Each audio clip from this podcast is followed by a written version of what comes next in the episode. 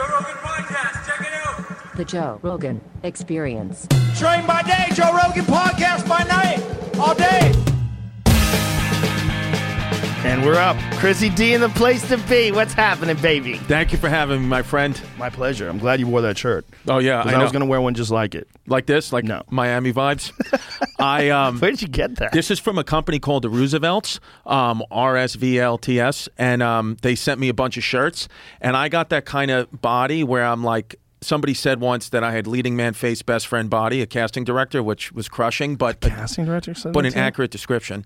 Yeah, and I was like, oh, that's nice. So here's the thing, though. Yeah. You can change your body. You can't change your face. Yes, that's the truth. You have leading man face is a great thing to have. Yeah, the I, rest of it is like workable. I have these like like no matter since I've been a little kid, I've just had like these like puffy nipples. Even when I was like skinny and ripped, I just always had just nice nipple fat. Mm. And this shirt, what I've learned is wearing shirts with a lot of patterns like this distracts from the nipple fat. I actually was flying out here yesterday and I was wearing this green shirt and I when I went to the and I was wearing a book bag and when I went to the bathroom, my tits were like pointed out like this. I was like, I gotta change my shirt. Mm. And then I just changed my shirt in the public bathroom at J F K and then I just threw that shirt out in the garbage. Wow, was that bad? Well, I think I make it worse in my head, probably. I just usually, I've been trying to do, be better. You know, like Good Wolf, Bad Wolf, like that ancient Native yes. American thing. I've yeah. been trying to, I've been trying to not feed that bad wolf. I've been trying to feed the good wolf over the last two weeks, but it's harder, it's very hard for me to feed the good wolf because I usually just get up every day and I'm like, you piece of shit, asshole loser, Chris. I honestly think that's better than getting up and going, Chris, you're the fucking man. Yeah, I've ne- I don't think I've ever said that once about myself in any situation, even comedy. I've never, I'm just always like, I just always feel like a dummy after almost everything I do. It's not that, uh, I know it seems like it's bad, but it's not the worst thing in the world because it makes you work a lot. It Yeah. Makes you work harder. Yeah, I always, like today I went to the gym hard, hour and a half, as hard as I could, um, tried to eat right, you know, stay focused. And uh, I was in there, I did it, but uh, as time is going on, I'm in thirty-seven now, I got three kids, I'm I'm kind of just realizing like, When I, if I'm going to get in shape again, it's really, I'm doing it for other guys because women don't care. My girl doesn't care. Any woman has always been like, no, you look big. You look like a, like a, like a metrosexual Viking or something. You don't, you look bigger, but guys are always like, nice tits. Really? I can see that you're, you know, I can see you got back fat. So when I, when I'm like trying to work out hard. Is uh, that a compliment? I don't know. Guys like, bro, nice back fat. Yeah. Imagine if that was like something you cultivated. Yeah. It be, you remember like Rubenesque women back in the day in mm-hmm. like the eighteen hundreds or wherever it was. I think it was earlier than that. They used to be hot. The yeah. big, big giant ladies yeah. who ate a lot because it was rare to get that much food. Well, yeah, I mean, I b- back in the day, I mean, I feel like it was if you were like if you had a lot of weight on you, it's because you were rich. The rich, Imagine. the rich used to be, and then the poor were skinny. Now it's the opposite. Right, now it's but the- with the food shortages, what if like getting back fat comes back into fashion? Because like we got food shortages coming, according to Biden. If that happens and everybody gets real skinny. Maybe like having some back fat would be a thing. People are like, dude, nice back fat. What have you been eating? I'll, yeah, I'll be one of those hot forty under forty guys, yeah, just yeah, with yeah. back and nipple fat. Yeah, yeah, yeah. Yeah, it's been it's been one of those things. And you know what it is with me? You know, I think what happens is because I look like I could potentially be in shape. I'd rather just be all the way fat because what happens with me is when. It's a usually a letdown for women because they'll uh, multiple times in my life I've been hooking up with a girl and they thought this or that about my body and then I'll take my shirt off with the lights on and they'll go oof something like wow. that or, or they, a couple of girls they be make like, that noise. One girl she was like I, I swear one time I was I was hooking up with this girl and I took my shirt off and she went oh and then ah!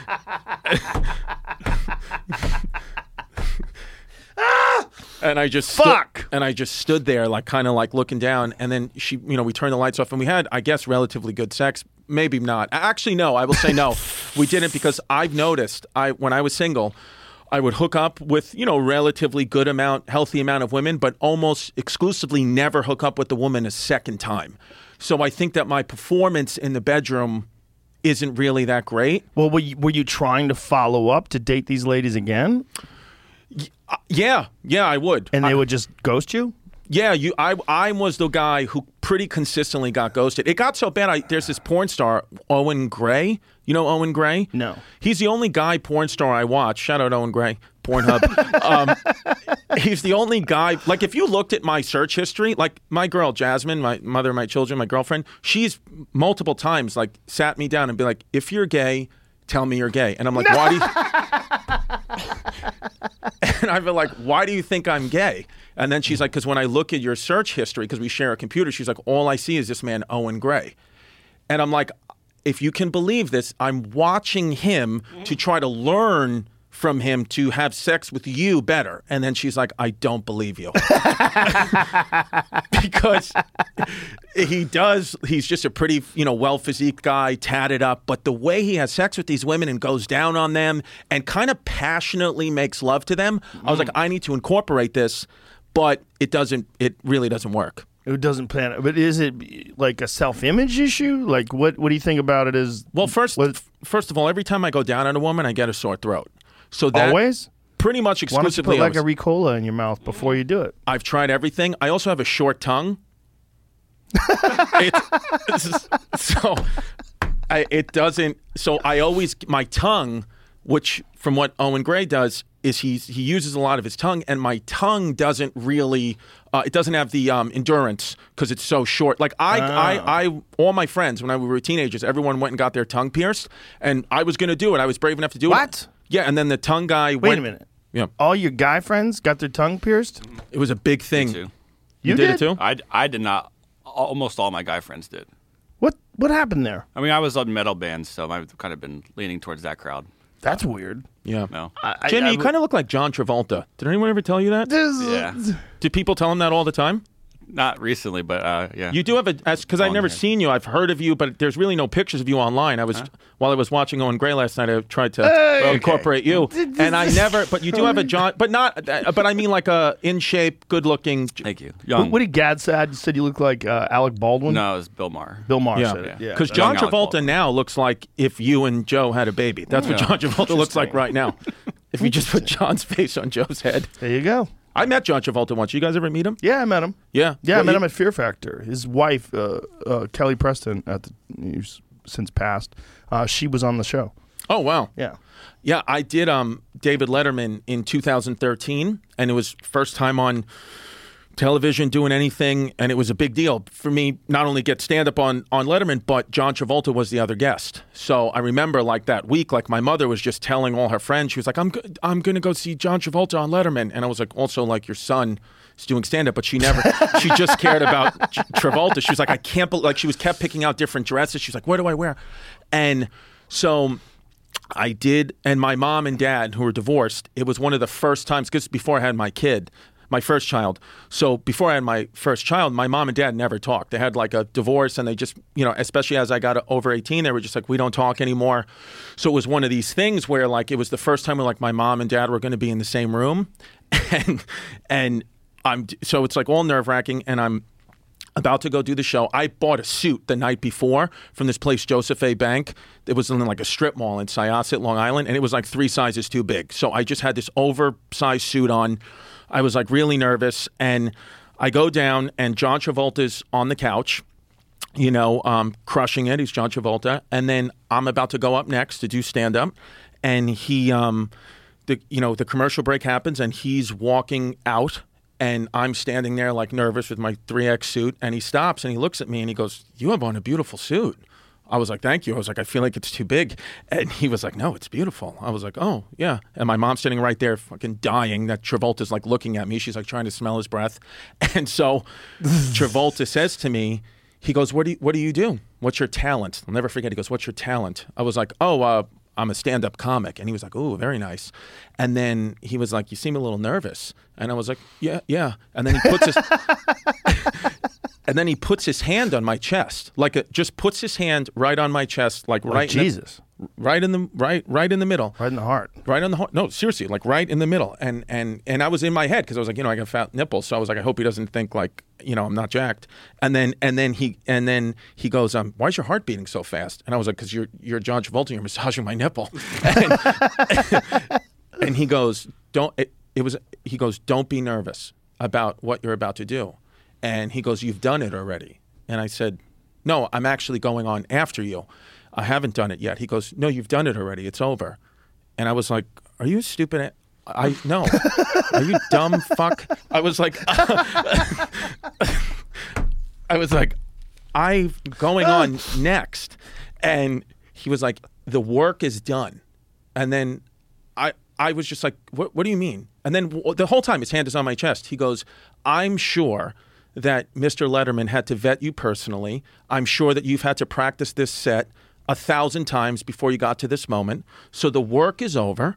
So now you just have to go be in the present. That's your only job, is to be in the present, because the, the set that you're about to do is done. You've completed the work already. Now it's just living the moment, which is the fun part of the hard part of the journey. But the hard part is over.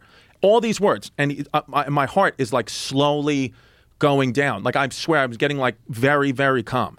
Wow. And he goes, I'm going to stand right here and I want to watch you live this moment. He goes, this is rare that I get to see this at the level I'm at in my career, to see someone get to begin their journey in entertainment. He goes, I'm going to steer and I want to watch every second of this. I'm going to be here for you. And I, and with that, the Letterman people are like, Chris, you're on next, and give me that little push. David Letterman, this whole time I hadn't even listened. David Letterman was already being like, and our next guest, you know, stand-up comic, you know, making his uh, uh, appearance, making his national television debut on the David Letterman show. I didn't even hear any of that part. I just hear, please welcome Chris DiStefano. And with that, I'm going out. Yeah, look at how big my fucking suit is. This Hold is- on, play it out, play it out. Oh, go go from the beginning. Stefano. So you you had just been touched by John, John Travolta. He is in that back corner. Literally, if you look closely, I almost have a boner. And look at how big that suit is. Thank you. Oh, it looks good. Thank you. How you guys doing? I'm from New York. You can tell. I put on the New York accent. That was dumb. We don't pronounce our R's. It's not New York. It's New York. Just skip the R always. We don't need to. I don't yeah. want to do this to you. Yeah, yeah. it's it's all good. And um, it's the worst thing ever. I, I know. Anybody who wants to have like a viewing party with their oh, special, I'm like, what the fuck is that? I don't want to explain that to me. I've been invited to those before. I don't ever. I just had a, a Netflix special come out, Speci Weshi on Netflix, and they were like, do you want to do a viewing? Congratulations. Pa- Thank you. Way. And I was like, do you want to do a viewing party? They were like, do you want to do a viewing party? I said, absolutely not. I said, as a matter of fact, I don't even want you to tell me what date it's being released. I don't want to know anything about it. I literally, I still, I won't watch it at all. I'll watch it for myself to, you know, try to get better. But have other people make them do that? Never in a million years. Not in a million years. Just like I don't want you to come to my birthday party. Like, I don't yeah. need that at all. You don't need to celebrate me. Well, a ber- birthday party is not the worst thing in the world, but there's something about a, spe- a birthday party's for everybody. Right. You know, you sing happy birthday, it takes five seconds. You yeah. know, but the the party's for everybody. Right. But a special thing is like, look at me. No, zero. Come watch me. Yeah. It's me, everybody. By the way, how did you like me? Here nope. I am. It's not, f- I don't want to do it at all. I don't even like watching the edits. Like no. when I have to edit a special, ugh, I fucking hate it. Well, the, the Netflix special, what was awesome about that experience was, is because I was going to put it on YouTube. I was like, everybody was saying no to me. Netflix said no, H B O said no, everyone was saying no, no, no. So I said, you know what? Fuck this. I'm just going to put it on YouTube, self-produced it, directed by homeless pimp Mike Lavin, who does all my podcasts, great guy. And we said, we're just going to do this together. I'm going to give it to YouTube. I don't care. Whatever the views are, they are. Everyone's saying no. Fuck everybody. And at the end of the special, I even say, I'm not giving, this is on YouTube. Thank you for the for the to the fans for giving me a, a, a career here. I'm putting this shit on YouTube, but if Netflix wants to buy it, you know, I'll sell it to you. And then so I just made it, and then we were going to put it on YouTube in like three days, and then my agent was like, let me just send this to Netflix. And so when we sent it to Netflix, they got back to us in like twelve hours. They're like, we'll buy this. And then I got on a call with them, and I was like, look, I know it's going to sound insane what I'm about to say. I said, because I absolutely respect you, Netflix. I really, really do. I said, but I've, I'm happy with where my career is now and where it's hopefully going. I said, so I will give this to you, but no notes at all. It has to be as is. Damn. And I said, I know that. And I even said, I said, I know I'm not, you know, a legendary comic or anything like that just yet. And I know that I maybe don't have any power to you. I get that. I said, but I'm so comfortable with just having the career that my fans are giving me, with completely avoiding corporations up until now. So I will give this to you, but you have to let me put it up, no edits, and let me keep fifteen minutes of it to put on my own YouTube. And that's it. And they were like a little shocked. They were like, are you okay? And then I said, uh, very respectfully, I said, I don't think I'm bigger or better than you. There's none of that's true. I said, I have the life that I want and the career I want, without you guys right now. I said, so I'm going to continue focusing on that. But I would love to have it on your platform, but I just want the final say in everything. And they gave it to me. And they, they put it on, and it was tr- on the Trending Now page for, for a pretty long time. And I think that's because of the podcast fans and the internet fans, like, pushed it over. It didn't make the top ten or anything, but I'm, you know, pretty proud of it. I think John Travolta. Top ten of what? You know how like Netflix top ten, it makes it into the, Netflix does a top ten. Oh, these are the top ten like most viral uh, shows we have. Yeah, but come, dude, they have hundreds of thousands of shows. They, yeah, I guess they, that's right. I mean, you can't think like that. I fed the bad wolf again. Yeah, the, the fuck. fuck that wolf. Yeah, you can't think like that at all. The top ten, like, what, what, why? What, what, what, why do you care? I know. I'm. A, I'm a, well, because I go through. I go through phases where yeah. sometimes I care, sometimes I don't. Well, I've, I was fascinated by that because you're this good-looking guy. You're a very good-looking guy, and I, I pay attention to your stuff. And you're, you've all this anxiety talk, anxiety talk. I'm like, yeah.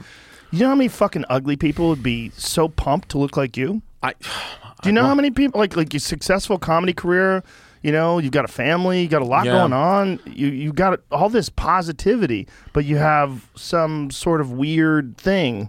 I think that there's uh, a thing in me where I, I always feel um I always feel like um like the, like a like an impersonator, you know, like I'm I'm, I'm sorry, an imposter. Where yeah. I'm like, but I felt that way since I've been a little kid. Yeah, but everybody feels that way. Yeah, so I think what happens with me, what, what everything. Well, hold on. Let, uh, do you want me to finish the Travolta story? Oh, oh sure. sure. Well, 'cause I didn't know there was more to it. Well, yeah. Well, the reason why there's more to it is because Travolta. I told you, he goes. He t- kept telling me, you know, I'm going to watch this moment and all that, and it was the most. Um, calm I ever was, still to this day, doing T V. Like, I was more calm the first time doing that five-minute Letterman set than I was doing a whole Netflix special or whatever. I was so calm because of his words. And then when you came backstage, was he naked? When I came backstage, I was looking to see him, and he was gone. And I said to my mom, I was like, Mom, where's John Travolta? She goes, he left immediately. As soon as you said, hi, my name's Chris, he walked away, left, went on. He So he just did that. For you. For me. Which I, at first I was angry. I was like, where's John? And then as time went on, I was like, oh, that's the nicest thing anyone could have ever done for me. And and what I learned in that experience was, yeah, actually, I liked, I liked John Travolta, and, um, you know, um, he was cool. And also, you know, getting up to that moment, he was right, because what I for, had forgotten is I had been practicing that Letterman set for, you know, however many months. And then, you know, you, you have to get... Um, The, the bookers have to come and watch you, and they kept watching me do the set. For I do it ten times, twenty times, and every time it would be good, and they wouldn't book me. This went on for months, and then finally one night I did it, and I bombed with this same five-minute set, like really, like a full zero from start to finish, just eating it, sweat down my back, on the top of my ass crack, like a full bomb where you're like, oh God. And I go get home, and I have a missed call from my manager, and I'm like, and I'm like, I blew Letterman. Like, it's it's not going to happen. He goes, no, they're booked you for next Tuesday.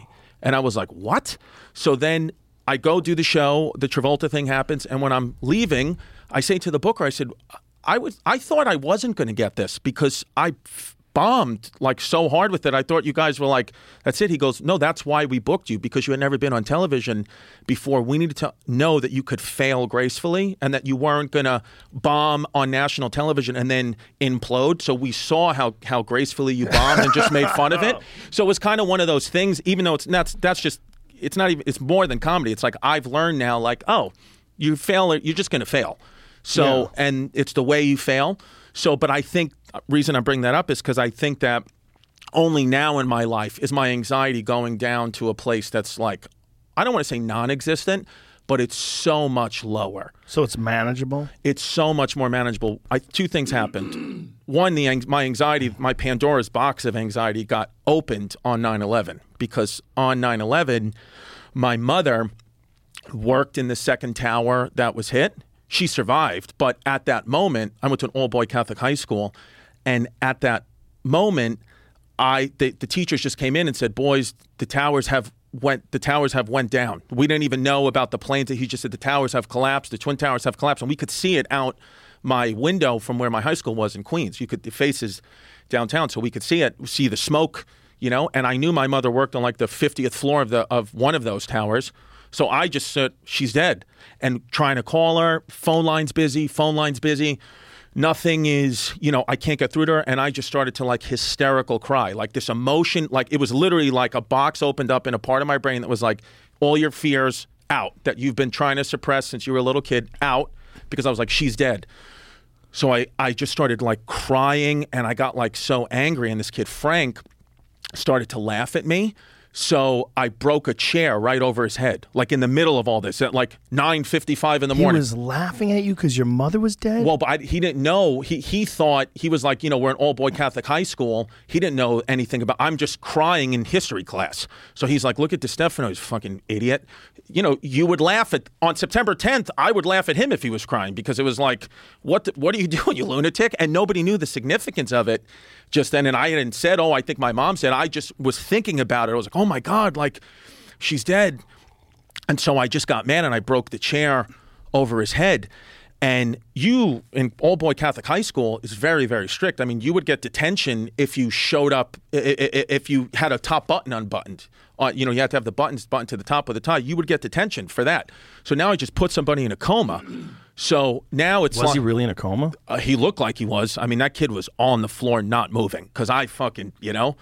And to be honest, I at that point, I was on, I was doing D-balls. I was doing a little steroids, which could be contributing to the uh, tit fat I have now. But...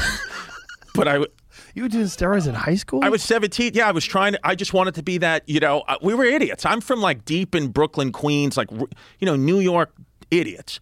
So we all, we had, everybody was doing D-balls, Winstrol. Jesus. Yeah, like crazy. So, and so I just was mad, broke the chair over his head. And, you know, my mother is a very intellectual woman, very smart, very sophisticated.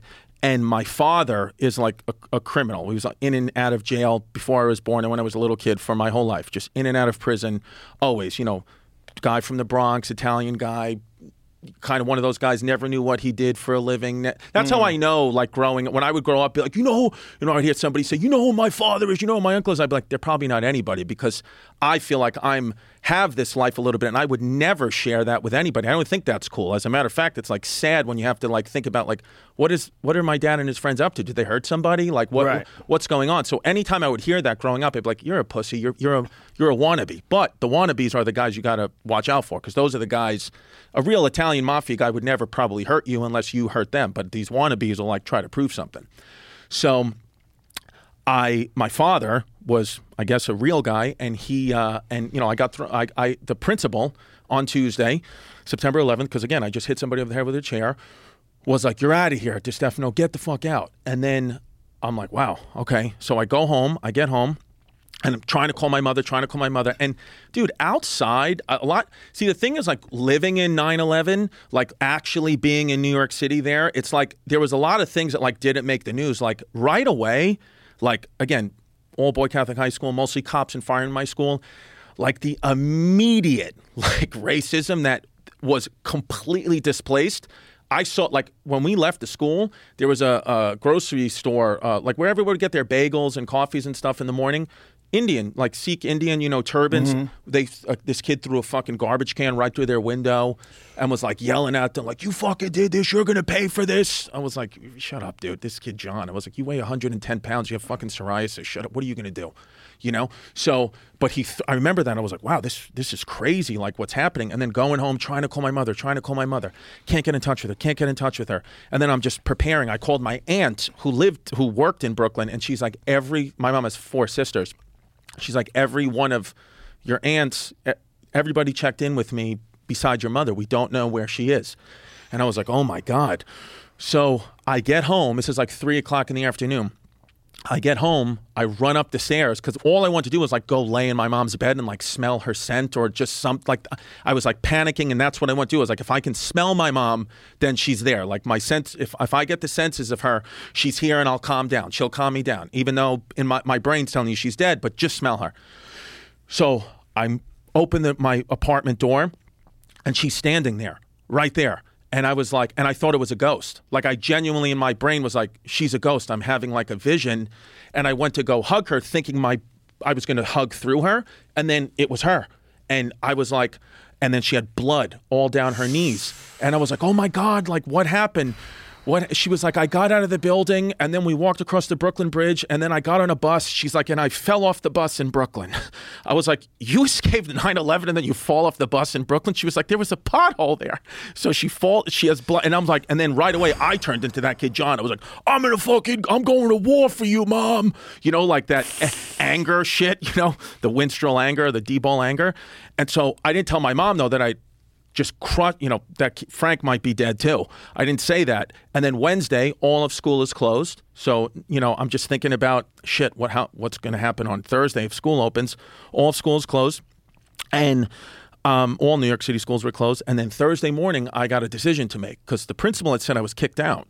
So I was like, you know what? I'm just going to walk. I'm just going to go to school. So I go back to school and I try to walk in like nothing happened. I was like, maybe they forgot about that. It's a national tragedy. And then Brother Rob is right there. He goes, DiStefano, get the fuck out of here. You're still expelled. I was like, all right. I mean, the country's at war now. I mean, my mother fell off the bus in Brooklyn. You're still going to expel me? And he was like, you're expelled. I was like, how's Frank? He was like, you're expelled. I was like, okay. So I'm like, shit. My mother's all upset, of course. She's still shaking from nine eleven, as many people were. I'm like, I got to call my dad. And again, my dad, great guy, my father, really great guy, but, you know, a street guy, like a Bronx real street guy.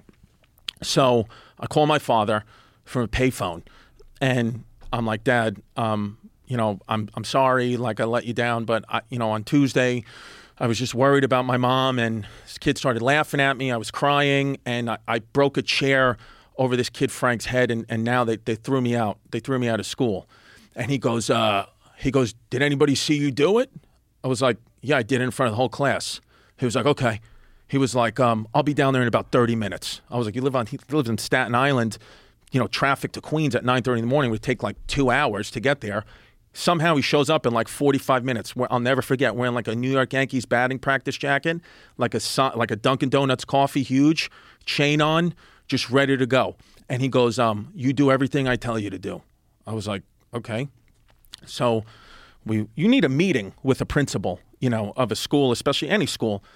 But we walk into the principal's office to the secretary, and the secretary uh, is like, can I help you? And my dad's like, yeah, I got a meeting with the principal. And she's like, you're not on the list, sir. He goes, I'm going in. And then he just opens his door, and the principal's on the phone. And my dad goes, can I speak to you? Can we speak to you? I'm Chris's dad. And the principal's like, um, you need a meeting, sir. And he goes, and your son's expelled. And he goes, uh, okay. And then he hangs up the principal's phone. He just puts his fingers on the receiver. And he goes, you're not on the phone anymore, so we can have a conversation. And I was like, oh, my God. So it's all true. So I'm just sitting there like, okay, this is bad. So my dad goes, very calmly, my dad goes, listen. He goes, my son allegedly hit somebody in the head with the chair. And brother's like, it's not alleged. We saw it. He goes, it's allegedly. You don't have cameras in here, do you? And he was like, what? He was like, no, but there's witnesses and the kid's in the hospital. He goes, I'll take care of the kid in the hospital. Don't worry about the kid in the hospital. He goes, you can't throw my son out of school. You just can't do it. And then my brother Rob is like, we have to throw your son out of school. He just hits, put somebody in a coma. And he goes, no. He goes, listen, you're not going to throw him out of school. It was a national tragedy. He got emotional.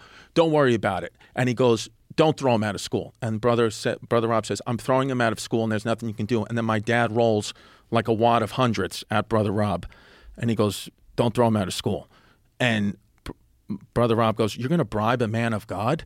And my dad goes, I lost God September twenty-first, nineteen seventy-nine. That's like a date that's like burned in my head. I'm like, what the fuck? What does that date mean? And then look back, he was in prison at that time. So I'm like, I don't know what happened. Maybe there was a shower situation. Maybe something went down. I was like, I'm not going to ask my dad. But I was like, September twenty-first, nineteen seventy-nine. Wow. Like he said that shit quick and with full eye contact, no blinks. I was like, all right, Dad, you got, you should go to therapy, but whatever. We're here now. and, and so, so my dad says to Brother Rob, he goes, listen, he goes, don't throw my son out of school, okay? There has to be another way. Let's talk like gentlemen. There has to be another way. And then he says to my father, he goes, sir, are you stupid or something? He's expelled from school. And then my dad looks at me, and he looks at Brother Rob, and he goes, Chris, did he did he just call me stupid? And I was like, you know, it, it sounded like it, Dad, but, you know, he's he's a man of God. I, I'm sorry. I was like, no, no habla, no habla inglés. And he goes, um, do me a favor, Chris, lock the door. And I was like, what? He goes, just lock the door. And so I got up and locked the door. I didn't know like what else to do. I was like, oh, I was like, I felt like I'm fucking going to get hit here too. Like my, I've never seen my dad like this, just angry. So I get up, I lock the door, and he goes, "You really offended me with the words you've chose to call in, to call me." He goes, "It really hurt my feelings, actually." He goes, "So now you have two options." He goes, "The second option really sucks for you. I would choose the first." He goes, "The first option, just put my son back in school, okay? Easy breezy, no problems asked. I'll sign whatever forms you want." He goes back to school. He goes, "The second option, and again, this one sucks for you." He goes, "I'm going to come over there and I'm going to break both your kneecaps." And he goes, "You may think I heard that line in a movie." He goes, "I'm one of the guys they write the movies about." He goes, "I will," and this is funny. He goes, "I will call nine one one right now." He goes, "I will give them my address, my social security number, whatever." He goes, "Because I'd rather go to prison for the rest of my life and be back with my friends than you throw him out and me have to listen to his mother's fucking mouth for the rest of my life that he got expelled from school." He goes, "So either way I'm in jail, I'd rather be with my buddies. So the choice is yours." And then white as a ghost, Brother Rob is like, "Okay, well, let's let's put him back in school." And he goes, "Simple, easy breezy." He just kept saying easy breezy, my dad. I was like, "Stop saying easy breezy." So he kept saying easy breezy, and my dad, and he goes, uh, he goes, "What we'll do is he gets detention before and after school, and he's thrown off the basketball team. Does that work for you?" And Brother Rob was like, "That works for me." And I was like, "That doesn't fucking work for me. I want to play ball. I don't want to go to detention." And my dad's like, "No, you hit somebody. It's not good." He goes, Who, I, I didn't raise you to be that way." I was like, "You just threatened to fucking kill somebody in front of me. What are you talking about?" And he goes, "I didn't raise you to be that way." And then that's what I did my senior year, before and after school, every day, um, no basketball.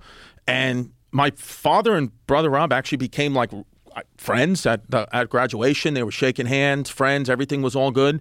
And it was one of those things where like my dad, he's not that way anymore, but growing up, like my dad was just that guy. He was like right intention, wrong move is the best way I could describe my father. And now that I'm a father, I want to take some stuff from him, but, you know, be more of the right intention, right move. Because my dad, he genuinely was coming from a place of love when he was like, "I'm going to hurt this principal because they're hurting you," but obviously the wrong moves. But he just grew up in a time when it's like, you wanted to get something, you got violent. I'm very not violent. I'm like a very big pussy.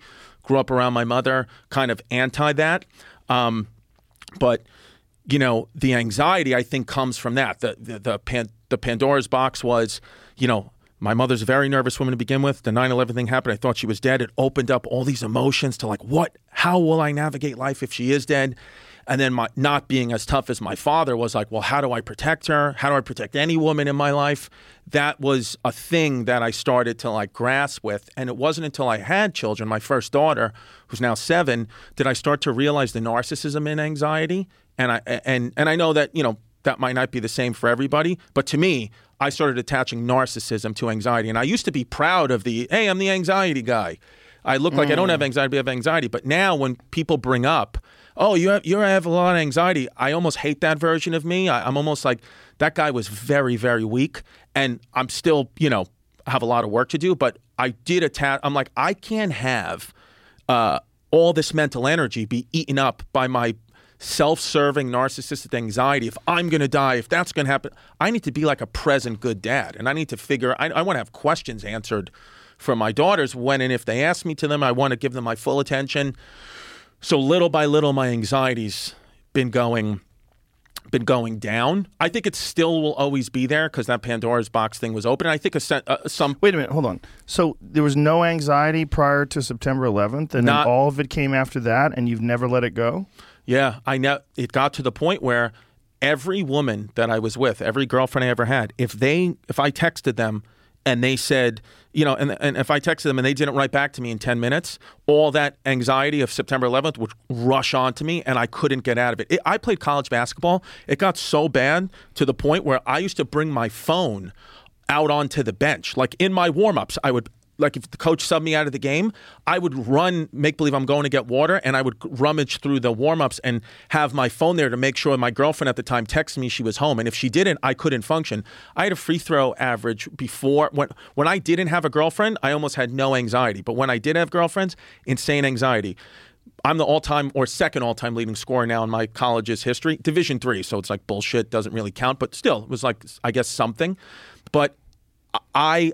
the years when I had a girlfriend, my free throw percentage would be like fifty-two percent. The years when I didn't have a girlfriend, it was like ninety percent. So it com- and at that point, mental health wasn't understood. My coach used to yell at me, like, get get your fucking phone off the bench, or they would fuck with me on the bus. They because my teammates started to figure out, like, oh shit, Chris gets really nervous about his girlfriends. So they would text me sometimes, like, from these random numbers, or call me, like, press the star six seven to, like, block the number, and be like, hey, you know, it's it's your girl. My girlfriend's Maria. They're like, hey, Maria, uh, I uh, I'm uh, I'm I just saw your girlfriend Maria. I think she got hit by a car. I think she's dead, man. And, like, it, they didn't understand at that point. They were just, like, trying to fuck with me, as we're eighteen, nineteen year old guys. Yeah. But I, I was paralyzed, like, on the floor. Got suicidal at times. Jesus couldn't, Christ, I, dude. I couldn't talk to anybody about it because it just wasn't understood. So how did you work your way out of that?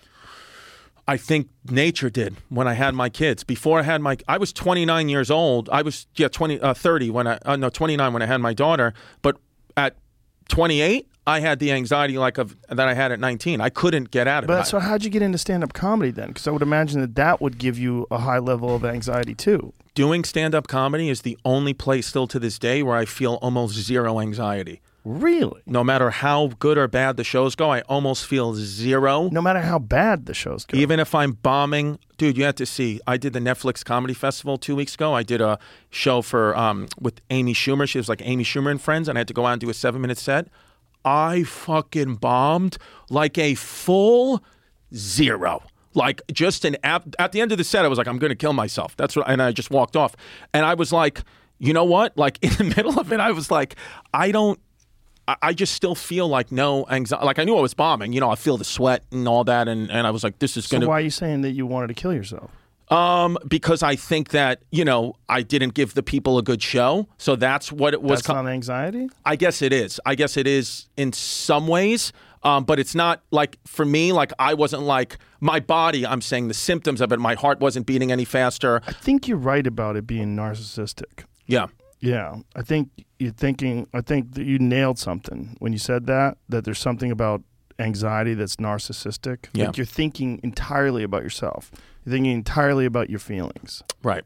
Yeah. I um. There's a part of that for sure, right? Yeah, and I didn't, I don't like the way that feels because, and it's that, and I think it's mental energy. I kind of feel like now, you know, I have a, I have a stepchild and then two daughters, stepson and two daughters, and I'm like, I got to give them almost, I only have a finite amount of energy each day now. Yeah. And I'm like, I can't spend this thinking if I have, I'm going to have a heart attack or if do you, I'm. Do you meditate? Do you do anything like that? I was meditating a lot. I was doing that transcendental meditation. Yeah. And then, like many things in my life, the consistency, I, I stopped. And then, and now, like, I tried to meditate today. And I just, not that I couldn't do it, but I'm like, I almost feel like I'm so um, jittery at times, like, you know, like um, about like, not jittery, angry at myself about my lack of consistency, that yeah. it takes me out of, I get angry at myself now, more than anxious about things. I'm getting mad at myself. This like sounds not, like more narcissism. Yeah, you just write a list, man. If you want to do something, like this is, sounds very simple, and I know it's not that simple, but do one thing, just one thing. Okay. Write a list of what you have to do, and then do what's on that list. You mean like each day? Yeah, you have to. You, you write a list to. Every day? I don't have to, because right. I just do it. Right. But if I needed to, I'd write a list. If right. I ever feel like I'm inconsistent, I'll write a list. Okay. But that's I just, a good idea. I know what I have to do and I just do it. But I used to write a list. Okay. I used to write a list. Like I used to write, like write down, go to the gym for ninety minutes, write for two hours, do this, do that, mm-hmm. you know, uh, do two sets a night, do this, do that. Whatever I was going to do that I needed to do, go to jiu-jitsu at eight p.m., whatever the fuck it was that I had to do, I'd write it down and I would do it. And once I started just doing it automatically, and then there's that feeling of being inconsistent, of like, I don't want to do this. Mm-hmm. Just fucking do it. I have two voices in my head. I have me, and then I have like the drill sergeant. Okay. And I listen to the drill sergeant. The okay. drill sergeant just goes, shut the fuck up and get out of bed. And I just shut the fuck up and I get out of bed. Go. Go to the gym. Go do this. Go do that. Don't eat that. The- eat this. Don't be stupid. Take your vitamins. Drink water. Right. I just do it. Just write it down. Were write you it down always and, like that, or did you? No, I had to build into it. Because of you think it was your martial arts training that built you into that? Yeah, for sure. Yeah. So in the beginning, like it, it was like I wanted to just, uh, you know, when you're doing martial arts, you're always scared. You're scared of getting hurt because, mm-hmm. you know, it's a very violent thing. And the best way to not be scared was to be fully prepared. Mm. And if I wasn't fully prepared, like there was tournaments that I entered, I remember, where I wasn't training as consistently, and I would get really nervous. Like I'd feel very different. I'd be like, fuck, this is not good. Like I don't have the cardio, something, you know, my my my technique might not be as sharp. I felt off. And I did not like that at all. I'm like, the only way to not feel that is to be prepared. So just make sure you do everything you have to do. And if right. you're injured, don't fight. Those are the two things, because there's a couple times I fought injured. I'm like, that's just not smart. It just n- never feels good. Right. Yeah, I think the prepared thing is a huge yeah. thing. I think I feel um, at times, uh, yeah, I guess I guess I never really equated that, where it's like the more prepared I am for something, the less anxiety I, or stress I have about one hundred percent it. one hundred percent. one hundred percent. So it seems like you're on a, a good path, but a lot of this stuff, what I'm saying, the, the reason why I'm saying it's, it's, it is, you're correct that it's connected to anxiety. All, you're, you consistently, you're thinking about yourself. You're right. consistently thinking about yourself and your feelings. Right. Instead of just thinking about the world and thinking right. about experiences in life and just living in the moment, you're thinking consistently about your feelings and about worries and fears. And that's the two wolves. That's that, what is. T- that is what you, you're, so you're aware of what it is. Yeah, and, and, and at times the the change is, is difficult for me, but I'm, and I don't know if, if this is going to, I don't want to say fix it, but help, but for I, a very conservative Irish Catholic mother, listens to the government. What the priest says is the thing we do. What the president says is the thing we do. Alcohol is okay because it's legal. Weed is not okay because it's illegal. Like, that's how I was raised for a very long time. So for, you know, and uh, psychedelics and all those things, I'm very, very late to the game with even thinking I could do that. I was, because I was always told, if you try any drug, it's going to mess with your heart. You're going to, uh, this is how I was raised. I wasn't raised with free thinking parents, so, so to speak.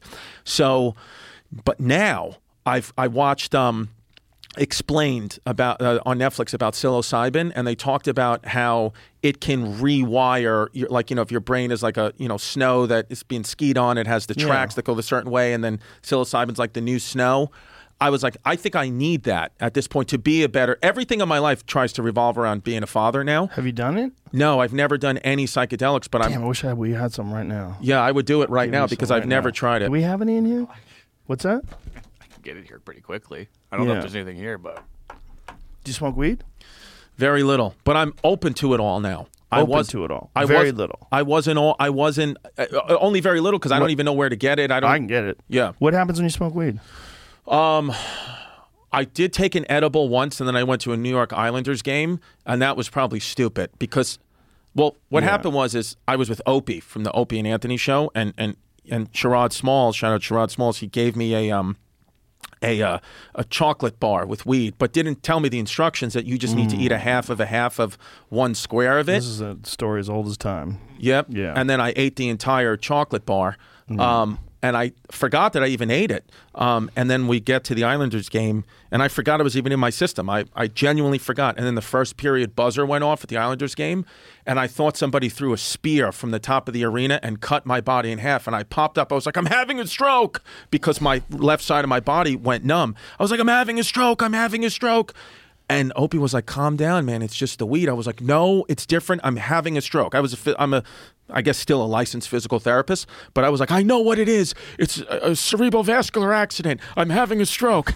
And then, Jesus. Yeah. And then I had to leave the arena, and I walked up to the cops. Because again, I was raised like in a very drugs are bad. And I walked up to the cops, and I was like, I was like, officer, I'm having a stroke. And he was like, no, you're not. I was like, I'm having a stroke. And he was like, did you take any type of drugs or anything like that? I was like, am I going to get arrested if I say yes? And he was like, no, buddy, you're not going to get arrested. I want to help you. I was like, I ate an edible. And then he goes, how much? I said, I ate an entire chocolate bar of an edible. He goes, have you ever done edibles before? I said, no. And then he goes, and you ate the whole bar? I said, yeah. And then him and his partner started laughing at me, like maniacally laughing at me. And they go, oh and they God. go, just get in a cab and get out of here. Take a shower. You'll be fine.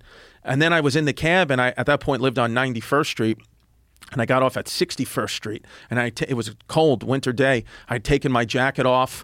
I was like sweating, and I called my friend Mike Cannon. Shout out Mike Cannon, who takes a lot of edibles. And, and I called him, and I was like, buddy, I'm having a stroke. Like, I don't know what to do. Like, you're like my shaman. And he was like, you're you ate way too much of it, number one. He goes, but you'll be fine. He goes, you're resisting everything. You just have to accept it. Just just accept that you're high and have good intentions with it. And I promise you it's all going to change. And then I got, I went, actually, I went to, um, me and my girl were split up at the time, but we'd already had our daughter, but we were co-parenting at the time. I wasn't even living at the apartment on ninety-first street, but I knocked on the door and I was like, Jazz, I'm having a stroke. And she was like, you're not having a stroke. I was like, I'm having a stroke. I need to see the baby. If I die now, I need to see the baby. And she was like, Jesus Christ, dude. And she had taken, she had kind of overcome, she was had taken a lot of drugs in her life, and, you know, uh, she knew what to do. She was like, get, go and take a cold shower. I'm going to give you some big glass of milk. It, that's an old wives' tale or not, but that's what she said. Caffeine is what helps the most. So she said, big glass of milk, and, and, and, and I wish it would have been caffeine, but so she gives it to me. She goes, just get in the shower. I get in the shower with my socks on. I forgot that I didn't have socks on. I got these soaking wet socks. And I was like, oh, fuck. And then I go. I remember just being in my daughter's room. She was asleep, and just talking to all her stuffed animals and being and holding her stuffed animals and being like, you know, calm down, Chris, calm down. I remember I was like, my daughter was in the bed. I was petting her feet. And and, and then it just like that, it came over me. The high went from bad to good. And I remember just like relaxing, laughing. Everything was all good. And but that experience, the bad part was so bad for me that that um, I haven't really taken them. I've taken them sometimes. I'll take. I used to on my Patreon episodes of the on my podcast. I, I would take them, um, but they started to give me bad headaches. Well, listen. First of all, yeah, edibles are very different. Okay, when you're eating it, your your body's producing a completely different chemical. It's called eleven hydroxy metabolite. It's like when when you're eating it, it's processed by your liver. That that compound, that metabolite, is five times more psychoactive than T H C. So Damn. What you're experiencing is like a full-on psychedelic. That's why it feels like you're on acid. It feels like you're you're on mushrooms or something. Like there's something like very wrong. Most people think they, they got dosed. They think somebody put something in there. Right. Because it's just different than being high. But even being too high from smoking it, if you're not a person who gets high all the time, your body doesn't know what the fuck to do with that experience, and it it can trigger all sorts of weird, paranoid thoughts and, and freak you out. And it's not necessarily always going to be okay. Like this whole idea, like you're going to be fine when you sober up, that's not really true, because there's legitimate evidence that a certain percentage of the people have some sort of a psychotic break or some sort of a schizophrenic break that coincides with the consumption of either edibles or a lot of smoking pot. Like, Alex Berenson, uh, who's a reporter from the New York Times, wrote a book on it. It's, I think it's called Tell Your Children. And a lot of the cannabis people pushed back on it, but not me. And I'm, I smoke a lot of pot. I was like, I think he's right, because I know multiple people who have never been the same, who've gotten really fucking high one time and then something went off. And I don't think it's something that people should take lightly, because I think most people come back from it, but I think there's certain people that have schizophrenic tendencies that if they do have what you would call a breakthrough edible experience, like they're eating two hundred fifty milligrams or something crazy like that, which is, you know, for Joey Diaz is a normal Tuesday, but for a regular person, that'll send you into the fucking dark realm. And those kind of people, oftentimes, when they have these schizophrenic breaks, they're never the same again. I know multiple people, two people that are close to me, that are not the same after they've had uh, like severe marijuana experiences. So should I do drugs or don't do drugs? Uh, do you have schizophrenia in your family? Do you feel like you've ever had a schizophrenic moment where you're worried and paranoid and think that everybody hates you and the government's out to get you, or you hear voices in your head? Or um, no. Do you have a therapist? Yes. Does a therapist think that you have schizophrenic tendencies? No, a therapist no? just thinks I'm gay. Does he? She? He's- Guy he, or girl? Yeah. He? Why did one therapist be like, I think you might be gay? I was really? like, really? And I was like, but then every gay guy I speak to and every woman's like, no, you're not gay. You just, you're just. Well, into- it's really simple. Are you attracted to men? I would say I fall in love with men. I have sex with women. That's how I describe myself. In that, how does that work? Like, we can have a really good conversation. I'm not physically attracted to you guys, but we can have a really good conversation, and then I would want to go have sex with a woman. Hmm. So you just. Well, I bet it's probably has to do with not being around a man when you're growing up. Yeah. You know, that's a, unfortunately, it's a problem with women too. Like, you know, we need balance in our lives, right? And men that grew up without moms oftentimes are very cruel and don't understand women. you know, and women that grow up without men in their lives oftentimes long for male companionship. Right. And men who grow up without men in their lives, it's the same thing. It's like we need...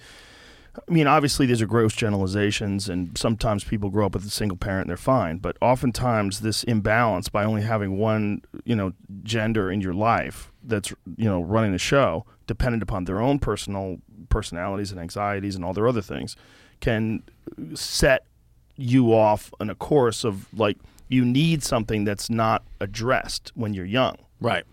I also grew up in a neighborhood where it's like if you were into learning or... pretty much if you were into anything other than sports or cars, you were gay. Yeah. Like that's, you know, like I remember, I know every state capital. When my mother would get mad at me and I'd get punished, she would lock me in my room from the outside, which is kind of crazy now to, now that I think back. But she would make me just recite the state capitals or read about history or read from an encyclopedia. And I mean, sometimes it'd be like two hours.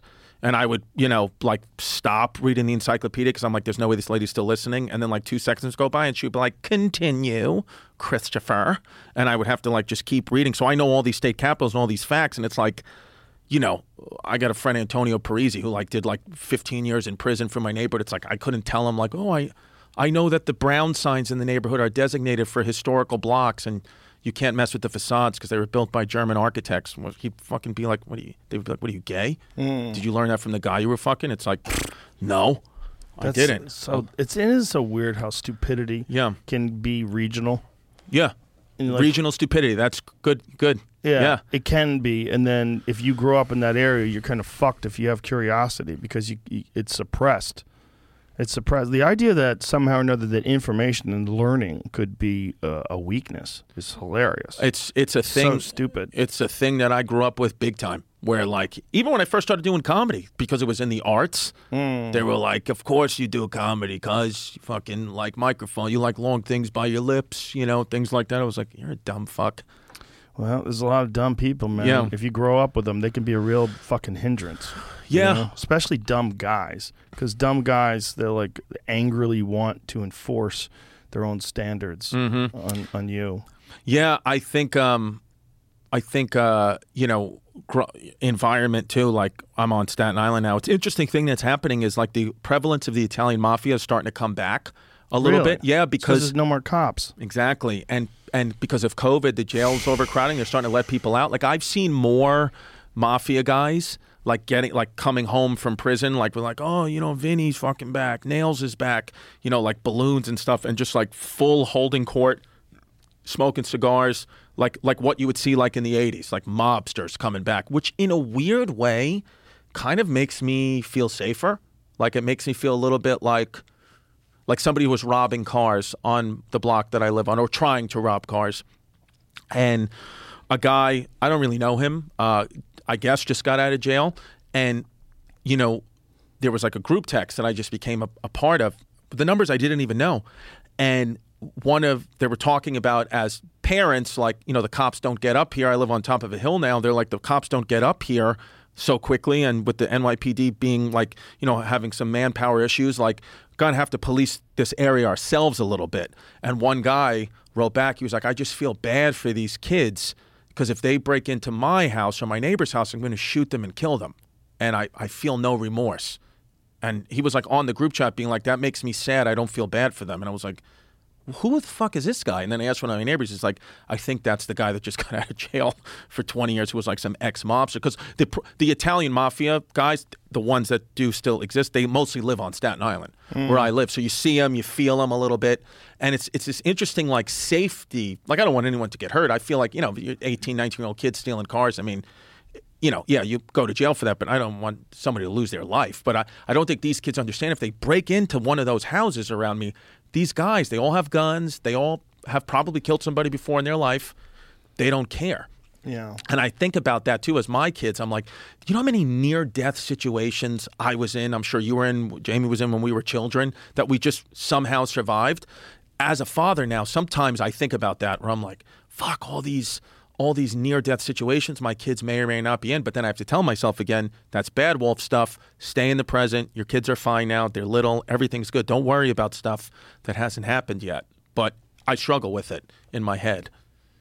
Yeah. Do you um, do you have anything that you do that makes you feel better? Is there any activity that you do that, that sort of calms that down? Uh, walking. I like walking. to go walking and so exercise. Uh, yeah.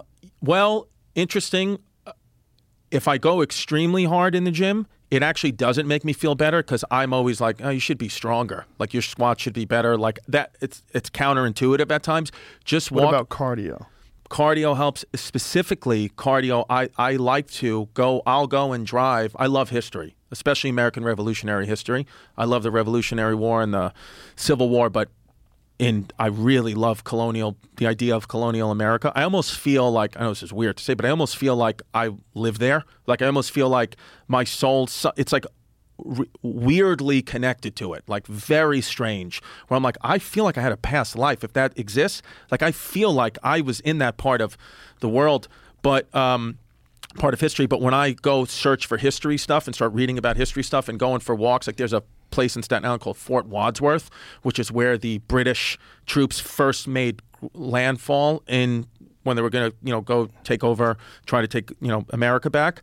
That's where they landed. So it's like so much history there. And I feel like this insane sense of calmness when I'm there. Like all that stuff that's like, you know, what the therapist tells you, oh, if it starts with a what if, that's anxiety, get it out of your head. If it's not going to matter in five months, don't give it more than five minutes. All these things that I try to remember daily that sometimes escape my brain.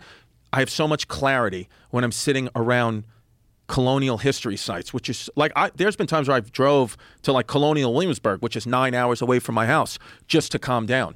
You know, um, calm. That's interesting that it would make you calm. So do you have family that lived here back then? Is no. there anyone in your ancestry, if you could trace it back to, like, what when what year did your family get to America? No, so this whole li- my whole life, I thought that, you know, my name's Chris DiStefano. I thought I was an Italian guy, you know, like mostly Italian American. I knew my mother's Irish. She has red hair, and I thought my dad was, you know, hardcore Italian. And then I did the ancestry dot com, and I found that I'm ninety-five percent German, so like almost all German. And I was like, wow. That's weird, too, because, first of all, when I went to Germany, I went there uh, to, to Munich, to Oktoberfest, people were just talking to me in German, and I had to be like, I don't speak any German. And then they'd say in English, you're not German?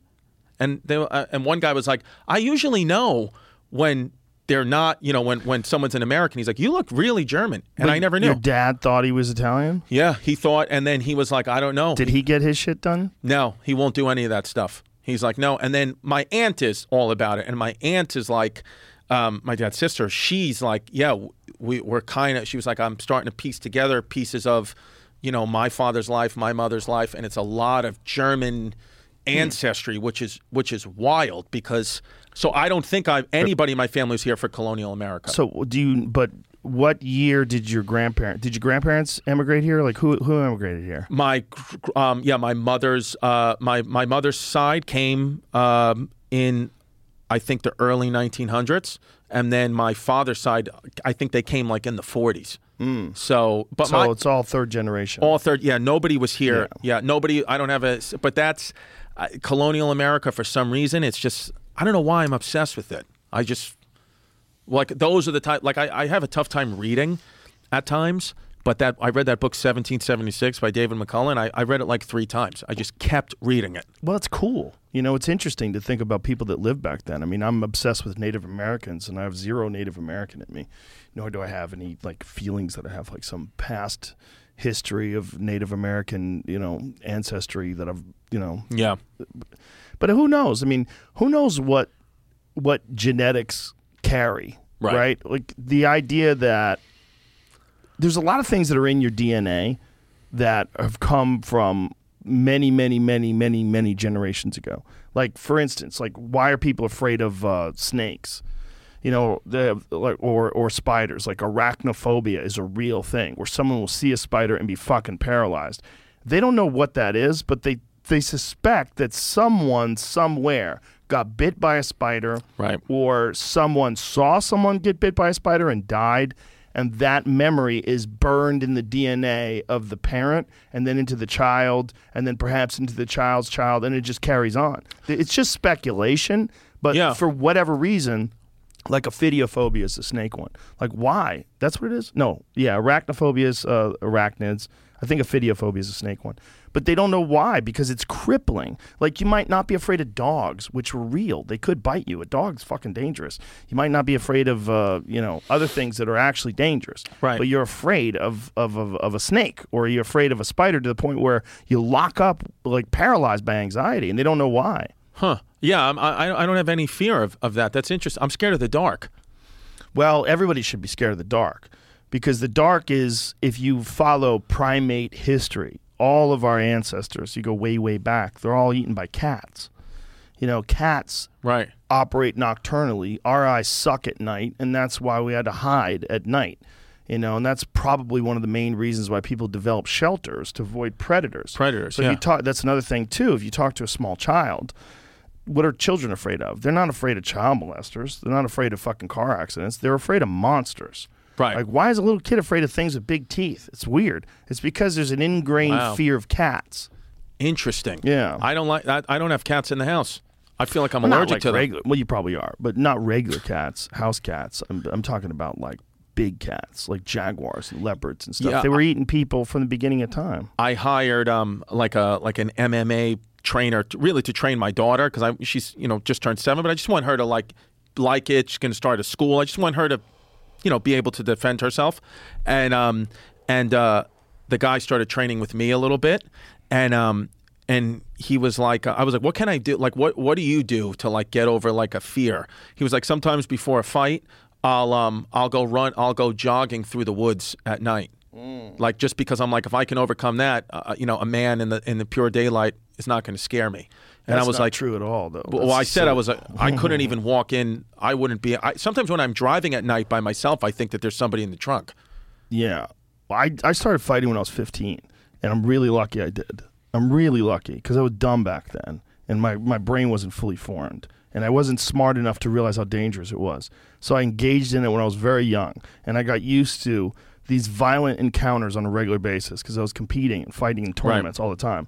And that helped me so much. It helped me so much right. because regular scary is not as scary as fight scary. Right. Like fight scary was like, it's coming up Saturday, tournament's right. on Saturday, here it is Tuesday, I'm fucking shitting my pants, I'm stretching, I'm warming right. up, I'm worried, am I going to wake up on Saturday lying flat on my back with a fucking broken jaw? Is that going to happen? I've seen it happen. Maybe right. that's me. Maybe Saturday's my day. You know, and then I'd find out who's in the division. I'm like, oh, fucking that guy's in the division? Shit. Right. You know, and I'd, I'd freak out. And that is so much more scary than most stuff that you encounter in day-to-day life that I got a level of fear. When I when I stopped fighting when I was twenty-one, one of the things, or it was twenty-one or twenty-two, I forgot when my last fights were. They were in that range. I think it was before, right before I turned twenty-two. When I stopped fighting, immediately I felt relaxed. Hmm. Like immediately. And then it was like within a year, it subsided. And then luckily, I hurt my knee because when I was bombing in stand-up, I was thinking about fighting again. I was like, fuck this. Like, I hated the fact that I needed someone else's approval because right. the, the beautiful thing about fighting is it didn't matter if someone didn't like me. It didn't matter if people booed me. It didn't matter because I knew how good I was. I knew when I get out there, yeah. I'm going to put it on that dude. Right. No one's going to save him. So right. in my mind, it was like, fine, hate me. I don't give a fuck. But then stand-up was the total opposite. Everybody had to like you. Right. And I'm like, oh, my God, my social skills suck. Because yeah. I didn't develop them. So from fifteen to twenty-one, I was just doing this weird, crazy thing. And I wasn't en- really engaging in most, like, b- like party-type activities. And I kind of liked it, that I right. was this weirdo outcast who was doing this, like, dangerous thing. So while I was in high school, when most kids were doing these things, I was traveling around the country. Yeah. Like competing in tournaments. So when I started doing stand-up, there was a part of me that was like, fuck this. And I'll prob- I don't know, man, maybe if I didn't hurt my knee, I might have fought again. But I, I fucked my knee up, and I had to get an A C L reconstruction. And that's like a whole year. Like, that takes a long-ass time. And I didn't have uh, the money for it yet. I didn't have insurance. So I had to get insurance, and then I had to get it later. And I had to get, um, it's like a patella tendon graft. It's a big deal. They take a piece of your patella tendon, they pull it out, along with a chunk of bone from your, your, yeah. your patella. And you've, you've ever done it? Well, no, I I was a physical therapist, so I worked okay. with I worked right. with patients so you know. that had... Took a long-ass yeah. time. I've had both my knees reconstructed, but my left knee took way longer to get fixed. Yeah. So... there was no question I wasn't fighting then. And then right. I, I got better at comedy, and then I got over it. Right. But that fucking, that that those moments of like fear and anxiety that you have, like when you're just starting to do stand-up, there it's a, like a different kind of fear and anxiety. Yeah, because I think one's subjective, one's objective. Like you're in the ring, either you win or you lose. You get, but the comedy, it's like, you know, you can do the same set at the eight o'clock show and then bomb with the ten o'clock show. There's this unpredictability. It's also it's a judgment on you. Yes, it's a different thing. It's a judgment on you, you as a whole, right. Not like you and your physical skills. You know, just you as a whole. Do you absolutely love stand-up comedy? Yeah, like I love it's a, it. It's a part of you. Like you, you, you were, hi, hi, you knew the history of it. You watched oh, it when you were yeah. a kid. Oh yeah, right? yeah, yeah. I mean, uh, I did it this week in Detroit. God damn, it was fun. Shout out Detroit. Shout out to Detroit. You know what? What's great about Detroit? Detroit is like a, a city without any pretense. You know, it's kind of a fucked up city. It is. They yeah. got fucked by the auto industry, pulled out, mm-hmm. destroyed the economy. Yep. If you go back to like the nineteen fifties and you see videos of Detroit, see if you can find some videos of Detroit in the nineteen fifties and sixties. It was one of the wealthiest country, one of the wealthiest cities in the country. Yeah. It was an incredible city.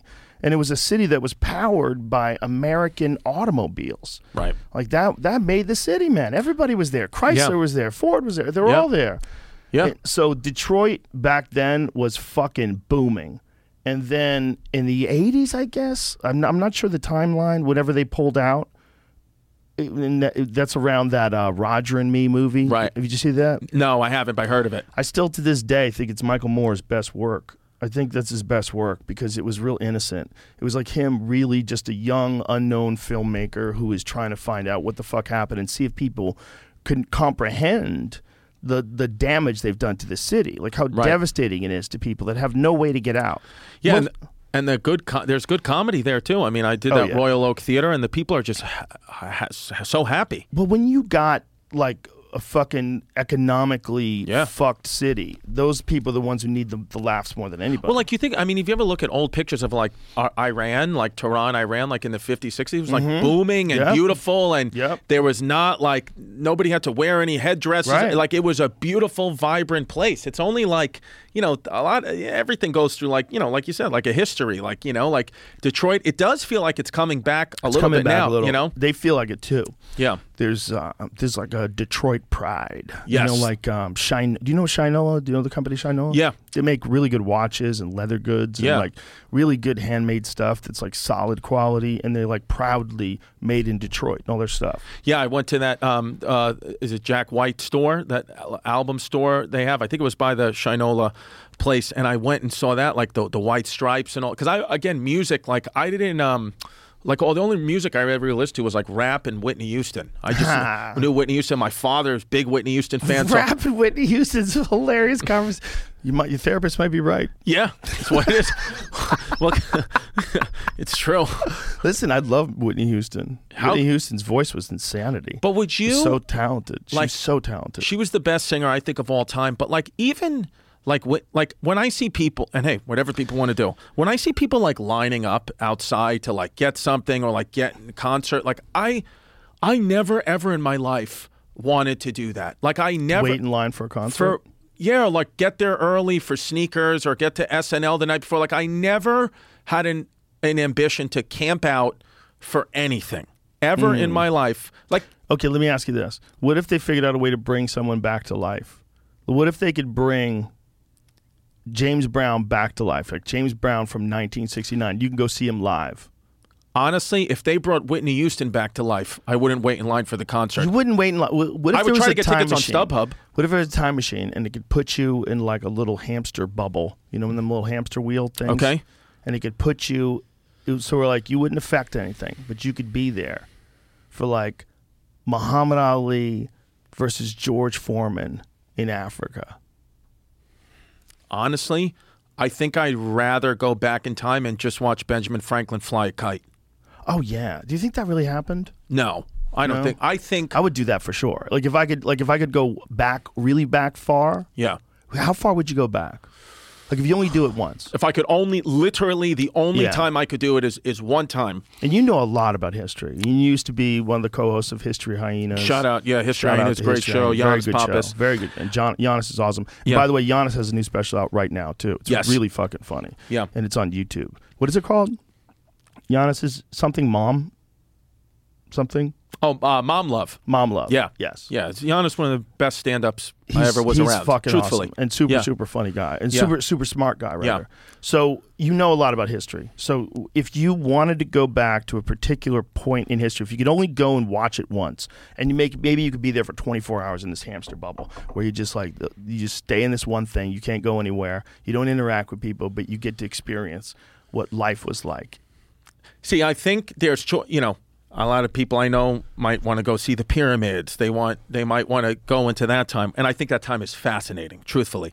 But I think for me, I genuinely would want to go back just because I feel such a connection to it, to specifically the Battle of Brooklyn mm. in August of nineteen seventy, uh, seventeen seventy-six, because I would, number one, want to see, like I think about, like, I want to know, when I go to another city, I don't ever really go to the tourist attractions. I do just to do it, but I want to go see how people like me live in other cities. That's what I'm fascinated to about history. How did, I know how George Washington lived, that was well documented, but how did, you know, the gay anxiety girl dad live in seventeen seventy-six? How did I, mm. you know, what did I do back then? Would I have been a soldier? So I would like to go to the Battle of Brooklyn, where I lived, where it happened in Bay Ridge, all those shops and stores I know now, see it completely just in the farce or whatever it looked like in seventeen seventy-six, and see what really happened in these battles, because you know the winners write the history books, but see what actually what actually really really happened, um because I think that, to me, that the watching, you know, um, um that battle, because there's a story in that battle, the Battle of Brooklyn, where they say George Washington, we were going to lose the war right in the first month, but then a fog came in and kind of blanketed uh, the Narrows, it's called, like the Hudson River, and we were George Washington was able to get all the troops, like eighty percent of the Continental Army we had, back across the water and into New Jersey, or else Brit- we would have completely lost and be speaking British right now, potentially. Speaking British? I know. I know. It's That's a different it. language. Yeah. And and so They I, spelled tires wrong. I, and governor wrong. Do they really? They yeah, put a U in there? They put a dumb U in there. The tires is always weird to me. Like, we have one, we made it. First of all, we invented the tire, didn't we? I think so, yeah. I probably like to, in Detroit. I would like to claim America as being an inventor of the tire. Because yeah. uh, what was Henry Ford the actual inventor of the automobile? I have no, no. idea. No, right? He, invent, he like uh, the the process.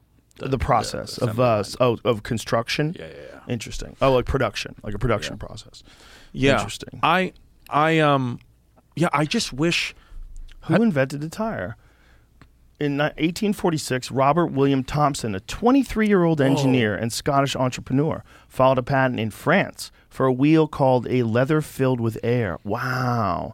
This is hmm. the very first tire. No shit. Like a, a he figured out a leather tube filled with air. What a fucking genius it, idea, because everybody uses the tire. Right. You know, yeah. who would have ever thought, like, well, you know, it's hard because uh, it's we need something that's durable, right. but we also need something that's got some cushion to it. Right, oh, how about the, make it hard on the outside and put air in the inside? It's the lightest shit ever. Yeah, because you would think, you know, they made the wheel. They've had the wheel for thousands of years. It's like, just put leather on it, fucking dummy. But, a leather tube. A leather filled tube. With air. That's a genius move. Genius, genius move. That's because give it a little cushion. Can you Someone change tires? Rubber, Are you good, though. comfortable with cars? Yeah, I can change tires. Yeah. I fucking got to learn how to do that, too. Well, I used to, I worked um, at a gas station for a little while, and I had a bunch of friends who were gearheads, and I, I learned from them. And I had a really good, um, in high school, we had a really good auto shop. And the guy who, I wish I could remember his name, he was this cool old dude who only liked Mustangs. Nice. I'm sure uh, one of my friends will text me afterwards. I still have some friends from back then. They'll remember this guy, because he was a legendary auto shop teacher, and he had old Mustangs, and he would make you work on them, and they were all like Bondo boxes. They were all complete shit boxes. But yeah. he would buy like the shittiest nineteen sixty-five Mustang, and he would he would redo it, and he was always driving it to work. And the fucking guy only loved Mustangs. He loved old Mustangs. and he would just he would just work on them, and he would you would like appreciate it from him. Yeah, because you were hanging out with him. Yeah, see, it's a beautiful like circumstance environment thing. My guy yeah. like that was this guy named Scotty Karate, who lived in the neighborhood, and he was just a lunatic, old school alcoholic guy that you would give him a dollar and he would do any trick you wanted. He would back he would backflip into glass. Everybody had guys like that, yeah, right? He would jump off a fucking awning. Oh my God. And he's still alive. That guy's still alive. He never got COVID, never got monkeypox. He's just alive in a nursing home in a wheelchair. True, I got a video sent uh, to him the other day. Shout out Scotty Karate. Wow. Um, but yeah. you know, I so I was around cars like a lot when I was younger. Right.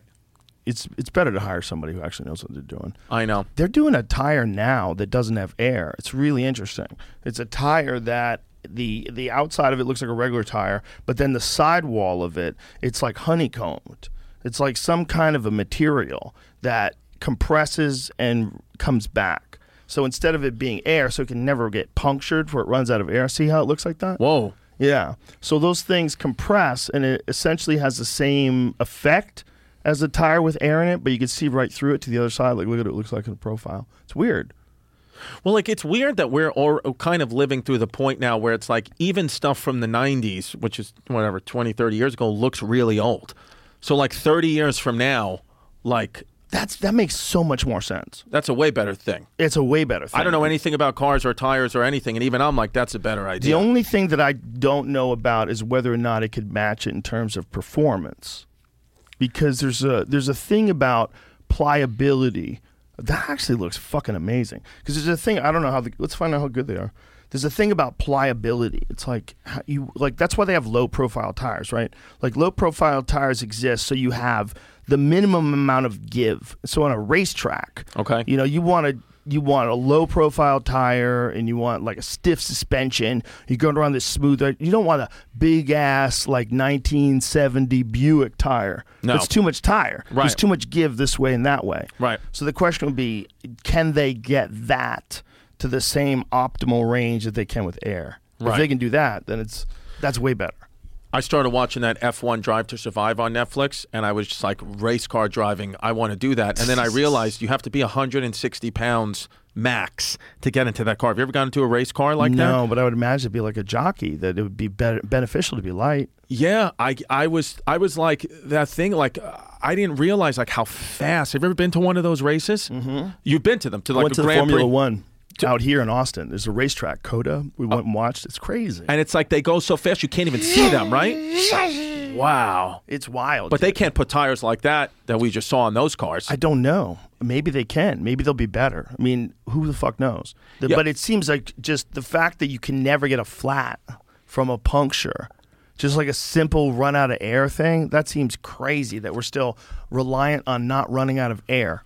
Well, do I mean, you they have run flats? You know about run flats, right? What's a run? No. Run flats is a standard production tire that you can drive up to fifty-five miles an hour. So you can take a drive on it. Here's a F A Q on it. That my Hold on, because we're in the middle of one thing. So the run flats are currently available right now. So like you can get like a run flat from a lot of uh, automobile manufacturers. They offer it as an option when you buy a car. Okay. And it allows you to, even if you get a flat tire, you could drive to safety. So okay. if you're on the highway and you get a tire in, in a regular car, regular tire gets flat, you can't drive it. It starts boom, boom, boom, boom, boom, boom, boom, boom, boom. It starts making a lot of noise. These are much more rigid. So it's some, some like middle ground area. So okay. even though it's flat, it's designed to have a certain amount of rigidity to it, a certain amount of give to it, and you can drive it for a long time. But those cars generally don't perform as well. And that's what I was getting to when I, I'm talking about the give of tires. Those don't perform as well as the t- the tires with air in them. Right. Yeah, I just I. It's I think all, like on racetracks. I mean. Right. No, but listen, that's the thing. It's like it's all that tire stuff sounds amazing to me and interesting, but again, I just don't like. I just get in the car, I just get in the Toyota and drive it. I don't know. I wish I knew more about this. Yeah, but this is how you know more. You just look it up. So, Jamie, pull pull that article that you had it up. It doesn't say much more than what you just said, actually. Is it? Oh, the same thing about the performance? It's comparable to a uh, run flat tire. Right. For and performance. So, but run flat tires, I'm not incorrect about that, right? They're not as good oh, in terms of, like, they're fine for regular everyday driving. They're, it's probably preferred, actually. It's make makes sense. That you right. Should, be on something that doesn't, you know. But if I think, you know, it's like dorks get into, like, and I'm a dork, I'm saying me, guys like me that get into cars, like, oh, the new one goes zero to sixty in three seconds. Like, what are you doing? Are you racing? Yeah. Like, why? That's that's not going to matter. There's so no for the for most part, like, what a run flat tire, the benefit of it to me right. seems fucking huge. Right. You you don't have to, like, stop on a highway and be fucking in danger yeah, or drive it, on a rim. Dude, I mean, I feel like that's how people, like, that's how people get hit by cars. They're changing a tire. one hundred percent. Just... Happened to a kid of mine uh, I went to high school with, died. He got... He died because he was changing the tire and he got hit by a car. Changing his tire, he got hit by a car. And that, and that, at that point, nobody was even texting and driving back then. Yeah, this was in the fucking early nineties, I believe he died. I remember I got a, I don't even know if I got a text message. I might have actually got a phone call. Probably got a phone call. You got a letter. Yeah, but it was one, you know, when someone from your high school dies like that, you're like, oh, God, and he died that way? He's always a smile. I think of him smiling in the hallway. I know a kid in my high school who used to sleep over my house all the time. He, uh, I remember one time he slept over my house. He was a great basketball player. He was like one of those kids. He was like five foot five, but he could like reverse dunk. Unbelievable b-ball really? player. Yeah, he was a great, great, great player, this kid.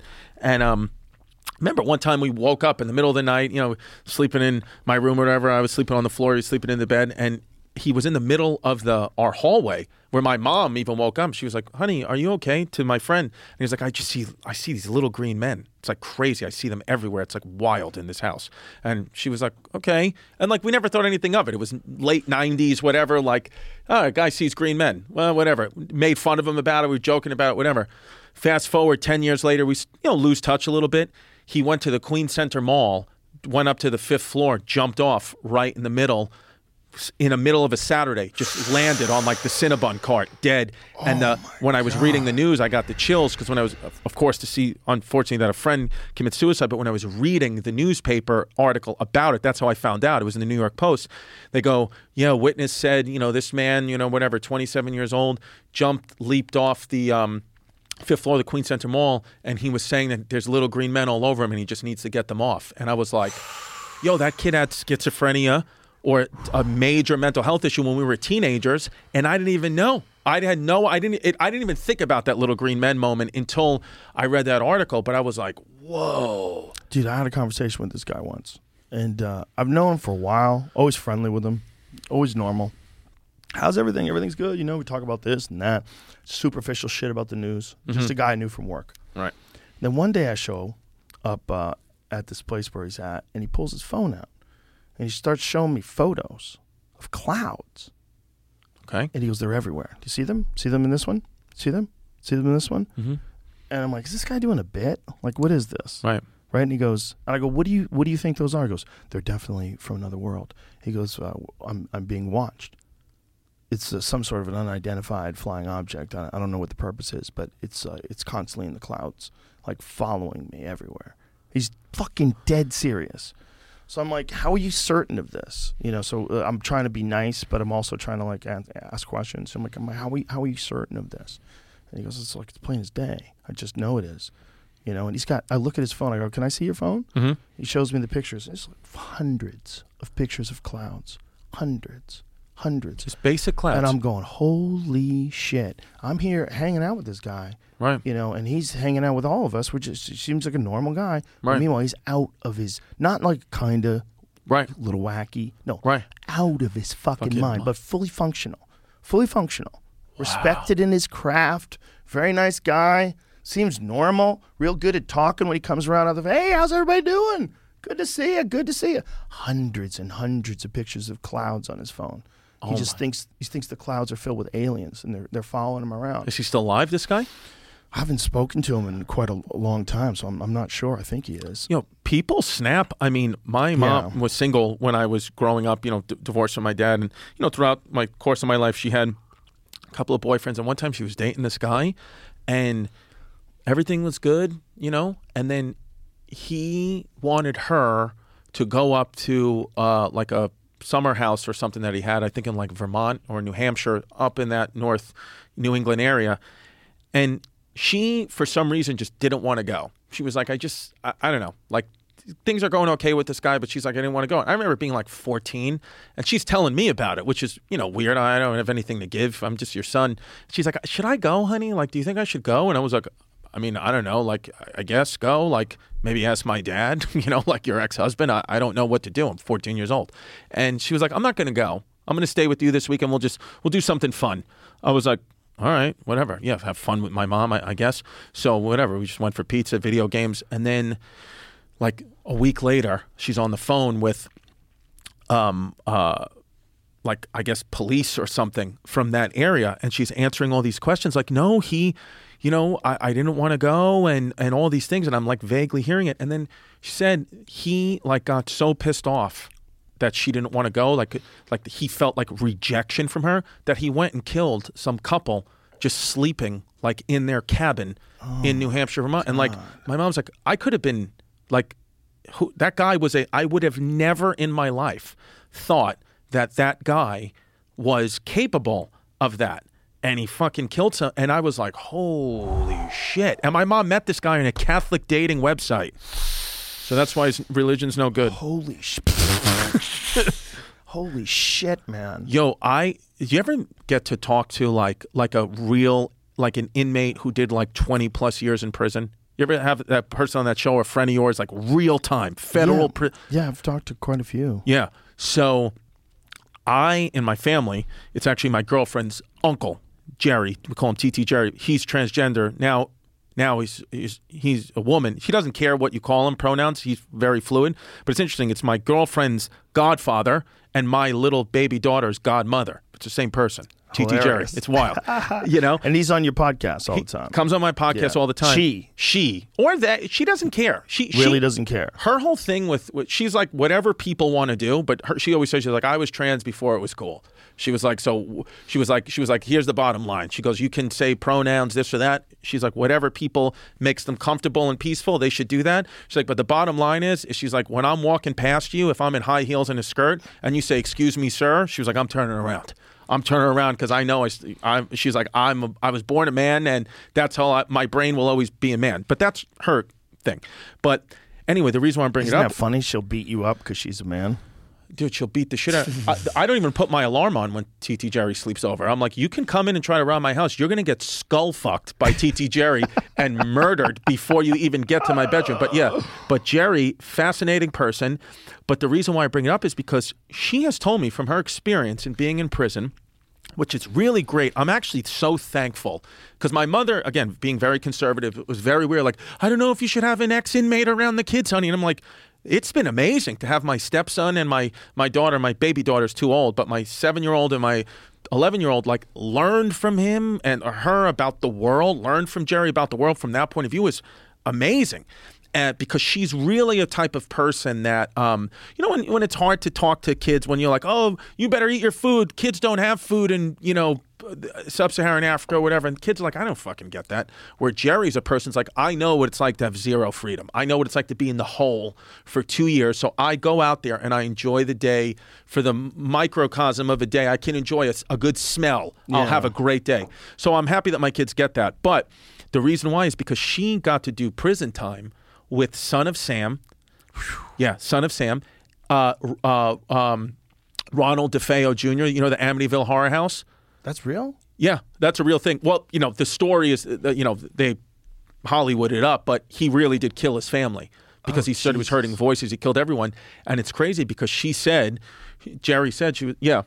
Oh, fuck, man. Yeah. So she was uh, inmate and Tupac. Oh, that, oh she, I did know about yeah. this. I'd forgotten I knew about this. There's actually that, the actual house itself. It, it's been demolished. Yeah, but, yeah, because people were visiting it all the time. And it's no good. Just like I I don't live too far from where the Godfather house was. And I think like that was demolished too because people, it's like, you know, you own right. that house. You're like, I don't want fucking people taking pictures all day, every day. Oh, my God. That'd be so annoying if you lived near the, the horror house.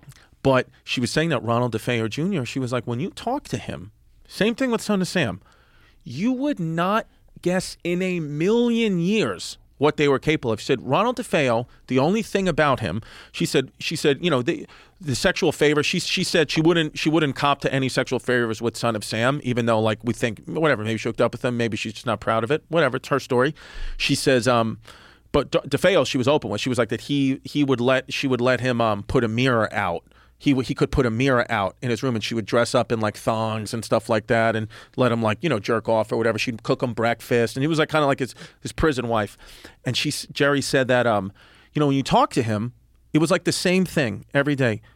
Everything would be normal about him, but except if you ever brought up his crimes, he would never even get mad at it. Never. He would only look you as calm as can be and be like, I just wish I killed my grandmother. I just didn't kill her. And if I would have killed her, I'd be I'd, I'd be okay. But I didn't kill her, and that's the thing that keeps me up at night. But anyway, how's your day? What's going on? Like, so he, but so Jerry was like, that's what it was. And he said David Berkowitz, which was, this was fascinating with David Berkowitz and Son of Sam. I was like, whoa. Because when she came on, on my podcast and started talking about it, the documentary about the Son of Sam, which on Netflix, did you ever see that documentary? No, I didn't. So it was about Son of Sam, but it was really kind of saying that, yes, David Berkowitz killed people, undeniable, but not all those people, that he was part of a cult that was running out of, of some place in Yonkers. And it was like this cult that was killing people. But the police at that time, in that, you know, summer of seventy-seven, they were, there was so much heat on them at that time from the public to find this serial killer because he was terrorizing them. They were like, we got to pin all the murders on this guy. But there were more murders, similar fashion, after Son of Sam was already incarcerated. Really? Yes. That the police wouldn't kind of, they tried to wouldn't keep it quiet them. On the media, and they wouldn't connect them. But there really very strong evidence that this shit was happening. There was a cult, and David Berkowitz was just the guy that took the fall. He was just one of them that did this. Oh. But because and Jerry was telling us that before the documentary came out, he was like, you know, the thing I learned about Son of Sam is that he didn't kill all those people. She would say, she's like, he didn't kill all those people, baby. No, he did not. She was she was like, I was intimate with that man. He did not kill all those people. He was saying like that, and she was like, he's like, I know he didn't. She's like, maybe he killed one or two, but he's a pretty nice guy. He, oh there's no way he could have killed all those people. And then the documentary came out like two weeks later, and I was like, and she was like, I told you. You see, I told you. Nobody wanted to listen to me. Like he was like, he was like going crazy, like that, you know. Did you ever see that movie Henry, Portrait of a Serial Killer? No, the, with the guy from um, uh, The Walking Dead, that, that fucking killer actor. What the fuck's his name? The guy who played uh, like the lead, Michael Rooker. Michael Rooker. Yeah, that guy. So what, what's that one about? Uh, it's about Henry Lee Lucas. And it's a similar story. What are his crimes? Henry, Portrait of a Serial Killer. Um, oh, this guy's a fantastic actor. He's so good, dude. And he's so good in that movie. In that movie, he's fantastic. And what it, it's about this guy, Henry Lee Lucas. And he killed like sixty-two people, just random people across the country, yeah. Just walk into a bathroom, cut their throat, stab them, walk out, act like nothing happened. Wow. But the thing is, it might not all be real. Okay. Because he got arrested, and he seems to be crazy. Like, when you watch the actual video, see if you can find a video of Henry Lee Lucas. I think they just asked him, did you kill this guy? And he's like, yep, killed him too. Yeah. I think it's one of those. Just and, cop to it all. And I think they pinned a bunch of unsolved cases on him, so uh-huh. that it would, like, look like they solved them. Right. I don't think they were being very discerning with whether or not uh, his uh, stories were totally accurate. It just seems like there's some real controversy as to whether he killed that many people. All those it's people. Like sixty plus people. One, um, uh, uh, I'm forgetting who it was. Yeah, so here he is. Oh yeah, I've seen this guy before. Actually, a killing machine. A killing machine. A killing machine. Good talent. Known serial murderers approaches the record of Henry Lee Lucas. Henry Lee Lucas has killed one hundred women, at least three hundred sixty people. Lucas was a drifter who murdered at random during an eight-year spree. Either they found the world's worst serial killer, or it was the biggest hoax in American criminal huh. justice history.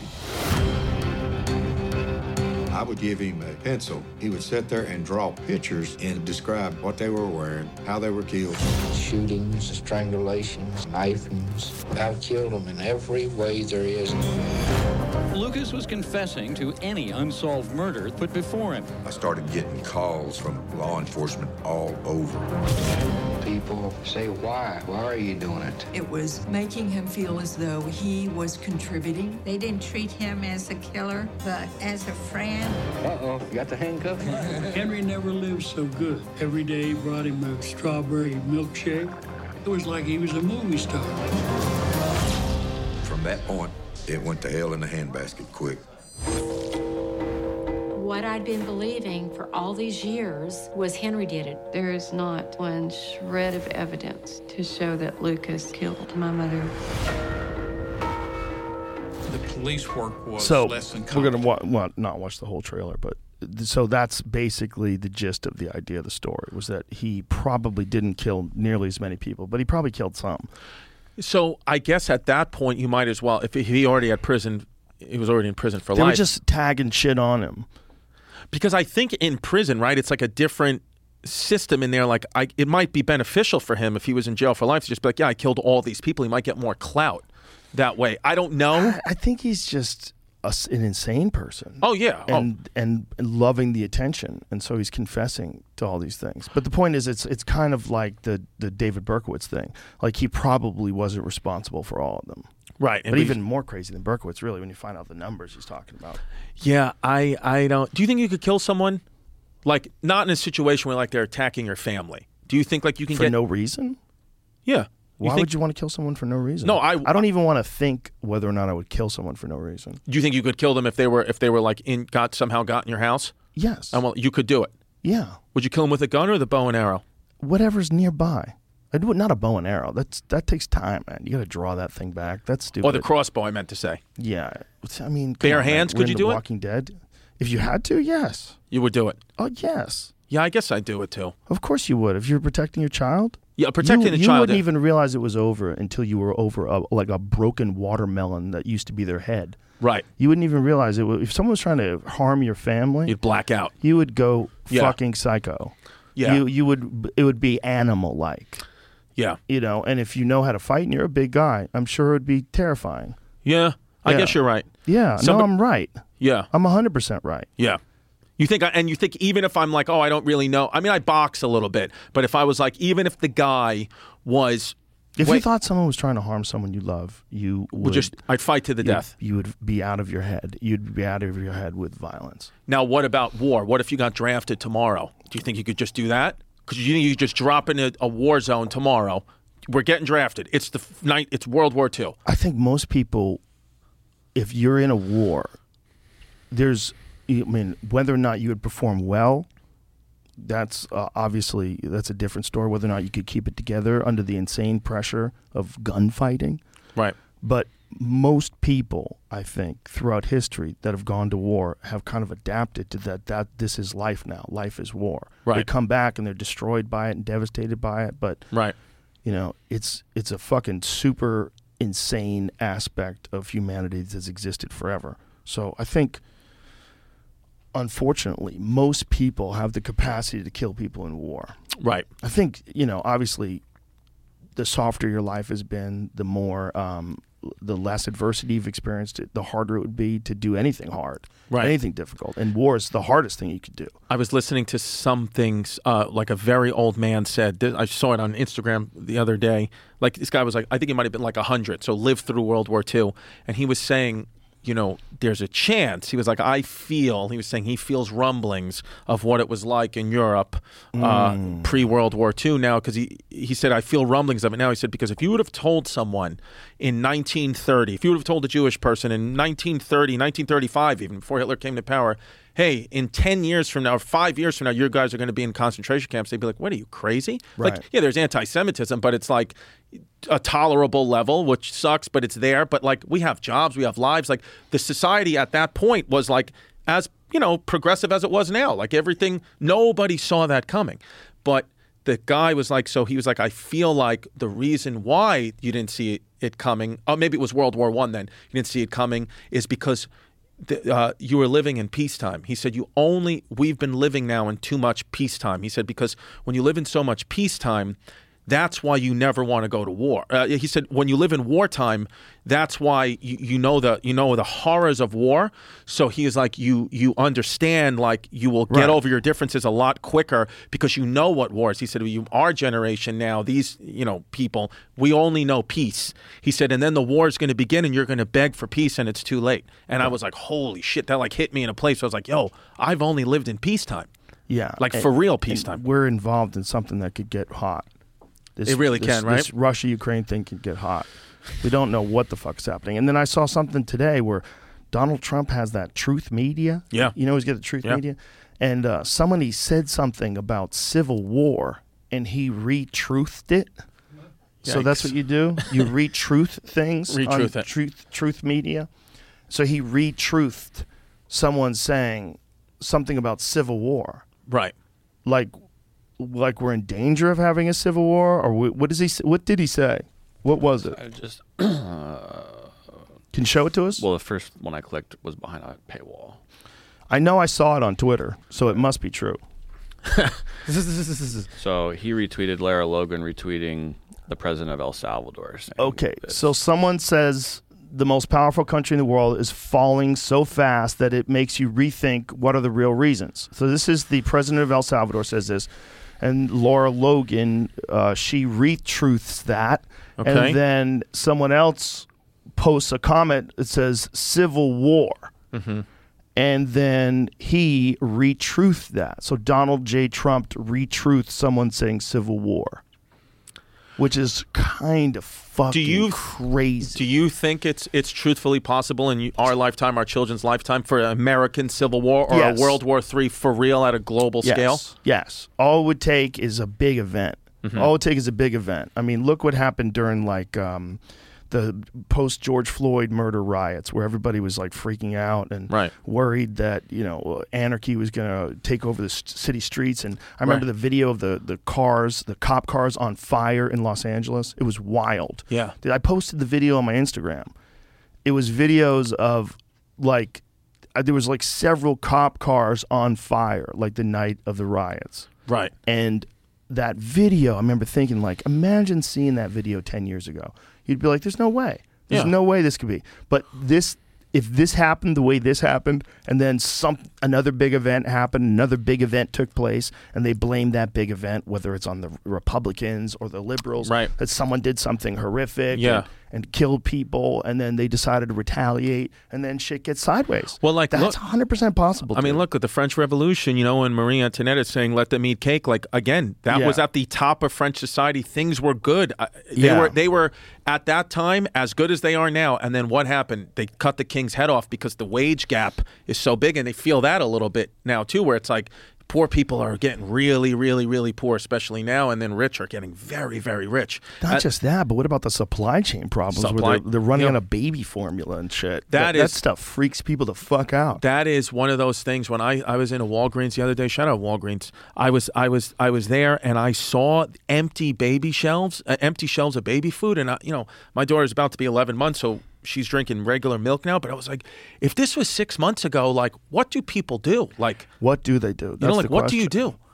I mean, this is why conspiracy theorists love moments like this, mm-hmm. because they, instead of assuming that it's like massive incompetence and that a, a series of events that causes a disaster, they just assume that, you know, they're trying to starve us out. They're trying to starve the babies. And like, that's a fucking super complex conspiracy that would involve a lot of people keeping their mouths shut and doing something that's really evil. Right. Or most people are dumb. Right. And yeah. then they have these jobs and they fuck this up, and it gets to a point where they've made this disastrous miscalculation or a series of events have led to a shortage in baby formula. Isn't it more likely that it's that? that if yeah. you see how fucking goofy people are with almost everything... Yeah, I, I, I think, like, you know, just now as, you know, because it feels like the this is like an age of, like, conspiracy where, like, science is more dominant than religion, you know? Yeah. It, it's kind of like, as a matter of fact, Giannis, and when we talked about this on History Anus, he used to say something I never thought of, but he's the one that mentioned it, where he was like, you know, there was times when religion is more prevalent than science and, like, kind of just get stuck in the mud at like midi, mi- Middle Ages. You're just stuck in the mud. Nothing really advancement. No advancements really happen because religion is dominant. He goes, but now science is dominant and religion is down. Religion's getting a beating and science is dominant. So the world's moving very fast. Yeah, but not just that, but science is connected to a very specific ideology. Right. It's connected to a progressive ideology to the point where like there's there's some aspects of science that get compromised by ideology, right? Where they don't want to even ob- examine whether or not things are, whether it's beneficial or non-beneficial, whether it's dangerous or problematic, because they don't want to run the risk of like offending a specific group. Right, yeah, like that whole like w- thing where it seems like everything's black and white now, like where it's like you ha- you either do the you do the things in the order or the person can't let you on, when it's like, you know, the person who's in charge, you know, has to make an example of you, where it's like we live in this gray world. Like my daughter was at a birthday party the other day and we're in the amusement park and you had to have wristbands. The kids had to have wristbands, right? And so get on, you know, my all the kids are getting on with the wristbands, and one dad, the adults had to have tickets, and the one, the girl, she had a wristband, but he also had another little kid who wasn't part of the party, and he had a ticket for her, but he didn't have a ticket for himself. So he was like, can I just go on with my daughter? You know, she really wants to go on this roller coaster with her sister, but she's not big enough yet. Can I just go on? And the guy was like, can't let you do that, buddy. Rules are rules. It's like, are they? Like, what? At what point, when would that, because I feel like thirty years ago, you would have just let the guy on. Like, I feel like pre nine eleven was a different world. That guy would have just let the guy on because it's like, of course, you stupid asshole. Maybe. Just let him on. But it's like, with this rules are rules thing, it's like, I, I don't know. Well, I, some people just enjoy telling people no, too. You know, and maybe he doesn't have the ability to say yes. What do you maybe mean? Maybe he could get fired. Maybe if they found out that he let him on, he can get fired. Would you, I mean, could you imagine, would you want, I wouldn't want to work for a guy that's going to fire me for letting on a, a small kid. There's a lot of people out there that are working for people they don't want to work for. It's, you know, it's, they don't want to risk that. It's too hard to get a good job. You know, if you got a good job and you, you like working there, you, you you can't. You can't just let a guy on. I feel like there's a million jobs now. Nobody wants, actually, people are not working. There's so. a lot of service jobs available. Those are that's available. That's a big one. That's yeah. a big one. Um, but, I mean, I don't know, man. Some people don't want to have to take a risk like that just for some dude. You know, you're supposed to get a ticket for you and a ticket for your fucking kids. You shouldn't have a sob story, buddy. It's like, figure it out. Yeah, but I feel like I would, you know, the guy was even saying, he was like, I let me go on the ride with her. My kid's going crazy. My other daughter wants going. We just wait in this long line, and I will give you the ticket. I'll go buy the ticket and give it to you. I pro- I'll leave my cell phone here. Like, he was trying you to. You have to get a ticket in advance. That's the rules. That's the rules. Yeah. But he just. Oh, he said he was going to leave his cell phone there? Yeah, he was like, I would leave. Just let me ride the ride with her. And then, you know, he walks off with both his kids. They're crying, yelling at him, that you know, and I'm like, oh, that man. Sucks. And then the guy, but I could tell the guy who didn't let the father with his two kids on felt powerful. I could tell he, he was, because he was like, yo, rules. He was telling That's his coworker, awful. he was like, he was like, rules are rules, man. You know, rules are rules. You run into that sometimes with stewardesses. Like, like if you ever had uh, like a coach seat and yeah. been treated really shittily yeah. by some lady, like, I didn't even do anything yet. Yeah. why do you, yo. why, why are you communicating like you're a school marm? You know? One of the best things I've ever seen in my entire life, and I'm so happy it wasn't secondhand. I'm so happy I was genuinely there to see it from start to finish. Is I got I was flying somewhere, and I was in the first class section. I and I actually I just I was up there. It was like a short flight somewhere, but it was, you know, first class. It was only a few few bucks more, so I got it. And and I'm up there. And there's a guy in first class who's being like such a dick, like from the beginning, like a dick. Like, he was asking the flight attendants like ridiculous questions. He was like, do you guys have, um, you know, he wanted like a fresh mozzarella salad. And she was like, we have what's in the menu. Like, you know, like he was being that. And you could just tell he was like, every time the guy would try to climb over him to pee, he would like look at him like obnoxiously. And the flight attendant was a woman like in her fifties, very sweet woman. And he, you know, they take your jackets, your sports coats or whatever, and then at you know when we're pilot comes on and says, hey, we're to the initial descent, whatever, she starts handing out the jackets to the people, and then she's handing his jacket to him, and he goes, there's a crease in my jacket, lady. There's a crease in my jacket. She goes, sir, I'm so sorry, but you know there's money jackets in here, and I'm, I'm sorry. We you know we'll do what we can when we land, but you know whatever. So polite. And he goes, unfucking believable. Crease in my jacket. And he's like looking around at all of us, and we're like, gives a fuck about your dumb jacket. So she's he keeps on. And, you know, she's sitting in her bucket seat by this point, you know, like where I can't see her, but, mm-hmm. you know, she's there. And he's, but he could see her. He goes, this is unfucking believable. He goes, I'm going to have your head on a plate for this, to this lady. And he keeps cursing at her. And it's so beyond uncomfortable where you're like, oh, my God, like, just shut up, guy. It's your jacket. Shut up, shut up, shut up. Out of nowhere, we might be truthfully like a thousand feet off the ground. Like, we're going to hit five hundred miles an hour on the landing zone on the on the runway in less than a minute. All of a sudden, you hear the belt buckle unbutton. She gets right in his face. She goes, "Shut the fuck up! I will break your fucking arm. Shut your fucking mouth, sir. Shut the fuck up." Whoa. And then goes back down, and the first class cabin and some of the start clapping like that. I never in my life have seen anything like that. Come to find out, when we're getting off, the pilot makes an announcement. He goes, so sorry for some foul language from Sandra. He goes, today is actually her last day She's retiring today, and there was a bit of an incident, uh, but she did thirty years of unbelievable, unbelievable, exceptional work for Delta. So let's give Sandra a round of applause. And the whole plane just clapped for her, and I was like, oh, and this guy felt like such an asshole with his dumb creased jacket just on wow. his lap. And then he he got off, a, a, you know, ahead of me. I was like row three. He was in row one, and he's trying to make a complaint, and they're like, sir, w- you'll do it at the information desk. We have to get off this plane. This plane has to turn around. And I was like, wow, they're like shuffling this guy out. Like they had his back. So they, they had her back, the flight attendant's back. And it was like that poetic, I've seen poetic justice like that twice in my life. That Actually, sounds amazing. Yeah, it was, cr- that was one. And then when I was a kid, this, I should have gotten into mixed martial arts back then because I, I saw something happen that was wild. My dad was taking me to a Knicks game. nineteen ninety-five, ninety-six, I'm a little kid. My dad's taking me to the Knicks game. Stay, game's great. We're going home. My dad would always take me on the subway all the way back home to where I live with my mom. And we're on the train, maybe ten thirty at night, and there's a man and his wife and their daughter sitting in between them.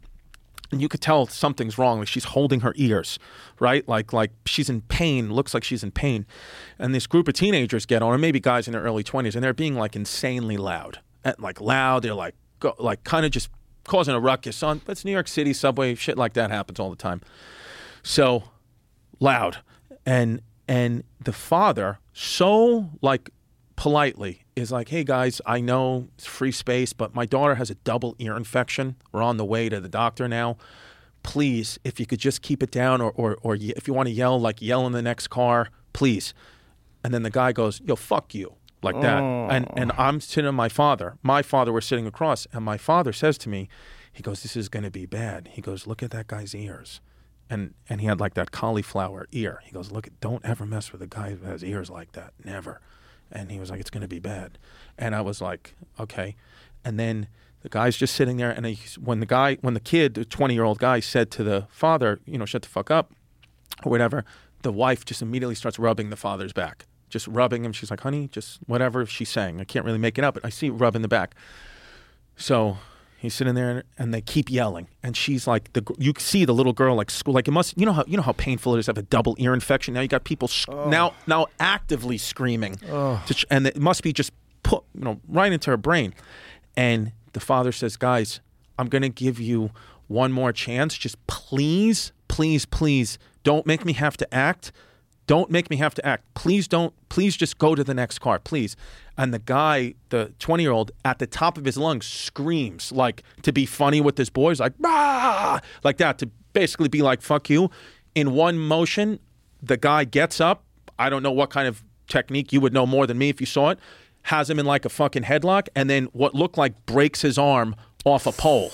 Like off the pole, or fucking breaks his arm. The kid's on the floor screaming, maybe crying. My memory doesn't, I don't remember that, but crying. Somebody pulls the emergency brake. Now we're stopped in the middle of the tunnel.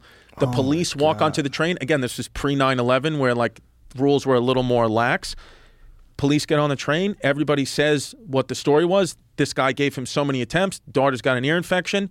They winds up, they take the, the father and the daughter off to get the daughter to, I guess, whatever more emergency place or whatever route they have to get her ear infection looked at, and they arrested the kid with the broken arm. Oh my God. I was like, whoa. Those are the two times I saw like crazy poetic justice. That motion, that time, and the flight attendant. That was just a couple of years ago. I was like, holy shit, dude. Yeah, people get away with a lot of shit, man. Now they do. Well, sometimes they do. Sometimes, you know, sometimes you get to watch it on video. Yeah. It's just like when someone gets their ass kicked, like the guy at the uh, Newark airport. Like that, that video morning. Going around. Was he smacks that dude in the head? But they, the thing is like that, the, the thing that has been going around is a shorter version of one that's a little longer. Okay. The little longer one, they were kind of like swinging at each other before that. There was something that happened bef- right before that. Mm-hmm. And then there was the one where the guy slapped him in the face. and then he, the other guy knocks him out. That guy was on the Denver Broncos practice squad. That's a that's a fact. That's a giant human. Giant human. And then why and, would you fuck with him? Well, and I have a friend who works as a baggage handler in that section of the airport, and said that that the employee, I think it's United, is, is going to lose his job. That, that's what everyone's saying. He's going to well, get. You can't get in a fucking slap fight you, with a guy. You can't do that. Or even if you didn't get fired, would you go back to work after getting punched into the luggage rack? And then getting up, like stumbling around. How do you go back to your position like nothing happened? People are going to remember that. I would leave. I would. I wouldn't work for that airline anymore.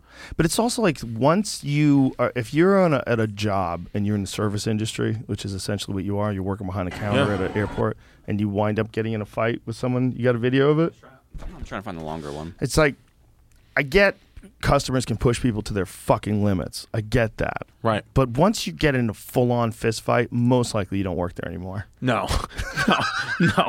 Especially if there's a video of you slapping a man and then getting K O'd. So there's some shit. See, see, see, it's going okay. on before that. Right. They were slapping each other. Oh, see, he... see, he threw some punches at him before that. And then he hit. Right. Yeah, see? And a couple times. See? I, actually, well, this guy's this taking it. Watch this. Yes. Watch this. See?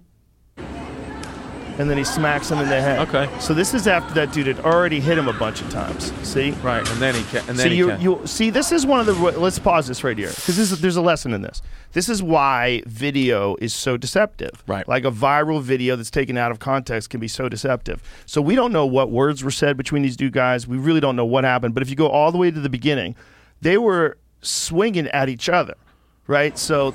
See, it looks like he touches him first, though. Go back. Yeah, he still looks like he swung first. Yeah, it looks like he pushes him first, and then the other dude slaps him in the head, and then he t- takes a couple swings at him, and the guy moves away and gets clipped a little bit, and then he hits him again and again and again, and then he steps forward and slaps him in the face. So wow. That is all everybody saw.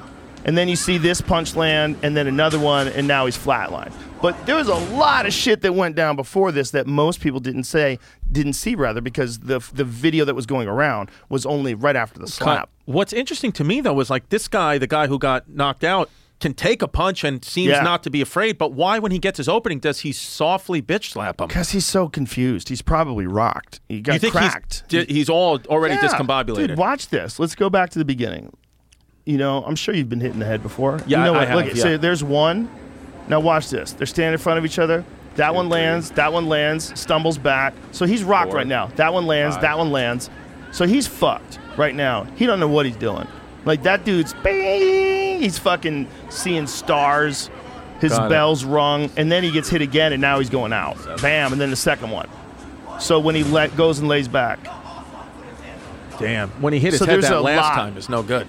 None of it was good, but it was like those punches that he got hit with before he slapped that guy probably had him out of his fucking head. He was disoriented. He's completely disoriented. He doesn't know what's going on. So what is the course of action? Do you have to arrest both of them? Well, I don't know, because maybe there was some shit that went fifteen seconds before that that explains why he pushed him. Who the fuck knows? Yeah, th- that's why the police always have like the yeah. real footage. Like I have a friend, I'm sure you have many friends who are police. Like there's time, and probably illegally does this, but there's times where like, a video will be on the news, and then he'll send you the real video. And yeah. then it looks like different stuff happened, or he'll tell you like a real story. Like I remember, I remember in, it was like a big article um, in New York. It was happening like, um, you know, like anti-Asian hate, like an Asian person, elderly person that got pushed over, and it was on the front page, anti-Asian hate, anti-Asian hate, which, you know, was pro- pro- unfortunately probably happening. But he, my friend was like, you know, you know, he goes, it's happening. For sure it's happening. He goes, but you know that person who happened to be Asian was one of like fifteen elderly people that was pushed over. One of them got pushed down the stairs and is dead at the bottom of the subway, but they didn't fit the agenda that the media mm. wanted that day. So that's the thing, is like it's cherry picking at times, mm. you know? Not everything, but I remember that day I was like, oh.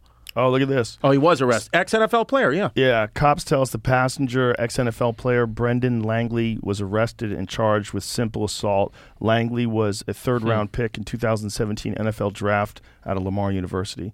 The employee has been fired following the incident. So it's it's interesting. It's like, I don't know what happened. He said the law enforcement tells us the passenger was arrested, not the employee, despite the passenger's claim that he didn't throw the first punch. It seems like, at least from what we saw there, that the employee touches him first, right? Yeah, it seems like that. It seems like he kind of pushed him more than he punched him. Right. But then the other dudes start teeing off on him. Yeah. Yeah. Yeah, I mean... You get punched like that, man, you don't know what the fuck's going on. When I, I was in high school, they, um, if you had an altercation, like if you got into, like the first couple of years of high school, then it changed. They, I had an all-boy Catholic high school, and then they let girls in. But... when they were just boys, and it was like a tradition at the high school I went to, if you got into a fight, like me and you were classmates, and we got into a fight, like just a verbal, you would go to the basement after school, and a teacher was there to supervise it. They put on boxing gloves and let you like duke it out. Holy shit. Yeah, what like if a, a guy was like bigger than you and tougher than you and beat you up, and then you had to get in the ring with him again afterwards? That was their mentality, to be like, don't fight. Because if you fight, if you any type of altercation at all, you're going to have to do that with gloves on. But what if it's just like a bully who's way bigger than a guy who beats him up? That's the way the rules were. Oh, my God. I mean, th- That'd be terrifying. That so you was, get your ass kicked, yeah. and then you have to fight them yeah. like in, with gloves on? Well, it was by the time I got to the high school, it, they weren't doing it so much anymore, but you Jesus. saw where the ring was, and I was like, that's a crazy way. Bro, think about what they did with the Spartans. I mean, they oh had they had little kids fighting when they were little. Yeah. Yeah, I mean, they made them little warriors. If they weren't good babies, they'd leave them in the woods. If that might be wrong a, with them. Is that, that a might, myth? What did you say? Is that a myth? Is that what you're going to say? No, no, I said a myth. I said that might have been, when you asked me to go back in time, that would be the only one I consider, other the than Spartans? the Revolutionary War, is to see that that formation that mm. they had. What, what was the formation called? What the, the troops, um, they would do that um, in the movie three hundred. Mm-hmm. You know, they would make like that triangle. Yeah. And they like, it was like impenetrable. I would love to see that, like Thermopylae. Yeah. Something like that, to see, only to see if it's true or not. There's a lot of things that I was like, is it true or is it not? Because, you know, even like Revolutionary War stuff, like they say when you start to do the research that the Declaration of Independence wasn't what the people wanted at that time. It was like propaganda. It was like American, it was like propaganda. Like we, all we wanted when, all we were saying was we want people to represent us, you know, taxation without representation. That's all we want, is to be represented in Parliament as a colony. That's it. But then the war effort's going on, and you know, a year goes by, and all of the soldiers, the colonial soldiers, kind of um, time is up. They want to go back to their farms. They miss their wives. They miss their kids. And Washington and all the Benjamin Franklin, all these people are like, wait a second, how do we get these soldiers to stay? And then they hired Thomas Paine to write Common Sense, which was like the first viral. It was like, the, you know, the big TikTok of the day. It was a pamphlet. And it was like, oh, don't you want... Don't you want to declare freedom from the tyr- you know, tyrannical British? And most people were like, no, we have safety with these people. And then their story is like that they created, the Founding Fathers kind of created this myth, and they created like this thing that people were like, all right, yeah, actually we do, fuck them. So I would like to see like what the, what's the truth? Right. What, what is like? Talk. I'd like to sit down with a random colonial person, just from any colony, and just sit down and be like, in seventeen seventy-four, how do you really feel about the British, buddy? What right. pisses you off about them? And just have them eating molasses, making shoes, just fucking talking to me, you know? Yeah. And that's, I would like that, because we know what George Washington said, or we know what, you know, fucking any famous historical, I mean, there's written down, whether it's bullshit or not, but it's like, what did Joe from Massachusetts say? seventeen seventy-four Joe. What did that guy think?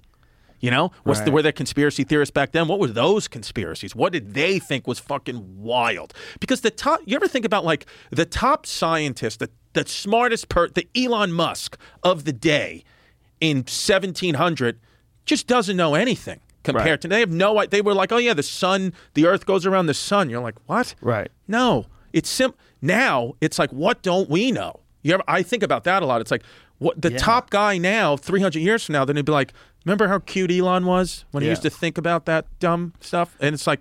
I think by the time that happens, we'll be incorporated with technology. I think that's going to be the big leap with people. It's going right. to be like... the there's a biological sort of a bottleneck mm-hmm. that biological things can only get so good so quick, whereas technological things can get good really quick, really easy. But if the technological thing can affect the biological right. thing, like, you know, you could have some fucking... super chip in your brain that allows right. you to get five G Wi-Fi everywhere. And sure. That that's what's going to happen. That yep. that's what I think is going to be like the, the big change. We're going to look back on people that were normal biological people. It almost feels like it's all going too fast now. I mean, we it just, is. We said like twenty years ago. I mean, like you know, we had look at what an iPod, and we saw an iPod. Yeah. Now you'd be like, look at that thing. It's and now, but like if you took somebody from I don't know, sixteen hundred, and then dropped them off in seventeen hundred, not much of their life would look different. Like, oh, right. We still got ships, we got no planes, we right. still got disease, we still got the, maybe little things, but not mo- now. It's like you go in a coma for ten years. When Jerry came out of prison twenty years later, he was like, he, the cars were going so fast, the phones, he didn't know anything. Mm. And that was just twenty years of being incarcerated. And I was, and, and, and I was, I think about that, like, how fast can it go? I mean, anything, it's right. If you go, the train goes off the tracks when it goes too fast. So yeah. I think about that. I don't have any clue at all how to stop it, what to do. Nobody does. I'm just like, try to listen to the smart people, see what they say. I think it's a natural function of progression that everything gets more complex. If you look at the beginning of the universe to now, like, it seems like everything just keeps getting more complex. Right. Like, if you look at, like, the universe starts with the Big Bang, allegedly. Um, so that's the beginning. And right. from then, everything expands, and from supernovas, the carbon gets created. Like, literally from, like, a star exploding, the carbon gets created that makes human beings. So something happens, and then from that thing happens, this one thing emerges that can change, like, consciously decide to make changes to the environment around okay. it, to the point where it gets to the point where it can literally nuke every man, woman, and child off the face of the earth if it wanted to in one day. Right. It, it could kill everything, make right. the entire world in pop, in a, it, like unpopulable. Is that not a word? What's the word I'm looking for? What's the word? It, Uninhabitable? Uninhabitable. Uninhabitable. Yeah. I'm like, unpopulable. That's not even a word. I'm using that tonight in a but sentence. It's, it's, it seems like things keep getting more complex, from the beginning of the first wheel to this guy figures out how to put a fucking uh, leather tire on it yeah. to what we have today, to Teslas, to some shit in the future that's autonomous and, and right. just rides on your fucking brainwaves. You tell it in your head right. where you want to go, and it just takes you there. And it never, there's no more accidents anymore. And we right. look back on accidents as a tragic, barbaric thing of the past, like horseback injuries. Yeah, you know, I mean, yeah. if that becomes a, to- a thing in our Our lifetime, it's going to change everything. If you're not allowed to drive anymore, if these things drive you, and right. then if the government gets to decide whether they could shut off your driving thing, right? You know, but that's just one part of it. And you're, what if you become incorporated with that thing? What if that thing becomes like almost like an extension of you as a human being? Because you're electronically connected to it through. Yeah, it. And then you might be in, you might think like, oh, well, then I'll be alive forever. But that might be torment. That might yeah. be like a tormentful thing, tormented soul. It could easily be that. Like, the the big fear with me is that someone comes to the conclusion, or nature comes to the conclusion, that emotions are problematic, because although they, they create great energy, and they they emotions create things like love and things like uh, creativity mm-hmm. and uh, the passion that someone has expressing themselves in music or in, in anything that we enjoy. You know, you see that that the, the, a part of that is emotion, right? When Janis sure. Joplin's singing "Take a Little Piece of My Heart Out," that that song, like, you feel emotion in that. Right. What if, what if we decide that emotion is what's causing all the war? Emotion is causing all the rejection and the anxiety and all the problems that the people have with uh, just ex- existential angst and ex- the way you interface yeah. with life. What if you could just interface with things in a pure data-driven way where you don't have to worry anymore? There's no more worry. Yeah, or or that's also like, I think if you remove the emotion, that's how you get control. I mean, it seems like, you know, Hitler, all these people, that's, they kill the artists first. They kill the creative people first, because if you can think rationally outside the box, then it's very, it's more difficult to control. That's why when I from actually listening to your, I think it was, is it Michael Pollard? Michael Michael Pollan. That guy, I've been watching his, going down the rabbit hole with him, because just randomly saw it, how he, when he said he stopped drinking coffee mm-hmm. for three months, and then he was talking about the ayahuasca, and something I never even thought of, when he's like, you know, why are some drugs, like the drugs that can connect you to like that spirit molecule, the D M T, the ayahuasca, if then, you know, then, you know, maybe you don't fear death as much, you, you're harder to control that way, but like alcohol and other things get easier, it dumbs you down. Those things almost could be argued make you smarter and more intellectual, more intelligent. So like, even maybe that's what happens. You get some top person gets power, and they're like, I can't control them when they're so smart and connected. Well, let me remove their emotions. You know, that's there's actually a, a book called The Immortality Key that's all about the use of psychedelic drugs in ancient Greece, and how the authorities at the time, the people in power at the time, shut it down. And that the uh, I think it was was it the Pope who who was it that, that shut it down? I forget who initially. That shut down what? They shut down these psychedelic ceremonies that they were doing. Okay, and you're talking B C Greece. Times. Yes. Ancient Greece, okay. And so there's this guy named Brian Mirorescu, and he he made he wrote this book called The Immortality Key, and he came on to talk about it. And one of the things they found was um, through these ancient vessels, like pottery vessels, that there was residue of psychedelic substances wow. that w- was mixed in with the wine. Wow. Yeah. So, like, how do you say, what is the the exp- Eleusinian Mysteries? I think that's how you say it. Yes, Eleusis. The it's a weird word though. Eleusinian. It doesn't sound. Even when I'm saying it right, it sounds like we I'm should just pick wrong. A new word for it. Just make it easier. But these people, like intellectuals of the time, would make a trek there to learn and to take part in these rituals. And right. no one knew what these rituals were. It's like it's hard to know exactly what they did. And when you read the sort of cryptic descriptions of, right. of it, what they're leaving out when they're talking about wine, we think of wine as being wine, like or go buy a nice Chardonnay. Yeah. No, that's not what wine is. To them, wine was stuff where things were always mixed into it. So they always, it wasn't just grapes that were fermented. It was grapes that are fermented, but, but a bunch of other stuff. And they would throw a lot of psychedelic stuff like ergot, which is like a type of fungus that it, it, it gives you an L S D-like effect. So they were basically tripping their fucking balls off right. and writing literally the foundations of Western democracy. Right. They were coming up with all this stuff, most likely while they were tripping. Right. Because and, and, and you know, like when I've watched, listened to some other people, like, again, I'm all new at this. Like the last couple of months is when I've started to really... You should read this book because it's perfect for you okay. because you love history and you, you're also curious about this, this subject. Read that book, The Immortality. The Immortality. It's opened up a field of study in Harvard. Yeah.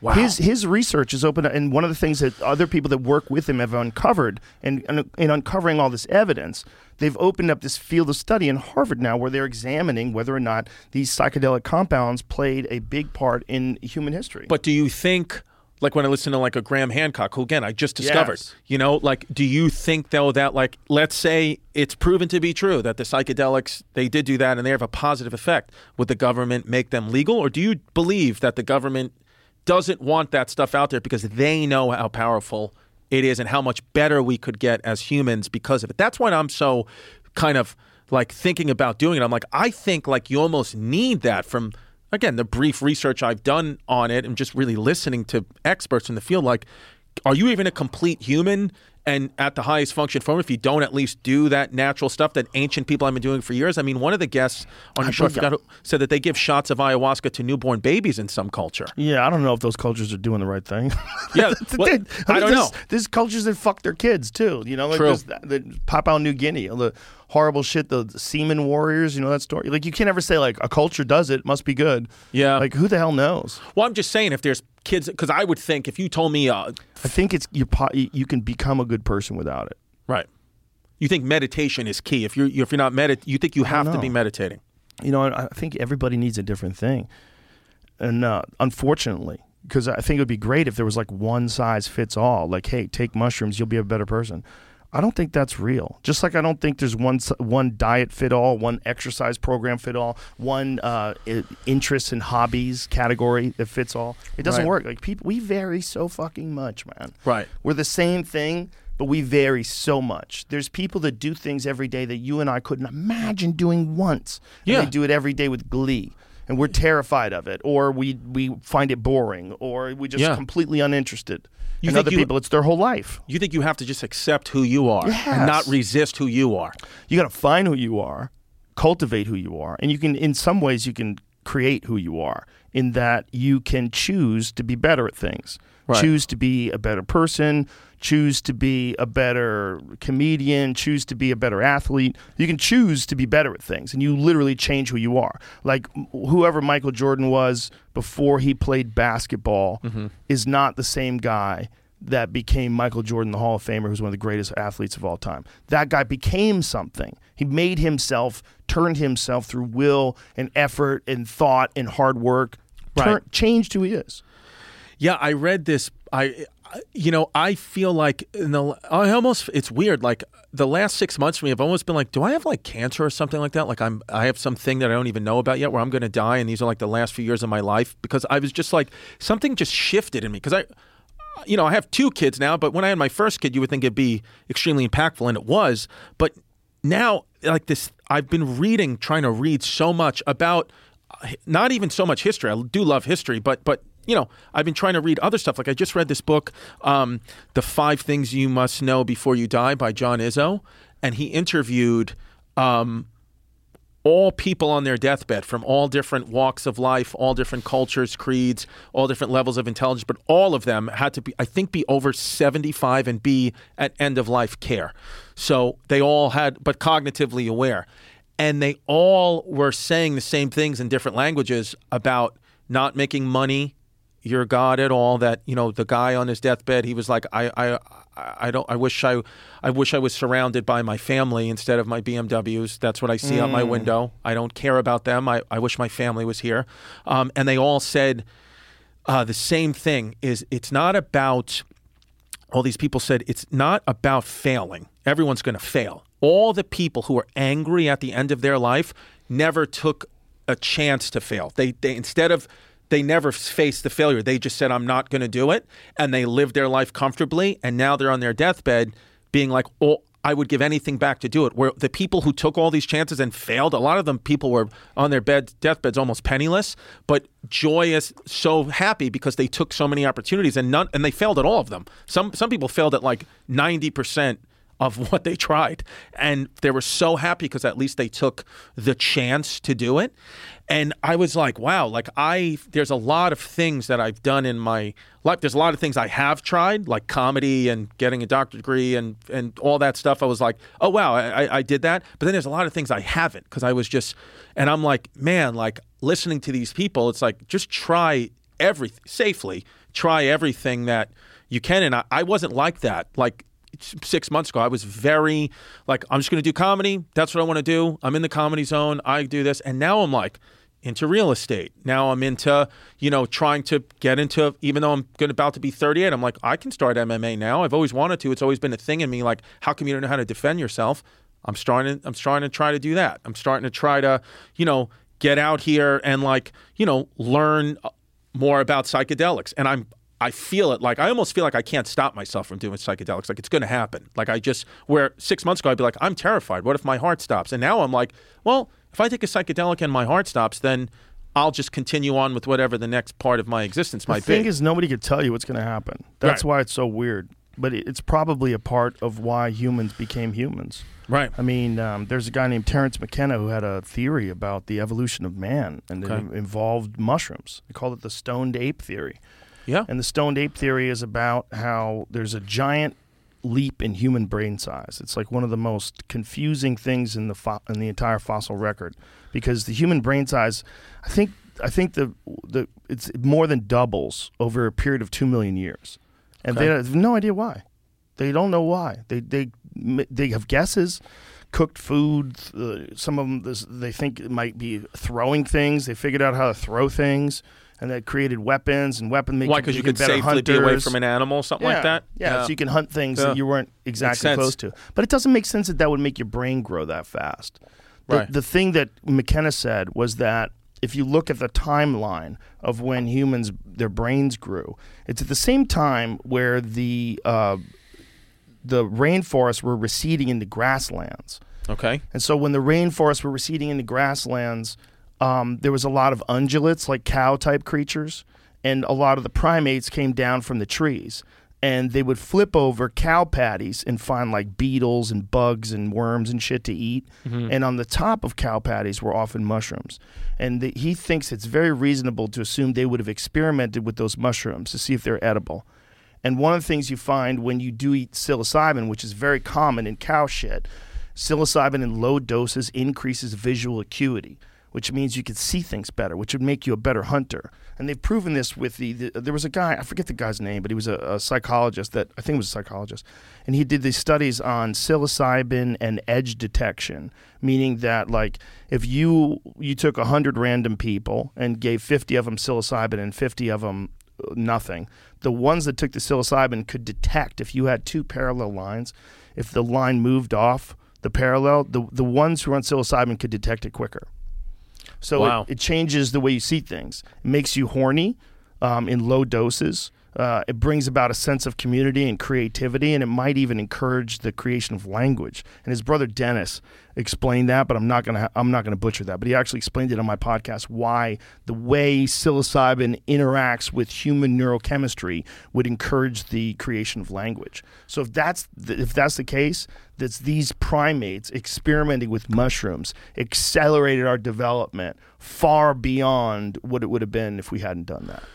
Interesting. Yeah, I feel like there's almost no way that those types of drugs weren't a huge impact in our development. I also think distractions were a lot lower f- probably back then. And like, you know, when you t- like Great Pyramid stuff, when I listen to all these great thinkers talk about it, I'm like, but also like maybe feats like that would be impossible now because of distractions and unions and this and that. But back then, it's like if I told you, you need to get that brick in that right place or you're going to get whipped and or killed, you would have a higher chance of doing it. Yeah, you just get whipped or killed. This is not about... You think that's... Yeah, yeah. I think it's about... I don't think it was about like forcing people to do it as much as it is about skilled labor. They don't... They just have recently decided, uh, I think it was within the last couple of decades, that those people that worked in the pyramids were probably well paid. And they found, because like they found camps, like the f- type of food that they ate. Right. And, and, and they think... They were. It was skilled labor, but they still. The problem is they don't have any fucking idea how they did it. The craziest thing about it is the technology that exists to move that stuff. There's no evidence of it. Right. Like it's the the the pyramids were almost like if you wanted to prove that civilization gets to extreme heights and then gets reset, you would have to leave behind something that would defy time. And the only thing that you're really going to leave behind that defies time is made out of stone, and it's huge. And that's what they did. They made something right. that defied our current understanding of construction. Because if, if you ask people, could you build the pyramid today? There's a lot of people that will arrogantly say, yes, of course we could build the pyramid. Of course we could do it today. It's not that easy. Right. Maybe people could do it today. But you have to think about people doing it four thousand, five thousand, six thousand years ago. Could yeah. they do? How the fuck did they do it then? Right. There's two million three hundred thousand stones that go, they're cut so perfectly that they come to a fucking point at the top. yeah. And it points on each corner to true north, south, east, and west. Right. There's two million three hundred thousand fucking stones. Some of them are from quarries that were hundreds of miles away. Bro, it's nuts. Do you think that? Do you? Is your opinion then that there maybe psilocybin and things like that were involved in in, in this type no, of th- I stuff? Think, I think we are arrogant to assume that this is the greatest height that humanity has ever reached. Yeah, I agree with I that. I think if I think those things point to uh, humanity that existed, where or, or a civilization that existed that was way more complex than we understand. And I think something happened. Yeah. And because of the Graham Hancock podcast and a guy named Randall Carlson who I've had on, I've yeah. been introduced to the Younger Dryas impact theory. And the Younger Dryas impact theory coincides with the end of the Ice Age. And there's a lot of physical evidence that somewhere around, like, I think it was more than one time, but from an, an area of like twelve thousand years ago up until like eleven thousand years-ish, the Earth probably got hit multiple times by a comet shower. Right, we probably got fucked up, and the, the way they find it is they do core samples. They find iridium, and it's all around that same mo- area of time. When they get into that twelve thousand and ten thousand years, like there's a lot of iridium, which is really common in space and really rare on Earth. And they find nuclear glass. Is this shit that they find when they do nuclear test blasts? Right, and it also happens when asteroids hit. So they found this stuff also in that same time period. So they're like, I think Earth got lit up, and it probably killed a large percentage of the population. Do you think there are people in this world, in this country, like groups of people that know for a fact some of these things that we debate daily? No, they're trying to figure that out. They're trying to figure that out. That yeah. No one knows for a fact. You right. don't know for a fact what happened twelve thousand years ago, but you could look at a lot of evidence. Right. The, the Randall Carlson evidence is really fascinating because it literally coincides with the end of the Ice Age and a rapid death of a large percentage of animals on, on, in North America. Including humans. Yeah, but not all of us. We lived, right? right? But right. but the fucking that coincides with the end of the mammoth. It coincides with the end of the saber-toothed tiger. Like all those animals get wiped out. There's right. like something around sixty-five percent of all the megafauna yeah. gets wiped out. Well, we might be in a place where we could, or at least our kids will know. Like, like you know, Maybe. like when Lewis and Clark embarked on their Lewis and Clark expedition, they nobody from America had been any further really west of, like, I think, Ohio. So they right. were like, maybe the end of the earth is there. They they thought Lewis and Clark were fully, they packed tools like we might encounter dinosaurs. And that was just two hundred oh years God. ago. They genuinely thought like there's a possibility there's a brontosaurus out there because oh. we didn't have any of this info yet. And that right. was only two hundred plus years ago. So we could be in this crossroads now where it's like, because what you said too is interesting when you're like, oh, we always think we're at the height of society. Like, you know, in Lincoln's time or right before Lincoln, like, you know, talking about a like a like a president's sex life or or were they gay, were they straight? None of that was a scandal. It was like accepted. Right. End of Roman Empire. It's like, tr- you know, gay. It was all acceptable. Nobody right. had an issue with it. But you would think though, oh, now we're the most progressive, and it's like, no, I think there were there were progressive back then. It's just it goes in in cycles. I think it does go in cycles, and you know, another thing to take into consideration is how long the stuff that we have that we rely on on a day-to-day basis would last if we weren't around. Right. So like if our phones, like it's like I was just in Detroit, right? Okay. So Detroit is a great example because Detroit fell apart in, I guess it was the eighties when it all went down. The, the destruction of Detroit, and then you look at the homes that have been overtaken by trees. Right away. It's wild, dude. Yeah. Like trees popping through the roof of a house. Right. Like, and there's a lot of them. And that's only twenty. That's only forty years ago. Exactly. So how how long do you think your phone would be around if you just left it in the dirt? If right. your phone got covered by dirt, right. the earth would consume it in a few hundred years for sure. Yeah. There would be no evidence. So now imagine five thousand years. Yeah. So if we're going back to the time where we think they made the Great Pyramid of Giza, which is like two thousand five hundred B C-ish, somewhere around then, that's just you know, they're kind of it's a lot of you know estimates. But that who the fuck knows what they had? We don't. Yeah. Fi- there's not. It's not going to be here. Yeah. Or, or like or like you know I, I saw like all on the news the other day like oh there's a doorway on potential doorway on Mars, and it's like, how do you know? Who knows what the hell that is? But Didn't it's like we wreck a bunch of shit on Mars though. They've sent a bunch of satellites up there. So well, it said that it was a. Did you see what I'm talking about? Where it said it was I like did. a door. Yeah, I didn't read it though. They said it was like a like a door like into like a room. Like what? It looked, but again, it could just you know like what? The, yeah, that can't be real. They said it's uh, zoomed in and it's just like a natural rock formation. Shut the fuck up! They're lying to us. I know the Egyptians, right? Let me see. The, is that the only image of it? Yeah. But bro, my thing is, that is like could not look more man-made. More man-made, because it's like if that was a million years of being untouched. I mean, like, like if a million, if we got an asteroid, we all got wiped out today, and a million years from now, there would be no evidence of anything. We would be miles underneath the Earth. So, or, like, why couldn't that happen in Mars? Maybe God is hilarious, and God's like, I got an idea. I'm going to leave behind a fake door on Mars. yeah, just that, leave. That looks so much like a compound. Like, that looks like something from Star Wars. Where like you know, yeah. like you, you land on the. If you had the opportunity, and... would you go to Mars, just to Fuck see? It? No, you won't. Because no. I feel like Mars is like whatever. It's just like going to Arizona. I would want to go. Dude, I don't even want to go to the desert. Why would I want to go to another whole desert planet? Yeah, I don't even. If you gave me a free chance to even go into space, I just don't. I have no. I have zero desire to do it. I might be interested in going into space just so I could get the perspective of looking down on the Earth from orbit. I think it must be wild. I think that must be wild. Right. I think because astronauts talk about it, they're they're pretty unanimous in it that it's a, a life-changing perspective enhancer that you, you see the Earth from above, and then the whole idea of like countries and war and like separated by borders seems so insane.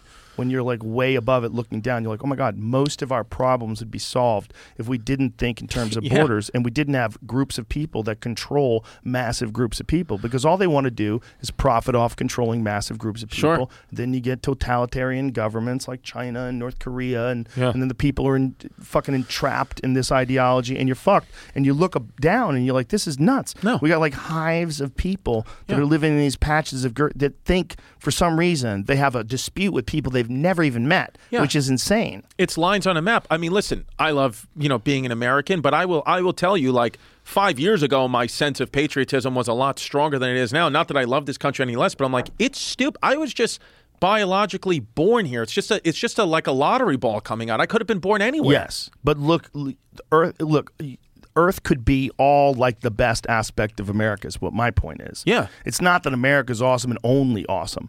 Is that if everyone had as much freedom as we have in America, the world would be a better place. And if we could get what is wrong with America sorted out, right. and, and solve all the inequities, solve all the inequality, solve all the bullshit with horrible displaced communities where they have no hope, fix these these real problems that we have here at home. Yeah. It's kind of crazy how much time we put into other things, like outside of America, when you look at how fucked some of the cities in America are. Well, that, or look at it, we're sending billions of dollars to, to Ukraine, Ukraine, Russia, and there's no f- formula on the shelves in C V S. I mean, I don't know where that fucking money's coming from. Like, I wish I understood how they yeah. allocate money to problems, because if you don't think there's enough problems in America to alloc- allocate money, of course. if you if, if they're not paying attention to what the fuck is going on in Chicago, the crazy yeah. amount of gunfire that yeah. they have in the south side of Chicago, I mean, that is wild. It's wild. It's and like, that's just going to keep going. It's a full war zone. I, I do. I think that you know. I think that. Again, I don't know. I'm not. Uh, I think the powers that be, whoever that is, there's just a lot of money in keeping us divided, a lot of money in keeping us angry. That's why the media cherry pick stories to make problems way bigger than they appear. You see, you know, we see it nightly in comedy clubs. I mean, what do you got? You got a bunch of different people, different ideologies, races, religions, cultures, creeds, just laughing or not laughing in unison. Yeah, that's pers- more more natural, honestly. Yeah. But the problem is it's profitable. Like if they have a horrible sure. story that pisses everybody off, everybody's going to click on it. Uh, but but.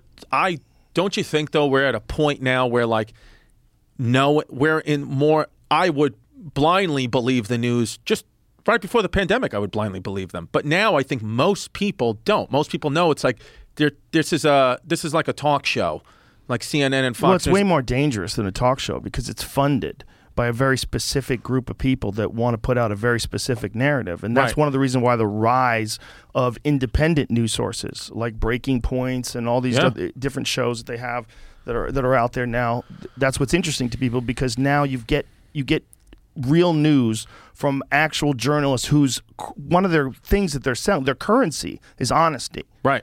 Because right. we don't get that from the, one thing. If you're going to listen to Fox News or you're going to listen to C N N, you're going to get ideologically driven yes. information, right? Depending on who the source is, which anchor it is that's talking. But you're going to get it from the right on Fox. You're going to get it from the left on. Well, what about what about if someone just tells the fucking truth? I agree. Th- I, those don't exist on television anymore. Not anymore. No, I kind of it's it's more on the internet or, or like these other places. Like it's kind of like um you know the C N N and Fox News. It's like you know it's chain food. It's T G I yeah. Fridays. Whereas like the best food is the mom and pop places, and that's where I try to focus if I'm going to look at the news. I've tried actually though. I think, you know, there's an obligation, of course, to be informed. I think just being a person, being a comic, whatever. But I really, really, really, I mean, with, I would say most of my energy, you know, I've been trying to lose that anxiety, most of my energy every fucking day, even more than physical at the gym, more than anything else, has been trying, trying with literally every cell in my body every day to get off or to limit myself from social media, because I believe in my heart that it is as bad for you as cigarettes were. When the cigarettes, they were doing commercials for cigarettes in the fifties. Oh, I love cigarettes, whatever. And now, one hundred years from now, you may look back and be like, how the corrosion. So just, I've been off Twitter for Nine nine days now. I still have I have you know somebody tweet for me. I send them what I want to be said in my videos or wherever I'm going to be promos. But I don't look at it. And in just in nine days, I feel you know I'm silly. You know when I'm to go to start the podcast. Oh, I hate myself. It, there's a silliness to that. Right. That's just me. But genuinely, honestly, truthfully, gun to my head, I feel in just nine days like incredibly ha- so much happier, because just a couple of. It just takes one or two to, to get past the goalie, and then it hurts you. I mean, yeah, it hurt. You know, when you see things about like your comedy, your look, your this, your that, how you are, what they heard you say on this podcast, it's painful to hear any negative response. So I used to think, oh, I have to take it all in. If you want to keep progressing in this career, you got to take the positives and the negatives. And I'm like, why do I have to do that? I'm only going to live once. I just want people to say positive things about or hear positive things about me. I know what I'm doing wrong. I, I can self-critique, and I can have members of my family or close friend group tell me something. I've tried to make a point now to make like a real fundamental decision to be like, I'm not going to let someone I don't know that I've never met influence my behavior or my mentality at all, including politicians or newscasters. I don't care because I'm like, I don't know them. Oh, so-and-so's an idiot. I'm like, yeah, I don't know. Like you said, it could have been edited. The video's edited. I'm like, I've never met any president or politician or newscaster. I think, care about what my dad thinks of me. You know, what my daughter, my girl thinks of me. Like, I'm trying to just focus on that. And I've gotten like noticeably happier in just less than two but, weeks. But you have to understand, like when we're, we're talking about social media, what you're experiencing is very unusual. It's not regular social media. You're experiencing social media where thousands and thousands of strangers are judging you. Right. So when you talk about that, like the the average person, if you tell the average person social media is bad for you, they're like, well, I'm just like reading stuff. Like, what's the big deal? That's true. Well, it's bad for you when it's negative. And the problem with anything that anyone's doing in the public eye is you're going to get a certain percentage of negative. And whether it's ten to one or one hundred to one, what, that one that sneaks through is going to freak you out more than the one hundred that love you. It still even hurts you at your level. You'll still, if you see one, it hurts. You don't like it. Right. It's not nice right. to see that someone dislikes you enough to state it publicly. Nobody likes that. Right. And if you do like it, there's probably something wrong with you. Right. I'm like, you shouldn't like that someone doesn't like you. That's weird. It's a yeah. weird. It's like a, a defense mechanism. But the point is, mm-hmm. is that that's an incredibly unusual position to be in. Right. That doesn't exist in nature. Like there's one person and this person doesn't know all those other people, but all those other people are watching all the stuff that they right, do. Right. That's crazy. Right. But that is fucking insane. Like that position, the position to be in, like a person like yourself that's putting stuff out on social media, no one knows how to handle that. Okay? Because no, it's not natural. No one has it. They right. can talk all that shit they want, but no one does. No one gets that spot except the people who get to that spot.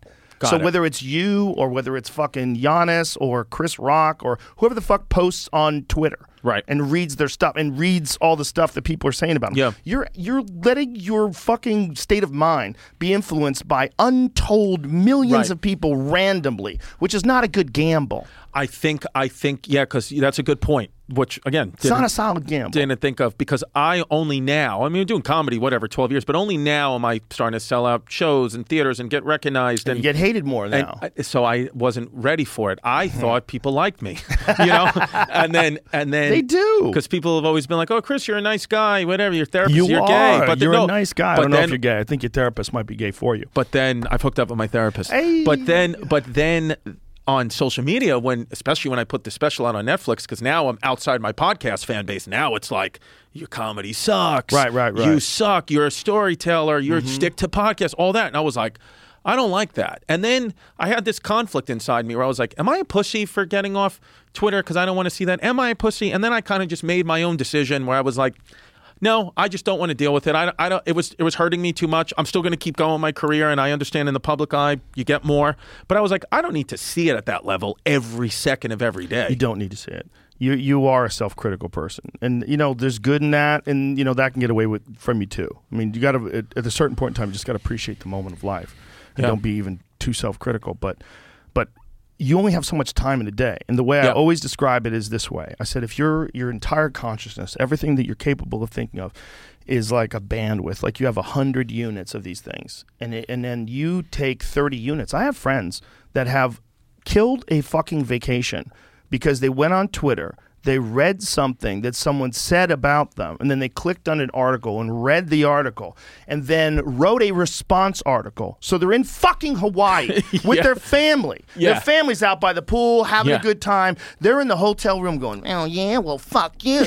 And they're writing, and this guy is brilliant, by right. the way.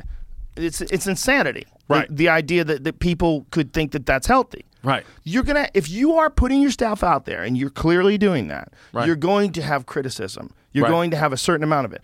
But you can't expect the norm- normal mind of a human being, which is what you have and what I have, just a normal mind, yeah. to comprehend what the fuck it's like to get criticism from a million people. Yeah. You can't comprehend it. It's yeah, be- too crazy. I mean, because back in the day, it's like even if you were going to get criticized, it's like it was just by the people in your village. You know yeah. what I mean? Nobody but knew. You're not trying to be criticized by the people in your village. That's where it's interesting. Yeah. Because you're trying to be criticized by the whole world. Right. That's what you do when you put something out there. So you right. can't be shocked, right. but don't digest it. No, well, you that's I'm trying to have it in your life. I'm trying to be proactive about it and be like, okay, if this is going to happen, if the career's going to go the way I want it to, then. Here's how I'm gonna. Here's what I'm gonna do to try to protect myself. The people that I know that are on Twitter all the time, they get in disputes that wound up keeping them up at night. They no. they go crazy, and they'll tell me about it. You know, I couldn't fucking sleep, and then I got so upset, and I, I'm, yeah. I'm reading the replies, and I'm replying to them, and I can't wait to see how they replied to my reply. I'm yeah. like, bro, bro, I know. This is not real. You're not at a war. No. This is like some weird, you, it's like you're sending evil notes on passenger pigeons back and yeah, forth yeah. to each other. This yeah. is so fucking stupid. You made it all up. I, well, that's why I think having children is such a blessing, because it takes me, nature took takes me out of it. It'd be like, hey, hey, yeah. hey, your kid is your kids. You're gonna miss your kid's first step yeah. because somebody said you, you're you you fucking your bit sucked. You can't. You know read what I mean? That stuff. No, no, no. I've been trying not to. It doesn't mean that you shouldn't th- that you shouldn't think that criticism is important, because it is important. Oh, sure. But you can't just digest it like all day long. It's like eating sugar or something like that. So you can't just do it all day long. It's not good for you. Well, I think I think in life it's, and it's best addictive. Keep keep your counsel small. I feel like all the most a lot of successful people, they got a small group of people that they talk to. You know what I mean? It's but that I guess that could get slippery too, because you don't want to get surrounded by yes men. You don't want to be surrounded by yes men, but you have to be, first of all, the type of person that can't be surrounded by yes men. You you're going to understand yourself what's bullshit and what's real. You have to be self-analytical. You have to be self-critical. You have to have a certain amount of introspective curiosity, where you really want to know what the fuck you're doing. If you're doing things wrong, you got to yeah. be able to apologize. That's the other thing. You can't be stuck in bad decisions that you've made. You got to be able to say that was a bad decision. Yo. So the, the fucking one of the biggest things that holds people up is the inability to admit they were wrong. It fucks people up, man, because they don't grow. Oh my God, it's you hit that on the head, because I, the people, I, I got a person in my life that I've never once in my life seen them apologize for anything, or I've never once seen them, when they get told that they're wrong, like one, just he, accept it. He goes, I was in a store once, and he was talking about hockey, and he goes, he goes, oh yeah, it was the fourth quarter of the hockey game, and the guy was like, oh, hockey's only got three periods. He was like, no, it doesn't. It's got four oh quarters, and you're God. Like, what? Of oh course, it, and he, and he wouldn't accept it, and I was like, man, there's no way that. Like you said, there's no way that guy grows. I feel like Stop. One thing I want to make sure my kids always know how to do is, is say they're sorry and have the courage to admit, hey, I was completely wrong. More than that, this is what I tell my kids. Lying in itself robs you of the, your ability to think about things and get better at things. Yeah. If you choose to never lie, then you then it's off the table. Now, if you do choose to do that and you're dealing with any kind of situation, right. you, you can learn better. Right. Because you, you're not you're not lying to yourself. Right. The people that lie suck. They suck uh, at whatever they do. Of course. Like that guy, I guarantee that guy never gets good at things. No, he stinks. Exactly. In everything he does. You can't get good at stuff if you're full of shit. Yeah. Like it's like the painful truth of being incorrect is far superior than deluding yourself with some fucking belief that you're never wrong. Right. Because that sh- that's what everybody wants. Being right is awesome. Even when we're joking around about stuff about the podcast, and I go, Jamie, look that up, and he looks it up and turns out to be true. I'm like, aha! Yeah. But when he looks it up and it turns out to be wrong, I'm like, yeah. oh, really? I yeah. thought it was fuck. Well, That's that... not a good feeling. So people avoid that feeling. Well, and and actually, Benjamin Franklin said the reason why George Washington was the man who he was and why he was able to get the country out of the mess is because he was not. He would he would retreat. He would realize I fucked up. I just put this. Soldiers in a bad position. I'll look like a dick in the press. Let's retreat and we'll su- survive another day. Where at that point, every other, like British generals, you know, they would just march their soldiers, the redcoats, in formation like idiots, and they would just get shot and killed. And it's like you, because they, they were like, hey, if we're in the wrong system, then we're going to kill everybody, and that's what it is. That when they would walk with the fucking white stripe in the middle of their chest, and they would walk forward in march in yeah. war, and they would it's just like, get shot. What about the guy on the drums? I feel like I'd be that guy. Just get shot in the head immediately because I'm on the drums. Isn't it amazing? You need a drummer when you're going to go to war. That is the dumbest fucking thing ever. You're going to announce. I know. That music gets you high. That pumps you up, though. The Does drums. It? You have a musket. Good luck. Good luck. You have shit weapons. Everyone's going to die. You're going to get shot in the dick. Yeah. It's going to be horrible. A lead ball's going to yeah. take half your fucking face off. Yeah. Dude. Yeah. I just, I mean, I'm sure, I know you read a lot and have a lot of like former soldiers on, but you know, as a guy who'd be just terrified to even go to war. When Everybody's I, terrified to go to everybody war. Everybody That's the huh? point. Yeah. But what I was saying earlier was what I meant by it when I talked about war, that everybody's kind of capable of it. If if if we all agreed that there's a group that's killing us and they're coming to kill us and you had a gun and they were coming your way, you'd shoot at them. Sure. It's, it's what everybody always does. Almost everybody. Yeah. Some people will freeze, but the vast majority of people, when they're confronted by some sort of a thing. They switch, and then that becomes life. Life becomes tribal warfare. That's right. Our default. Tribal war. Our, our yeah. default from the beginning of human history yeah. has been, you've got some shit that I want, and yeah. I'm going to try to get it from you. Yeah, it's not much, so much racism. It's more tribalism. It's I tribalism. feel like the tribes stick together more yes. than the races, you yes. know? But, um, you know, I read something interesting the other day about World War Two, about how a couple of battles in the beginning of the war, Hitler and the Nazis were very adamant about, we're at war, you will not have prostitutes, you will not eat bad, you know, you'll take a little Panzer chocolate, a little crystal meth, and you will go out there and fight. Where the French were like, dude, let's party. Oui, oui, we Ho- drink wine. Hookers, everybody. Oh, boy. And they said Dunkirk and all those battles, the reason why they lost, the reason why France got fucking rolled over, they say, is because they all had S T Ds. they, that's a real theory, that they all had chlamydia and fucking were just oh, fighting with course. infections, where the Nazis was just coming in there pounding just with full cocks. And meth. Full cock and meth. Yeah. No, that totally makes sense. It's interesting though, right? How like little things in history, like it's just like a very basic human thing that happened, and then yeah. boom, you lo- history got changed. Well, look at the fucking disease that ravaged through uh, North America when the Europeans Smallpox arrived. Smallpox and all that. I mean, that's that's probably responsible for the end of the Mayans, the end of the Aztecs, all the Native Americans dying off. That ninety percent of the Native Americans died from diseases from the Europeans. Yeah. Yeah. It's interesting. I mean, I, I mean, uh, even like back then, like human sacrifice and all that. Like, oh, yeah. I'm like, Jesus were the Mayans Christ. good people? Were no, the Aztecs no. good people? They were fucking killing everybody and sacrificing them to the sun gods. Most likely. I think it.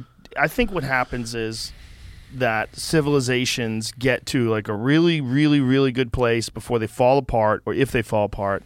And then I think somewhere around the time when they're falling apart, people start doing wacky shit right. to try to get things back, get their juju back. Right. And so they start like killing slaves and right. you know, sacrificing them to the sun god so that they no longer had diseases. And someone else tells you the problem that we're having in this world is we're not sacrificing enough. yeah. So God doesn't think we love him. Yeah. And so you could, people, believe it. you could talk people into it. one hundred percent. I wonder if we're going to be at that point now, because a lot of people are like, oh, doesn't it feel like the world's ending? I'm like, it doesn't to me. It doesn't feel like we're there yet. Well, what do you think war is? When we send people and you know they're going to die for an unjust cause because they're going to create wealth and they're going to control yeah. resources. In a way, they're sacrificing lives for a greater good, what they think is a greater good for them, sure. right? Which is like some sort of an economic gain or control of resources and oil or a strategic move. But they're sacrificing people. Right. There's just doing it in a sort of, I wasn't, no, it was a war, I wasn't there. Yeah. But you're sending people, and you know some of them are going to die for a greater good. Yeah, well, that whole idea, too, of, like, war, and, you know, and again, I'm sure there's a million reasons why it doesn't, but it, like, it would seem like if I wasn't a human and I was looking down, it would seem like, hey, all you people don't have to die. Why don't you just get the one leader of that country who's mad at that country, just have those two fight, or have them both yeah. pick one guy to fight, and the winner gets whatever. You can't have that, because then you have the biggest, strongest guy runs the whole world, because he controls all the army. You can't have that. Like, you have to have people voting over stuff. You can't, it can't, like, the only reason why it works is because a group has a better, what? more ass-kicking general. But that's the thing, even in any, even the best presidents, even the best uh, leaders and prime ministers, at the core of it, you're an egomaniac lunatic if you even want to be in a position right. to lead these people. Of that, course. That's why I think the if founding... If you want to be a Putin. If even a, even even a good president, if you want to be right. a nice guy, if you want to be a J F K or an Obama even, it's like there's... Even though I loved Obama, but there's no way that guy isn't a fucking egomaniac lunatic if you want to be president. I think you can't be it without the other. I don't. I agree one hundred percent. You know, and I also think you can't do it if you're around the type of people that are also doing it yeah. and not become a fucking psycho. Psycho. If you're around all these people that you know are engaging what, in what is essentially insider trading, yeah. and they're all openly doing it, yeah. and they're all responsible for the law, and they're mm-hmm. responsible for the way this country runs at its core, and they're just fucking raking in cash yeah. from all this fucking dirty shit that would get right. you arrested in other businesses. Yeah. It almost feels like, I know you need... we need people to lead, but it almost feels like, in a way, and maybe I heard this from somebody, maybe it was Graham Hancock who said this, that you almost we're almost like outgrowing government now, where it's like you don't need it as much right. anymore. You can, like, because now it's becoming like we're starting to like revolt a little bit. Well, imagine if there was no boundaries on what a person could and could not pursue in terms of their religious freedom, what they want to do for a living, what they want to do sexually. If there was nothing, that if that was completely off the table. That's an archaic thing in the past, like burning witches at the stake. Yeah. And then we realize there's a certain finite amount of resources on Earth, but when it's spread evenly, there's really enough for everybody. Right. So we're just going to make, you know, a, a certain amount of food available for everybody, yeah, housing available for everybody, and we all work together to make sure that everybody lives at a certain level yeah. of life. Then the other things are just about how much effort you're willing to put in. But it has to be, if we know this at this level, that the governments and powers that be know it too. They can't. But how are they going to communicate that idea to everybody and have everybody accept it? They're not going to. Like, we're stuck in this paradigm until people until people work it out.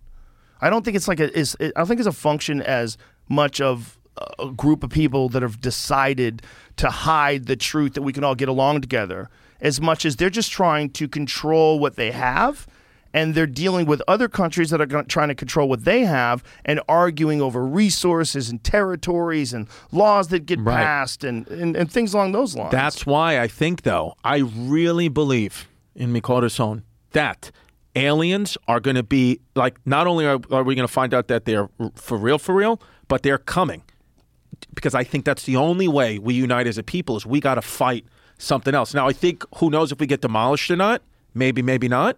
But I do feel like we're getting set up. I thought aliens were coming at the end of the pandemic. I think we all did. I think we all like, there's no, like, the NASA, the research, everything's coming out. I feel like they're coming in the next twenty years, and that's the only way we can get back to, you know, kind of coming together. Well, that's, aliens will cure racism. That, I think that if if aliens do exist and they have gone through a similar evolutionary process as human beings have, Uh, and what, one of the things that's interesting about that is there's a real good theory that psilocybin itself might be extraterrestrial, and that wow. spores we got to do it. Spores can exist in a vacuum, and they think that well, they know that some uh, I, like we were talking about iridium, how iridium exists in this when they go to the, do the core sample of like twenty thousand years, and they get to that area where mm-hmm. they think the impacts hit. There's all this iridium.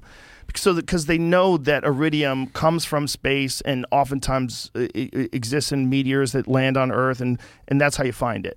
But other stuff gets there too, and there's even this a theory of panspermia. Panspermia is a, a theory that the organic building blocks from life or for life, like even amino acids, they they could have come here from some other planet, crash landed, and the chemical process begins that creates life. Now, if that's the case, if they think that psilocybin can exist and spores, like fungus spores, can exist in a vacuum, they could cl- conceivably be on a rock that lands on Earth in, in a meteor impact and spread that way. Right. Yeah, because it seems to me that's, I could understand that being um, kind of uh, a hypothesis that could be true because it, Again, I, I know you've done it before, but it seems when I the research I did with the uh, the psilocybins, people kind of say I keep hearing the similar thing that in different ways with uh, with mushrooms or ayahuasca, they a lot of people say that they calm down a lot. Some of them, at least, say it alleviates once, anxiety for a lot of people because they say that they know that death isn't the end; it's just another mm-hmm. part of their existence, and that they a lot. I've heard a lot of people say in the research they say the same thing that they believe we're all God. Yeah. Where all, God is in everything. So that, and it's not even a spiritual thing. It's like a creator thing where it's like, maybe that is the thing that, you know, maybe we were created by something. Isn't it interesting that something that um, alleviates ego's control, alleviates you from ego's control? Because one of the things that it does is it diminishes the ego when you take psilocybin, but also diminishes anxiety. Mm. Remember we were talking earlier that it might be a narcissistic thing, and you yes. were saying that it might be a narcissistic thing to be so anxious? If if that it kind of it kind of seems like that may be a possibility for some people. Obviously, for some people, and this should I should be clear on this. We were talking about it earlier. Some people have anxiety because they've they've they're mentally imbalanced. Yeah, right? Something's wrong. It's chemicals. Right? There's some chemicals yeah. that are off in the brain. But the the idea that something can come along that can alleviate your anxiety, but also diminishes the ego is really interesting, because like how much of this mental energy that people put into thinking about themselves would be alleviated if they realized they were part of something that's immense and huge, that all of all of life itself is experiencing it through these different biological filters, but that we're ultimately like really the same thing right. at our cores. And that's one of the reasons why we freak out so much, or let me tell you, it's like I do. I freak out so much at people's flaws. I mean flaws like as in like people that lie or people that steal or people that uh, you like try to harm people, because I'm terrified in seeing those things in myself.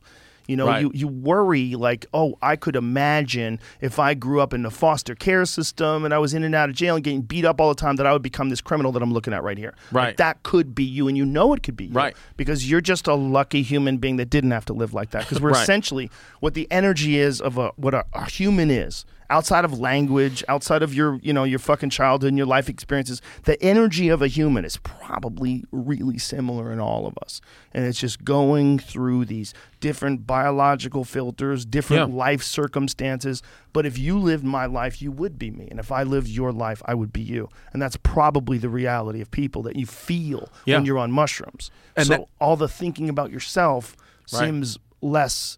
It just seems to make less sense. Yeah, because you're never really mad at anyone. You're always usually just mad at yourself, right? Like, a lot of times you're mad at other point. people. No, if no, other no. people are doing you bad. No, I know, but don't you think at the core of it, it could be that you're just mad at yourself? Like if, if somebody, if somebody, at the end of the day, I uh, I think like, even if I got into a car accident, it was one thousand percent I think not my fault. In a way, I think deep, deep, deep, deep, deep in my brain, I'm like, no, it was my fault. How? Because maybe I could have... been more aware. Maybe I could have stopped sooner. Maybe Listen, I was man, texting two and driving. Two-year-olds get killed in drive-bys. Okay, the idea that everybody creates their own destiny with their imagination is kind of silly. But people do think like that, that it's your fault. I've heard people say it. There was a fucking documentary.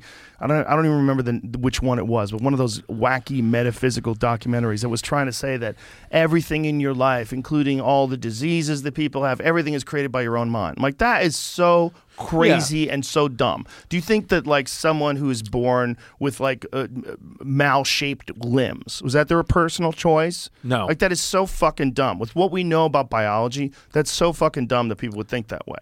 There's so you, a lot of random luck involved in shit. So I was going to say, you think it's more luck. It's more random luck. You think there's that's that the energy. Too, but there's that too. Look, there's no doubt about it, okay? If a fucking baby gets hit with a stray bullet, the baby did not will that stray bullet no, into its fucking life. I agree life, with you there. Right? It's yeah. not the baby's choices that it got shot in the crib. Yeah. There's there's randomness to life. It just doesn't experience, you don't experience it every day. So you assume because you're aware of the patterns you do experience every day, like driving to work, I see a certain amount of things, I'm around a certain amount of things, all that shit ends if an asteroid hits. Boom! Back to cave people. Right. Instantaneously. Cannibalism. Instantaneously. Scratching and clawing to survive. Instantaneously. Right. That that's a reality. That can happen. And that's what we don't think of because it hasn't. But right. we know it has. That's what's so fucked. We know it did kill the dinosaurs. We're pretty sure this Younger Dryas impact theory is it's got a lot of validity to it. It seems right. like it has a lot of evidence. It points to it being one of the possibilities to killed off a giant percentage of fucking animals on this planet yeah. and probably reset civilization. Yeah, we definitely are living extremely comfortable um, at this point in time. But my thing is, when people say that, it's like, but what am I supposed to do? Like, You're make believe that I lived in the eighteen fifties? Like, I don't want to shit in a hole a mile outside my house. No, you don't have to do that. It's just the understanding that this is all unknown. You, right. you can't think that it's your fault if we get hit with a fucking asteroid, because it's not. Right. There's a lot of randomness to this shit. Sure. There's a lot. Yeah. Well, I think I think just, you know, not resisting is, is a big thing. Just accepting anything and, and limiting the resistance. I heard that. I, I follow that guy, Sadhguru, uh, mm-hmm. whatever. He's always talking about that. Just stop resisting. Accept everything. There's something to that for sure. But you know what else there's something to? Knowing that you're not going to figure this out. Just living your life and trying right. to do the best you can, but knowing that you're not going to figure this out, because no one has all the goddamn answers to this. No. And the people that come up with pretty good ideas, like Sadhguru, like maybe some of the things that he says are wacky, you know, and then there's right. another guy that has some other interesting ideas, but maybe uh, he sucks as a boss, you know, and yeah. there's another guy that says cool shit, but, uh, you know, maybe uh, he lies about his last name. Like, there's a lot of fucking oh, weirdness to being a person. Well, man. I was going to say, and that, and that I think is the slippery slope we're down now, or at least were down a little bit a year or two ago when trying to, you know, go back in history and remove certain figures. It's like, wait a second, bad people do good things, good people do bad things. That's just the scope of being a human being. Right. But the problem is you idolize someone if you put up a big statue of them. If we put up a big statue of Hitler and say, hey, he made some really good watercolors. Yeah. Like he, or he like, was a vegetarian. Right. Get the fuck out of yeah, here, right? Yeah, you can't right? do that. So when you have a statue of George Washington And then you hear about the good stuff that George Washington did, like what you were saying, is his humility to pull right. out and his, and his smart. But then you find out that his teeth were all slave teeth that he had yeah. pulled from his slaves and made into dentures. Yeah. And you're like, yo. That's not good. That's not good. But I, but I, you know what's interesting too is because a lot of people are like, well, you know, they didn't know any better with that. And then, bro, bro, but when you read the accounts, like, have you ever? Did you ever read this seventeen seventy-six book? No. It was fascinating because what I like is an author, and what I've always liked uh, from an early age, I've always been like, uh, I'm learning history here in history class in my high school or grammar school in America from the point of view of an American. I want to learn from history, America's enemies, mm. what happened, and then I can kind of piece together in my own because history. Is, is, isn't even fact. It's all recounting tales and it's all telling a story. But the, when the British got to colonial America, they were on the floor astounded that there were slaves. That was the thing that was disgusting them. Like British soldiers, they have a letter, a letter of a British soldier writing back to his wife. He's like, I, he was t- terrified of two things. He goes, one, Massachusetts, the pure, the most Puritan, puritanical place we had that was supposed to be the best people living in our country in, in that time, all had slaves. And he's like, I, I can't even sleep at night that these people are enslaving other human beings because slavery was outlawed one hundred years in England. Wow. And then he said, you know, another thing, and it's kind of crazy, and I this hit me with German, because, you know, the British hired, you know, mercenary, Hessian mercenaries, German mercenaries. He said they ran onto shore, ran off the fucking boats and started killing American soldiers and cutting their faces off and taking things as, and they were brutal. He said brutal, vicious. And it's like, not all Germany, but then it's like that country's history. It's like, you know, all the way up to Nazis. And you're like, oh, maybe there is something in D N A where like tribes act like tribes because they, even back then, in the book, they were like, the Hessians were fucking wild. Jesus Christ, I didn't know that story. Yeah, but that, and, and then, but it was interesting because, you know, this soldier was saying like, so what that argument of, oh, they didn't know any better. It's like, I think they did. I think back then they, it was just a business choice. That was like, all this stuff was just business. Just like today we make business choices. I mean, they say, again, I don't know, but they say that the most slaves that ever existed are right now in like yes. Saudi Arabia. That's what they say, I believe. There's right? more people enslaved today than during the time in when slavery was legal in America, but there's way more people on the planet. So it's like, what is, I don't know if the percentage is down, but the number is up. But it's crazy how like slavery, like it still even exists today in any shape or form. Open slave Open. auctions in yep. Libya. Did yep. you see those on on on, the, on YouTube? That I haven't seen. No, it's nuts. Well, Libya's a failed state, right? So yeah. when when Libya fell apart, there was fucking open slave auctions on wow. YouTube. You yeah. know what's it's really crazy because someone was filming it with their cell phone. What's really fucking crazy, dude, is if you think about like how horrific the people were that lived in the seventeen hundreds. Yeah. Then think Columbus was as many years ago from that yeah. as we are from the people in the seventeen hundreds. Yeah. That's what's fucking crazy. Fucking crazy. Columbus in the fourteen hundreds yeah. when they landed in the Bahamas or wherever they, they landed. You know, that they were three hundred years more barbaric than the people in the seventeen hundreds. Well, dude, and then things lose their meaning. Like, you know, like I, I learned, I went to Charleston, you know, like, you know, like one of the greatest comedy movies of, you know, whatever the two thousands, I would argue was Knocked Up. That was like a great movie. Oh, Knocked Up. Judd Apatow's Knocked Up. Yeah. And then I went to Charleston and I went to the visit the slave market there. And the, you know where the term Knocked Up comes from? No. When a slave, a female slave was pregnant with a child, her price was knocked up. So they would say, she's knocked up. And that's why, oh, I'm pregnant, I'm knocked up. Now it's like, ah, it's silly. Look at this kids no. movie, Knocked Up. And it's like, just two hundred years ago, you said that to someone. It was like, no. That's the most devastating thing I've heard. So thing we get desensitized very, very quickly. Holy shit. Our brains adapt. I think, what do they say? Every twenty-one days, they, you know, like you can just get over something and forget that that happened and that was bad. Dude. And, you know, I mean, look, you know. Just that that knocked up fact is crazy. How wild is that? That's why when I, I, I saw like a lot of things getting canceled, I was like, I bet you, when is, I bet you Knocked Up's going to have to change their name, Knocked Up. Well, it is now. They're going to hear it now after this. Now, most people do. I don't, I didn't know that. I'm never going to get a Judd Apatow movie now. Did you know that, Jamie? No. That's crazy. I hope I didn't make that well, up. Well, he probably didn't know it either. Well, no, I'm well, sure he we'll, didn't We'll know. Find out shortly. I'm sure he didn't. I'm sure Jamie's uh, Googling it right now. Yeah. That sounds different. Like it makes sense. What'd you say? It says... I'm trying to read it real quick. It says something different. Did I fuck That's it up? It's the second meaning. Uh, let's see. There's a course. The slave awaken I, someone by knocking. The second meaning isn't widely used in America. It's still common in Britain.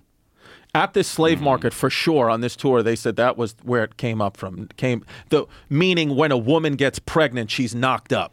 That, well, maybe that it was. It. Uh, maybe it was a common expression before that, and then they added it to this a woman being pregnant with slavery because it indicated the same thing, that the price was knocked up, right? right? Like, so maybe knocked up, like uh, how much are horseshoes? Oh, they've been knocked up. Like, maybe it was normal, right, to say knocked up, and then it became knocked up with that, right, on top of or it. Or like even even just um just a uh, uh, two years ago, one of a woman who I know, my, one of my mother's friends, who was working at a hospital for thirty years, and an employee came in, like a new, a younger girl. Uh, my mom's friend is white. This girl happened to be black, and my.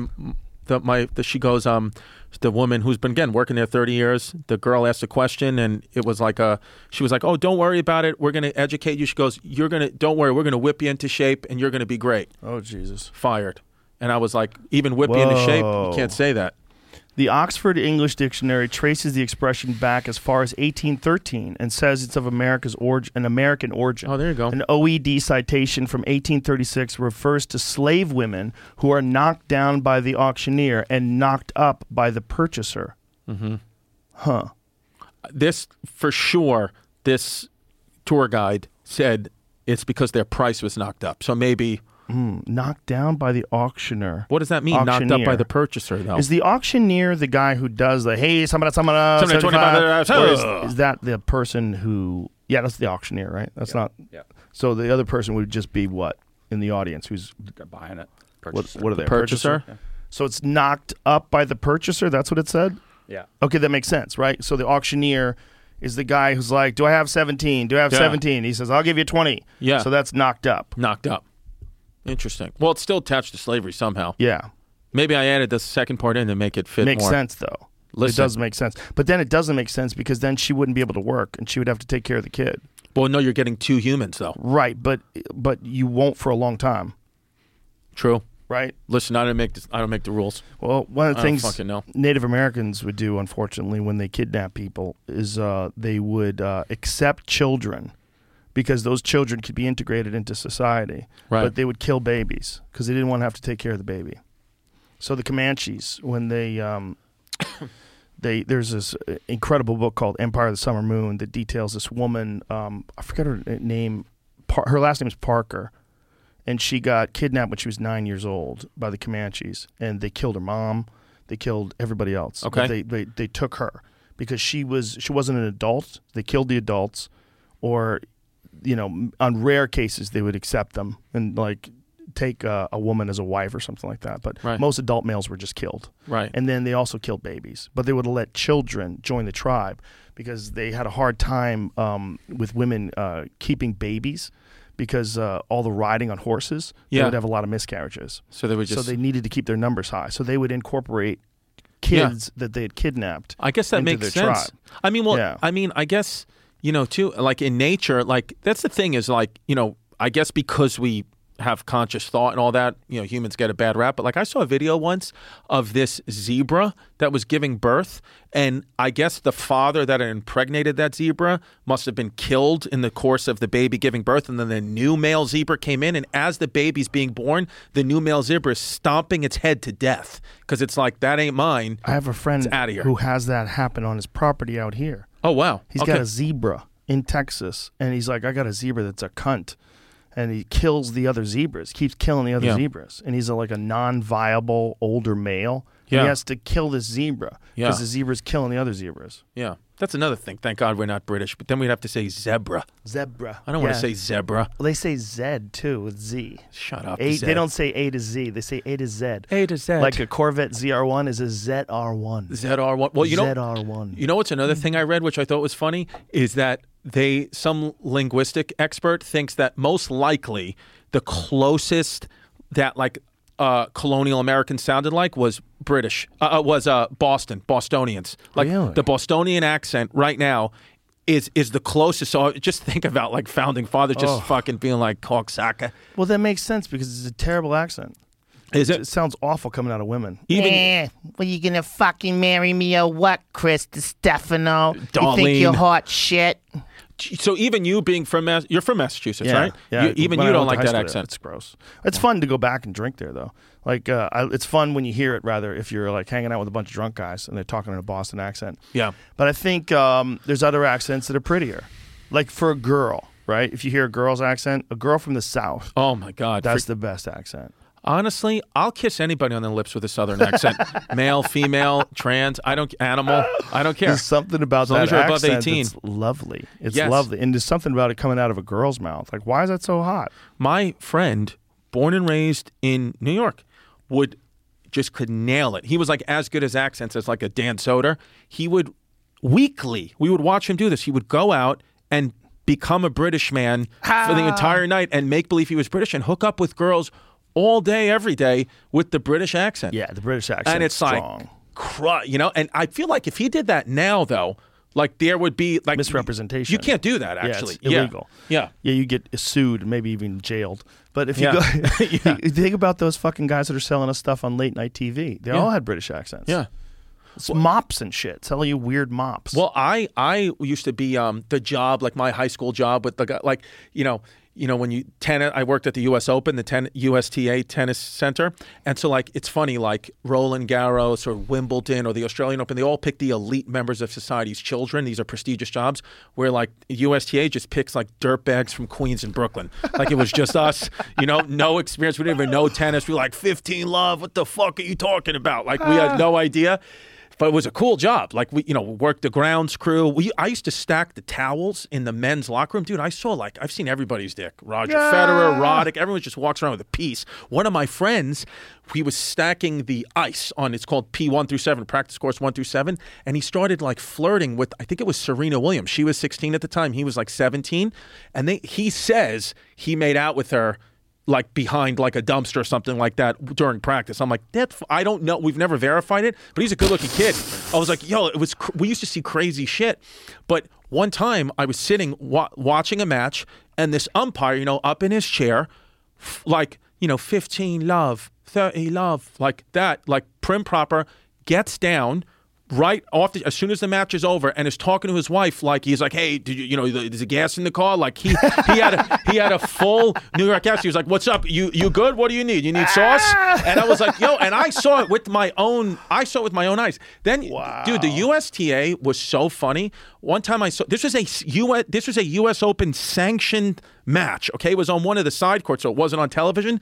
This guy from Belgium, I forgot what his name was, but I was the court attendant on the court. He was getting fucking smacked. Like, he was losing everything. Six love, six love. And then, you know, he was down whatever, five love. Like, he didn't score any points, like nothing.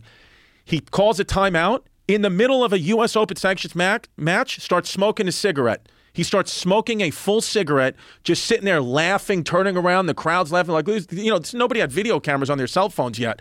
Just smoking a cigarette because he knows he's getting fucking smacked. The guy, they, you know, carry on. The guy serves it. He doesn't even, he like fake whiffs at it and just walks off because the match was over and wow. just walked off with cigarette smoke. I was like, yo, that guy is cool as shit. I was like, whoa. Yeah. Something about accents, right? So, yeah. There's something about it. It is weird how some of them are better than others. They're just better, but people get stuck. It's like, who was the guy who originated the accent? Like, who deviated from New England and developed Brooklyn? Who deviated from Brooklyn and made Baltimore? Right. Who deviated from Baltimore and made, you know, the South, North Carolina, South Carolina? How did what? Where there was the shift? There has to be somebody that knows. What was the? I mean, I wonder. I mean. If I was going to talk to Noam Chomsky, I don't know if that's what I'd talk to him about, but if I was going to talk to someone who's like a legitimate linguist, I would say, like, what are the contributing factors that leads to a certain sound that, that sort of encapsulates the way people talk in a specific region? Because California doesn't have anything. California, if anything, has like a little bit of this. Mm-hmm. There's an up talk, but that's like more tech than it is California. There's a way that people talk. There was right. a, like there was a, a time where I think more people have become so aware that it's so gross and fake that they don't do it as much anymore. But up talk was a way that you could pretend that you were intelligent, right? And you were part of this tribe of yeah. really intelligent, creative people. Yeah, like, yeah. You, you know, like you don't hear people talking like this. No, it's annoying now. And then, you know, saying they're Trump supporters, like right? It's, you know what I mean? Like it's like that's a very progressive, sort of tech savvy up talk. Thing. It's interesting with language because you would think many things, and you know, it took millions of years to evolve from not having a tail or mm-hmm. getting to these certain, but language changes quickly. Yeah. I mean, even now, I mean, the way we talked in nineteen forty is different than the sure. way we talk now. It, Say, fella. Yeah. Hello. I have to sock you. Yeah. Ex- we had a gay old time. Yeah, exactly. Yeah. All that stuff was yeah. like, you ever listen to like, see like people talk from like the eighteen hundreds, like an interview from like eighteen... I put a video up on my Instagram. Oh, did you? Did you ever see it? No. It's from a woman who was born, I think she was born in the early eighteen hundreds. Okay. And then the video of her was from the early nineteen hundreds. So wow. She was like eighty-something years old. See if you can find it, Jamie. It's um, a black and white video of okay. this lady, and it's really interesting because she kind of sounds like what you would expect a woman who lived in the Old West to talk like. Really? Like if you, yeah, like it, it's hard to say how much they got it right with like fiction, you know, when you're reading fiction, and, and even when they're historical accounts, like how accurate were they? I mean, yeah. how, how much did they bullshit? Because, like, how much today do they bullshit about stuff? Of course. Like, look, the fucking president of the United, the White House, I should say, the White House put a tweet out that talked about how when Joe Biden got into office, there was no vaccine. Well, that's not fucking true. That's not true. Not yeah. only was it not true, but he was vaccinated. Yeah, yeah, he yeah. got it, he got vaccinated before he got into office, and millions of people have been vaccinated by oh, that. Of course. You so do? This lady, listen to this. I'm trying to get on my feet again. Feel pretty good. Thankful it's as well as it is. Oh, boys, I'm pleased to see you. I don't know where you come from, but uh, I give you all the welcome I've got to offer you. And I want to tell you that I'm living on the same ground that I've lived on for seventy-five long years when I come here as an eighteen-year-old bride. Wow. I went to Washington fifty years and a little more ago. I saw all the people around there and been with the presidents. And uh, I learned a great many things up there that uh, I didn't know before. I'll add a little more to it. I was one of the board of lady managers for the Chicago Exposition. And I served my full time in, in Chicago and learned a good many things over there. I have been to, I was a delegate to the Tennessee Centennial Exposition. I was a delegate to Saint Louis, a, a juror at Saint Louis. I think for a North Georgia cracker of my size and age, I've had a pretty good education on that line. That do all right? I was a three-year-old girl when the Indians were moved from this country to Indian Territory.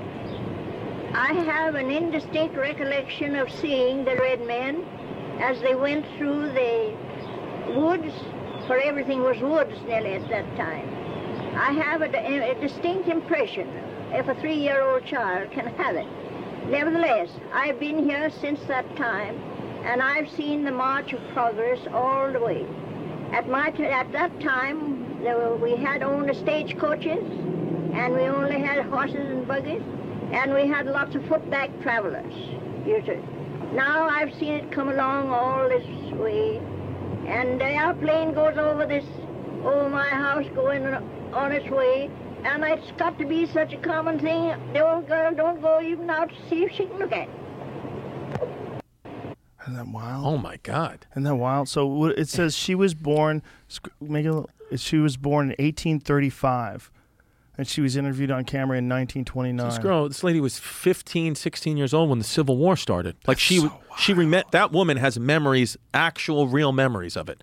Yeah, that's wild. She's almost one hundred Do you know, years old there. You know what's something wild. I saw the other day? Do you know that the last person whose father fought in the Civil War only died like three years ago? Oh. There was a guy who was alive who he, the guy who just died, lived till he was like a hundred. His father fought in the Civil War when his father was like fifteen and had him when he was eighty-four, something like that. Oh my God. And the guy, so there was a guy living three years ago whose father, biological father, fought in the Civil War. Holy fuck. I was like, that's sick. The woman who died in twenty twenty was the last recipient of the Civil War pension. Wow. Holy shit. Oh my God. Holy shit. Dude, that's, I mean, it's wild, because wild when you think about, like, all this stuff that we think is so long ago is not mm-hmm. really that long ago. Well, I had a bit in my act, uh, in one of my specials, my last special, where I talked about people think the United States is old. I go, but the United States was formed in seventeen seventy-six. People lived to be one hundred. Well, that's three people ago. Yeah. That's real. That's three, three people. people ago. Ten people ago, Genghis Khan was running through China and lighting cities on fire. Ten, Ten people, people ago. ago. Yeah, less, really. If you, I don't know if anyone's ever asked you this. Probably they have. I'm a hack. Do you, do you, Bad Wolf, do you, if you could have any person in history on the pod, who would it be? Would it be somebody like a, a Khan? I don't know, man. If it was only one person, I'd be like, I don't even know if I want to make that decision. Because who the fuck, I mean, who would I choose? I feel like There's you so wouldn't many do interesting Jesus. People. You wouldn't have Jesus. Well, what if you found out that Jesus wasn't even real? I say, know, I'll have Jesus in the podcast, and then you, you got him. There well, it is. There's well, do no you Jesus. Ever read like the accounts of Jesus where they there was like twenty other people in that thirty-year span claiming they were Jesus? Like he was just one of many people at that time. They think like, you know, Christianity or the Bible just picked one. It's possible. You know, I mean, there's a there's a lot of speculation about how many different versions of that exist. Like even Thor, right? Isn't Thor like the son of Odin? Yeah. And does, isn't there like some similarities in the story of Thor to the yeah. story of Jesus? The problem is like these stories were all told in in oral tradition for like a thousand years before yeah, they were even written down. The Gospels, I think the earliest Gospel, I, I'm, I'm guessing, was like Matthew. It was written like fifty years after Jesus lived. Like none yeah. of Matthew, Mark, Luke, and John, they never lived with Jesus. Well, this is the New Testament, right? And then you got to go with the Old Testament where you're really into these stories that were uh, an oral tradition. The New Testament is weird because like Constantine and a bunch of bishops decided what's The Council of Nicaea, they just yeah. made it. They were like, hey, we're going to pick this, Imagine, pick that. Imagine, this is what I think God said. I don't I know. think God said that, bro. Let's, let's get rid of that. My mother's like, you'll go to hell if you eat fish on Good Friday, if you eat meat on Good Friday. I'm like, but the Pope who decided that just ran a fish business. That's the truth. He just ran a Is business. Is that really true? Yeah, he owned like a bunch of fish markets. No! He was like, oh yeah, no meat Fridays because he makes more fucking money. That's really what it was? Yes. No. Yeah, well, Jamie ran Jamie out. Jamie just yeah. went to pee. Yeah, when no. Jamie comes back. That's we literally. Need to Google that. Uh, that's the story that's I heard. Fucking insane. How insane is that? Is when you look back, you're like, wait, oh my what? God. But it makes sense. You know, and the other thing about like priests being celibate. Like, why oh. are they celibate? Because they were rock stars. They were fucking everybody. Everything. They were probably fucking everybody and everything because they, God told you to suck my dick. Yeah. Like, that's what it is. You don't believe me? Yeah. They couldn't read the Bible. No. Most people were like illiterate and in, in when like reading Latin. Like, who the fuck knows how to read Latin?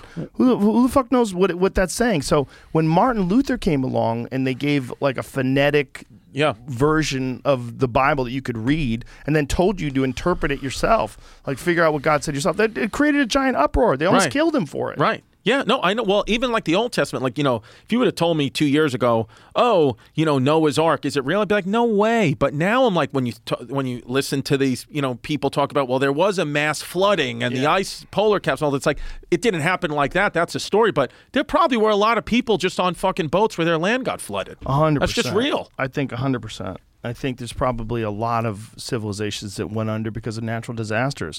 And if you're in a, re- the, the theory is that if you're in a regional area that experiences like a volcanic eruption and it killed, like Pompeii or something like, but even before that, like even further yeah. back, thousand years before Pompeii, you don't, no one has any fucking idea what happened. Everybody's dead. Everybody's yeah. dead, and you have stories that get passed yeah. on, and no one's writing anything down. Yeah, I saw, I think it was the Instagram, it might have been History Before Us. I'm not sure what Instagram account it was, I, but it was one of these history Instagram accounts I follow, and they had like um like a piece of, uh I, I don't know what, it's not paper, whatever the material was. It was like in the... Oh, eight- oh wait a minute, stop. Yeah. You got to get Jamie to Google that before we forget. Oh, um, what, what were we talking about? The... Oh, oh, it, it no, with uh fish. Yep. Yes. No, you can't eat. You can't eat meat on Good Friday, on Fridays during Lent or Good Friday. And I think that story came about because when the, the Pope who was in charge or whoever decided that one hundred, you know, five hundred years ago owned a fish market. And that's why he did it. It was a business decision. So I don't know how to Google that because I don't know the names.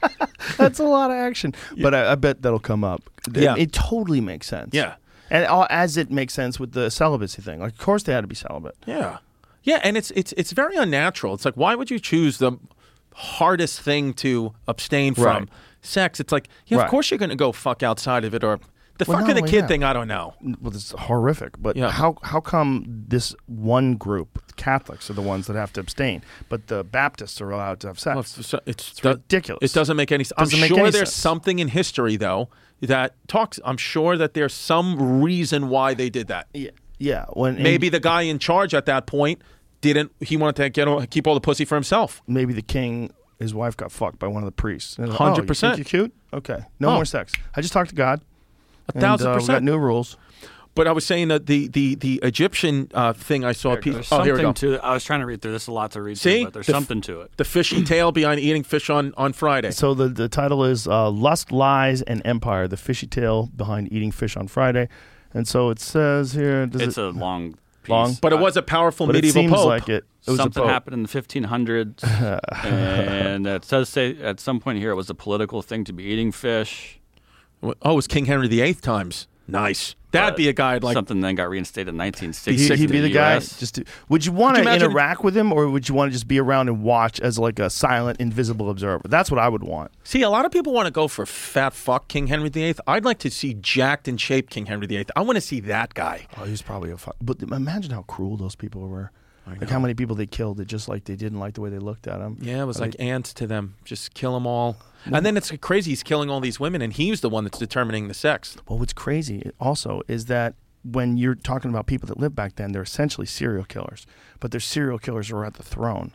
Yes. So it's wild. So like, oh, yeah. like what you're talking about, Richard Ramirez or Henry Lee Lucas or fucking any of these serial killers that we know of, that's what the fucking king was. Yeah. The king was a goddamn thrill killer. Yeah. That's all he did. They yeah. were serial killers. That was the Son of Sam, just with a crown on. With a crown on. Imagine the Son of Sam being the king of England. He probably thinks he's the king of England in jail. Those guys. Wow. Oh, dude, we got to end this. It's uh, yeah. almost five o'clock. What? How many? How long did we make? More than three hours. Did we make it more than three hours? That's all yeah, that. Yeah, yeah. We my did. comic buddy said that's how you know as a comic if you had a good episode. If you have to make three hours, if not, that no, was suck. great. It was great. It was good. Great. All right, so we great. made it three hours. I didn't fail, Mom.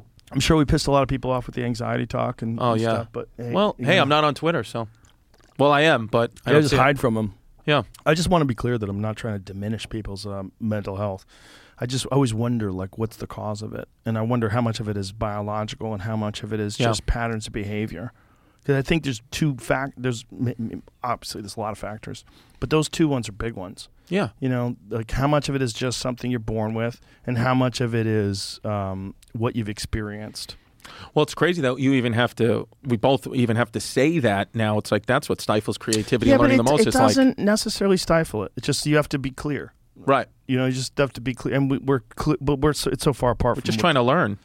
Yeah, that's the thing. It's like people are also looking for things to talk about, and when you talk about it, just like if someone on The View says something stupid, I'm going to talk about it. The Amber Heard yeah. trial, yeah, the Amber Heard Johnny Depp trial. I mean, it's so stupid. I'm talking about it all the time. Oh, we should probably leave on this. Did you see that she got busted talking about a, having a uh, bruise kit? Did you see that? Amber Heard. Yeah. I'll say if she was Puerto Rican, I would be all into that. The, she had a tattoo on her tit. I like crazy girls. Yeah, I bet you Shit do. in the bed is crazy, though. That's that's, that's next level crazy. That's pretty wild. It's all pretty wild. Um, God damn it. Who did I send it to? I have to find who I sent it to. Oh, I know who I sent it to. Um, it's just, it's so nutty that that this is uh, being aired out in front of everybody. Uh, is, it a, before, is it a video? There's some video yeah. going around that's not, I just looked it up. Apparently it's been edited. Well, when she says she found she had a bruise kit, that's not that's edited. All, all I'm saying What's is a look, bruise there's kit? a fact check going around on Newsweek. Did oh. she what leave a bruise say? kit and a photo? And no, no, no. It's not. Oh, she I'm said, sorry. No, I know. She, she's but she says. I'm asking. Okay, okay. I'm not sure either. But she said bruise kit. That's why. Um, Heard's quote bruise kit comment sparked controversy. Conversation among TikTok users, a number of whom asserted that bruise kits are usually used to apply the appearance of bruises right. rather than cover them up. Um, but she corrects herself. It That's why it it's weird. Here. What was edited? As the seconds-long video comes to its conclusion, it was further edited to add Heard referring to her makeup palette as a bruise kit before correcting herself. Wow. Footage later cut to a breakdown of what is believed to have been the palette. So I just make I yeah. don't know if this is what was seen or. That's one. Is that the same one I sent you? Uh, I didn't check that you sent me something yet. Hold on. I think that's the same one I sent you. Hmm. And they're wow. making just like what a, a bruise kit is apparently a thing that they use in makeup to make it look like you've been bruised. It looks like it's the same. Uh, what? What? Why would either one but of that them all, that's, do so, this though? Why even go through this public trial? Well, he's doing it because she wrote uh, an op-ed, which turns out she didn't even write the op-ed. Someone from the A C L U says they ghost wrote the op-ed, and the op-ed was about her being a domestic abuse survivor. And so that made Johnny Depp unemployable because it made it look like Johnny Depp was beating people up. And that's how he got fired from the Pirates of the Caribbean. That and also the fact that he lost another lawsuit in the but U K. I, but I feel like this is even making him, beater. even if he comes out on top, it's making him more unemployable. Because wouldn't you be no. like, I don't even want to deal with this guy? I don't think so. I think, um, if anything, it shows that there are manipulative people of both sexes, and that a person who's a good guy who happens to have a penis uh, could get railroaded That's true. by a woman who's just completely full of shit. And one of the things that you see in cross-examination and just these stories, they don't make sense. Like, she's talking like a crazy person, and yeah. the vast majority of people that are watching do not believe her. Yeah, they do I, not believe her. Yeah. So that's good for Johnny. That's good for Johnny. Because all these years, she's been this beautiful girl that says that Johnny, who does a lot of coke and likes to drink, was beating her up. I'm like, well, that's what people who do a lot of coke and drink do. Yeah. But it turns out then there's recordings of her talking and admitting to yeah. beating him up. Yeah, and yeah, that's she not good. She cut the tip of his finger off, and then, you know, there's a lot. There's a lot. Imagine Johnny Depp has to start a Patreon. He's fine. That's not the problem. The problem is he's trying to clear his name. Yeah. And he's trying to do it and make a point. And yeah. it's crazy that he has to do this. I know. But it's it's crazy that he's willing to do this too. I agree with you. Like yeah. it's like it's nuts. We've never seen it before. But do you know anybody that's ever been railroaded like this before, this bad? Railroaded where, like where that? Where someone pretends that they were the victim and they were really the abuser? Dude, what that- happened was, I, I don't know about that specific thing, but my boys, I wasn't there. My boys went on a bachelorette bach, uh, bachelor party to Nashville. And one of my friends hooked up with a girl, just ran, you know, bachelor, bachelor, right. part, random in Nashville, right? Next morning, doesn't, you know, barely knows her even, you know, but all consensual, all good. Not even that drunk. Like, they just hooked up. Everybody saw them. The bachelorette party saw this girl kindling with him and blah, blah, blah. Next morning, wakes up cops from the police department, bringing him in for rape. And he was like, what? What? And they were like, accusations, this, that. He goes, has to hire, you know, gets out, has to hire an attorney before the court, before it even gets to the trial. Like, this man, like his whole, like, you have to understand how much this consumed him, because he did not do this. We all know he didn't do it. Even her own friends knew he didn't do it. This missing link was she was engaged, and the guy found out that she fucked somebody the night before mm. because she drunk texted or something, whatever the story was, and then went right to that. And then, so I'm not saying that, you know, what, oh, that's just one specific story, but I saw, he was like, dude, I'm going to like, he almost like, he was, I want to say close, because someone says they kill themselves. I don't, I don't know when they actually do it, but he was like in the group text being like, I can't handle this. Like, I did not do this. And then out of nowhere, her lawyers called his lawyers and was like, she's call, she's calling it off. Like, we're calling it off. And, uh, just it's over, like like that. And I was like, wow, like out of fucking nowhere that happened. Now that's a random crazy fucking person. And so there's no repercussions either, which is Zero. really wild. So yeah. someone can make a false ap- accusation that completely turns your life upside down and ruins you, and also has you labeled. Like yeah. the people that knew the accusation maybe don't want to hire you, because what if it's true, and what if the woman was intimidated or paid off? Yeah. Dude, I fucking bombed a corporate gig three nights ago, because in the front row there was a, a, a, a it was mostly white rich people, and there was a uh, like a like a, a I think he was a gay guy, black gay guy in the front row, and he kept cutting me off. He was like, "You racist motherfucker." He just kept calling me racist, and I was like, what, what are you talking about? I'm not, I was like, I'm not racist. I try to do bits. I was like, I know I got a cop head and whatever, but I'm a good guy, and I kept trying to say, I was like, I have a bit about having a Puerto Rican kid. I was like, oh, I got a Puerto Rican kid. He was like, just because you talk about dating Puerto Ricans doesn't mean you're not a white motherfucker. You all kill, you kill my people. That's what he kept saying, and nobody knows what to do. I don't this know what to do. This isn't a corporate this gig? This is a corporate gig in the front fucking row. So I am bombing like you can't believe. And then I finally said, I said, dude, the only way in twenty twenty-two I can get out of this being a white man and you being a, a black man is if I get on my knees and start sucking your cock, which I'm willing to do. And I thought that would get a laugh. That fucking bombed. So, so I, so I, I finally. Oh my God! I wish I was there. Yeah. So I finally say to the guy who's running the event in the middle of the show, I said, "Hey, Mike," I said, uh, "did the money? Did you guys wire the money already to the agency, or like, am I getting checked at the show?" He goes, "No, we wired it already." Put the mic in the center. Said, "Have a good night, folks." That's very nice of you. Now, what did it start off good? Was it ever good? Um. No. Started off sucky. It started off. It no, no, no. I wouldn't say it started off sucky. You know, as you know, corporate gigs are hard gigs. Yeah, but isn't it amazing that someone could be confident enough that they could do that and interrupt a show, yeah, and yell shit like that out at you, and no, they're not going to get fired for that. Zero. Well, that's what no I fear. Said. Well, e- even I even said to him, I said, I said, I said, anything I said just got, it kept getting worse and worse for me. I said to the guy who was heckling, I said, because there was a head guy, a boss, and I was like, do you, do you work for for this for this man? He goes, why can't I be a partner? Why do I have to be as an employee? Because I'm black. I was like, literally, no. I was like, I'm genuinely just trying to get out of this fucking alive. You know, like I was like, but it was like one of those, and it just kept getting worse and worse and worse, and nobody was laughing, especially the rich white millionaires were oh like, we can't they even can't. touch this. They can't touch it. They can't howl at that. And I was like, fucking shit. And dude, it was one of those things where I just left, and I was like, what am I doing? The what one corporate gig I did, I, I, I did a corporate gig for Steve Cohen, the owner of the Mets, who's actually a fucking great guy, and it was like his sixtieth birthday party or something like that, and he, he like his wife did it like as a surprise, and it's like some sixty year old billionaire doesn't want to see me doing comedy. They either want to see Seinfeld or strippers. Like they don't know who I am. Right. I have a podcast, right. You know, and they and and uh and I'm doing the show, fucking bombing. Tommy Ma- Tommy Mottola was there, you know, oh, no. And I'm bombing. And then, oh, dude, first of all, somebody threw a crab cake at me, hit me right off the chest in the middle of the show. I was like, this. I was standing at the edge of a table. It was eight guys at a table, just at a table, no microphone, pure daylight, in the middle of the pandemic. Nobody said anything. The guy, this guy was like introducing me. He was like, yeah. God, who threw a crab cake at you? Some fucking guy. I don't know. And then it started laughing. And then, and then Tommy Mottola, I got, I was like, oh, the, Tommy Mottola. I said, uh, I said, um, you know, I was a big fan of your ex-wife, uh, Mariah Carey. Um, I said I had a lot of posters up in my locker for her. He goes, I bet you have a lot of fucking pictures of cock up too. And I was like, yes. And then, you know, that got like a big laugh. And then finally, I'm like, maybe ten minutes into what was supposed to be a thirty minute set, and Steve stops me. He goes, how about this? He goes, what did my wife tell you to do? I said, thirty minutes. He goes, I'll give you twice the money right now to do five more minutes. Just do five minutes, but give me your five best minutes, and I will double your money right now.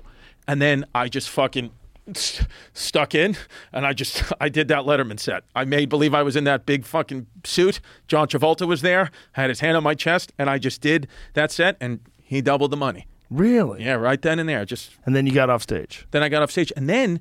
He became kind of like, like, his son was there, who's like, listened to the podcast or whatever. He's a great guy. Shout out Josh.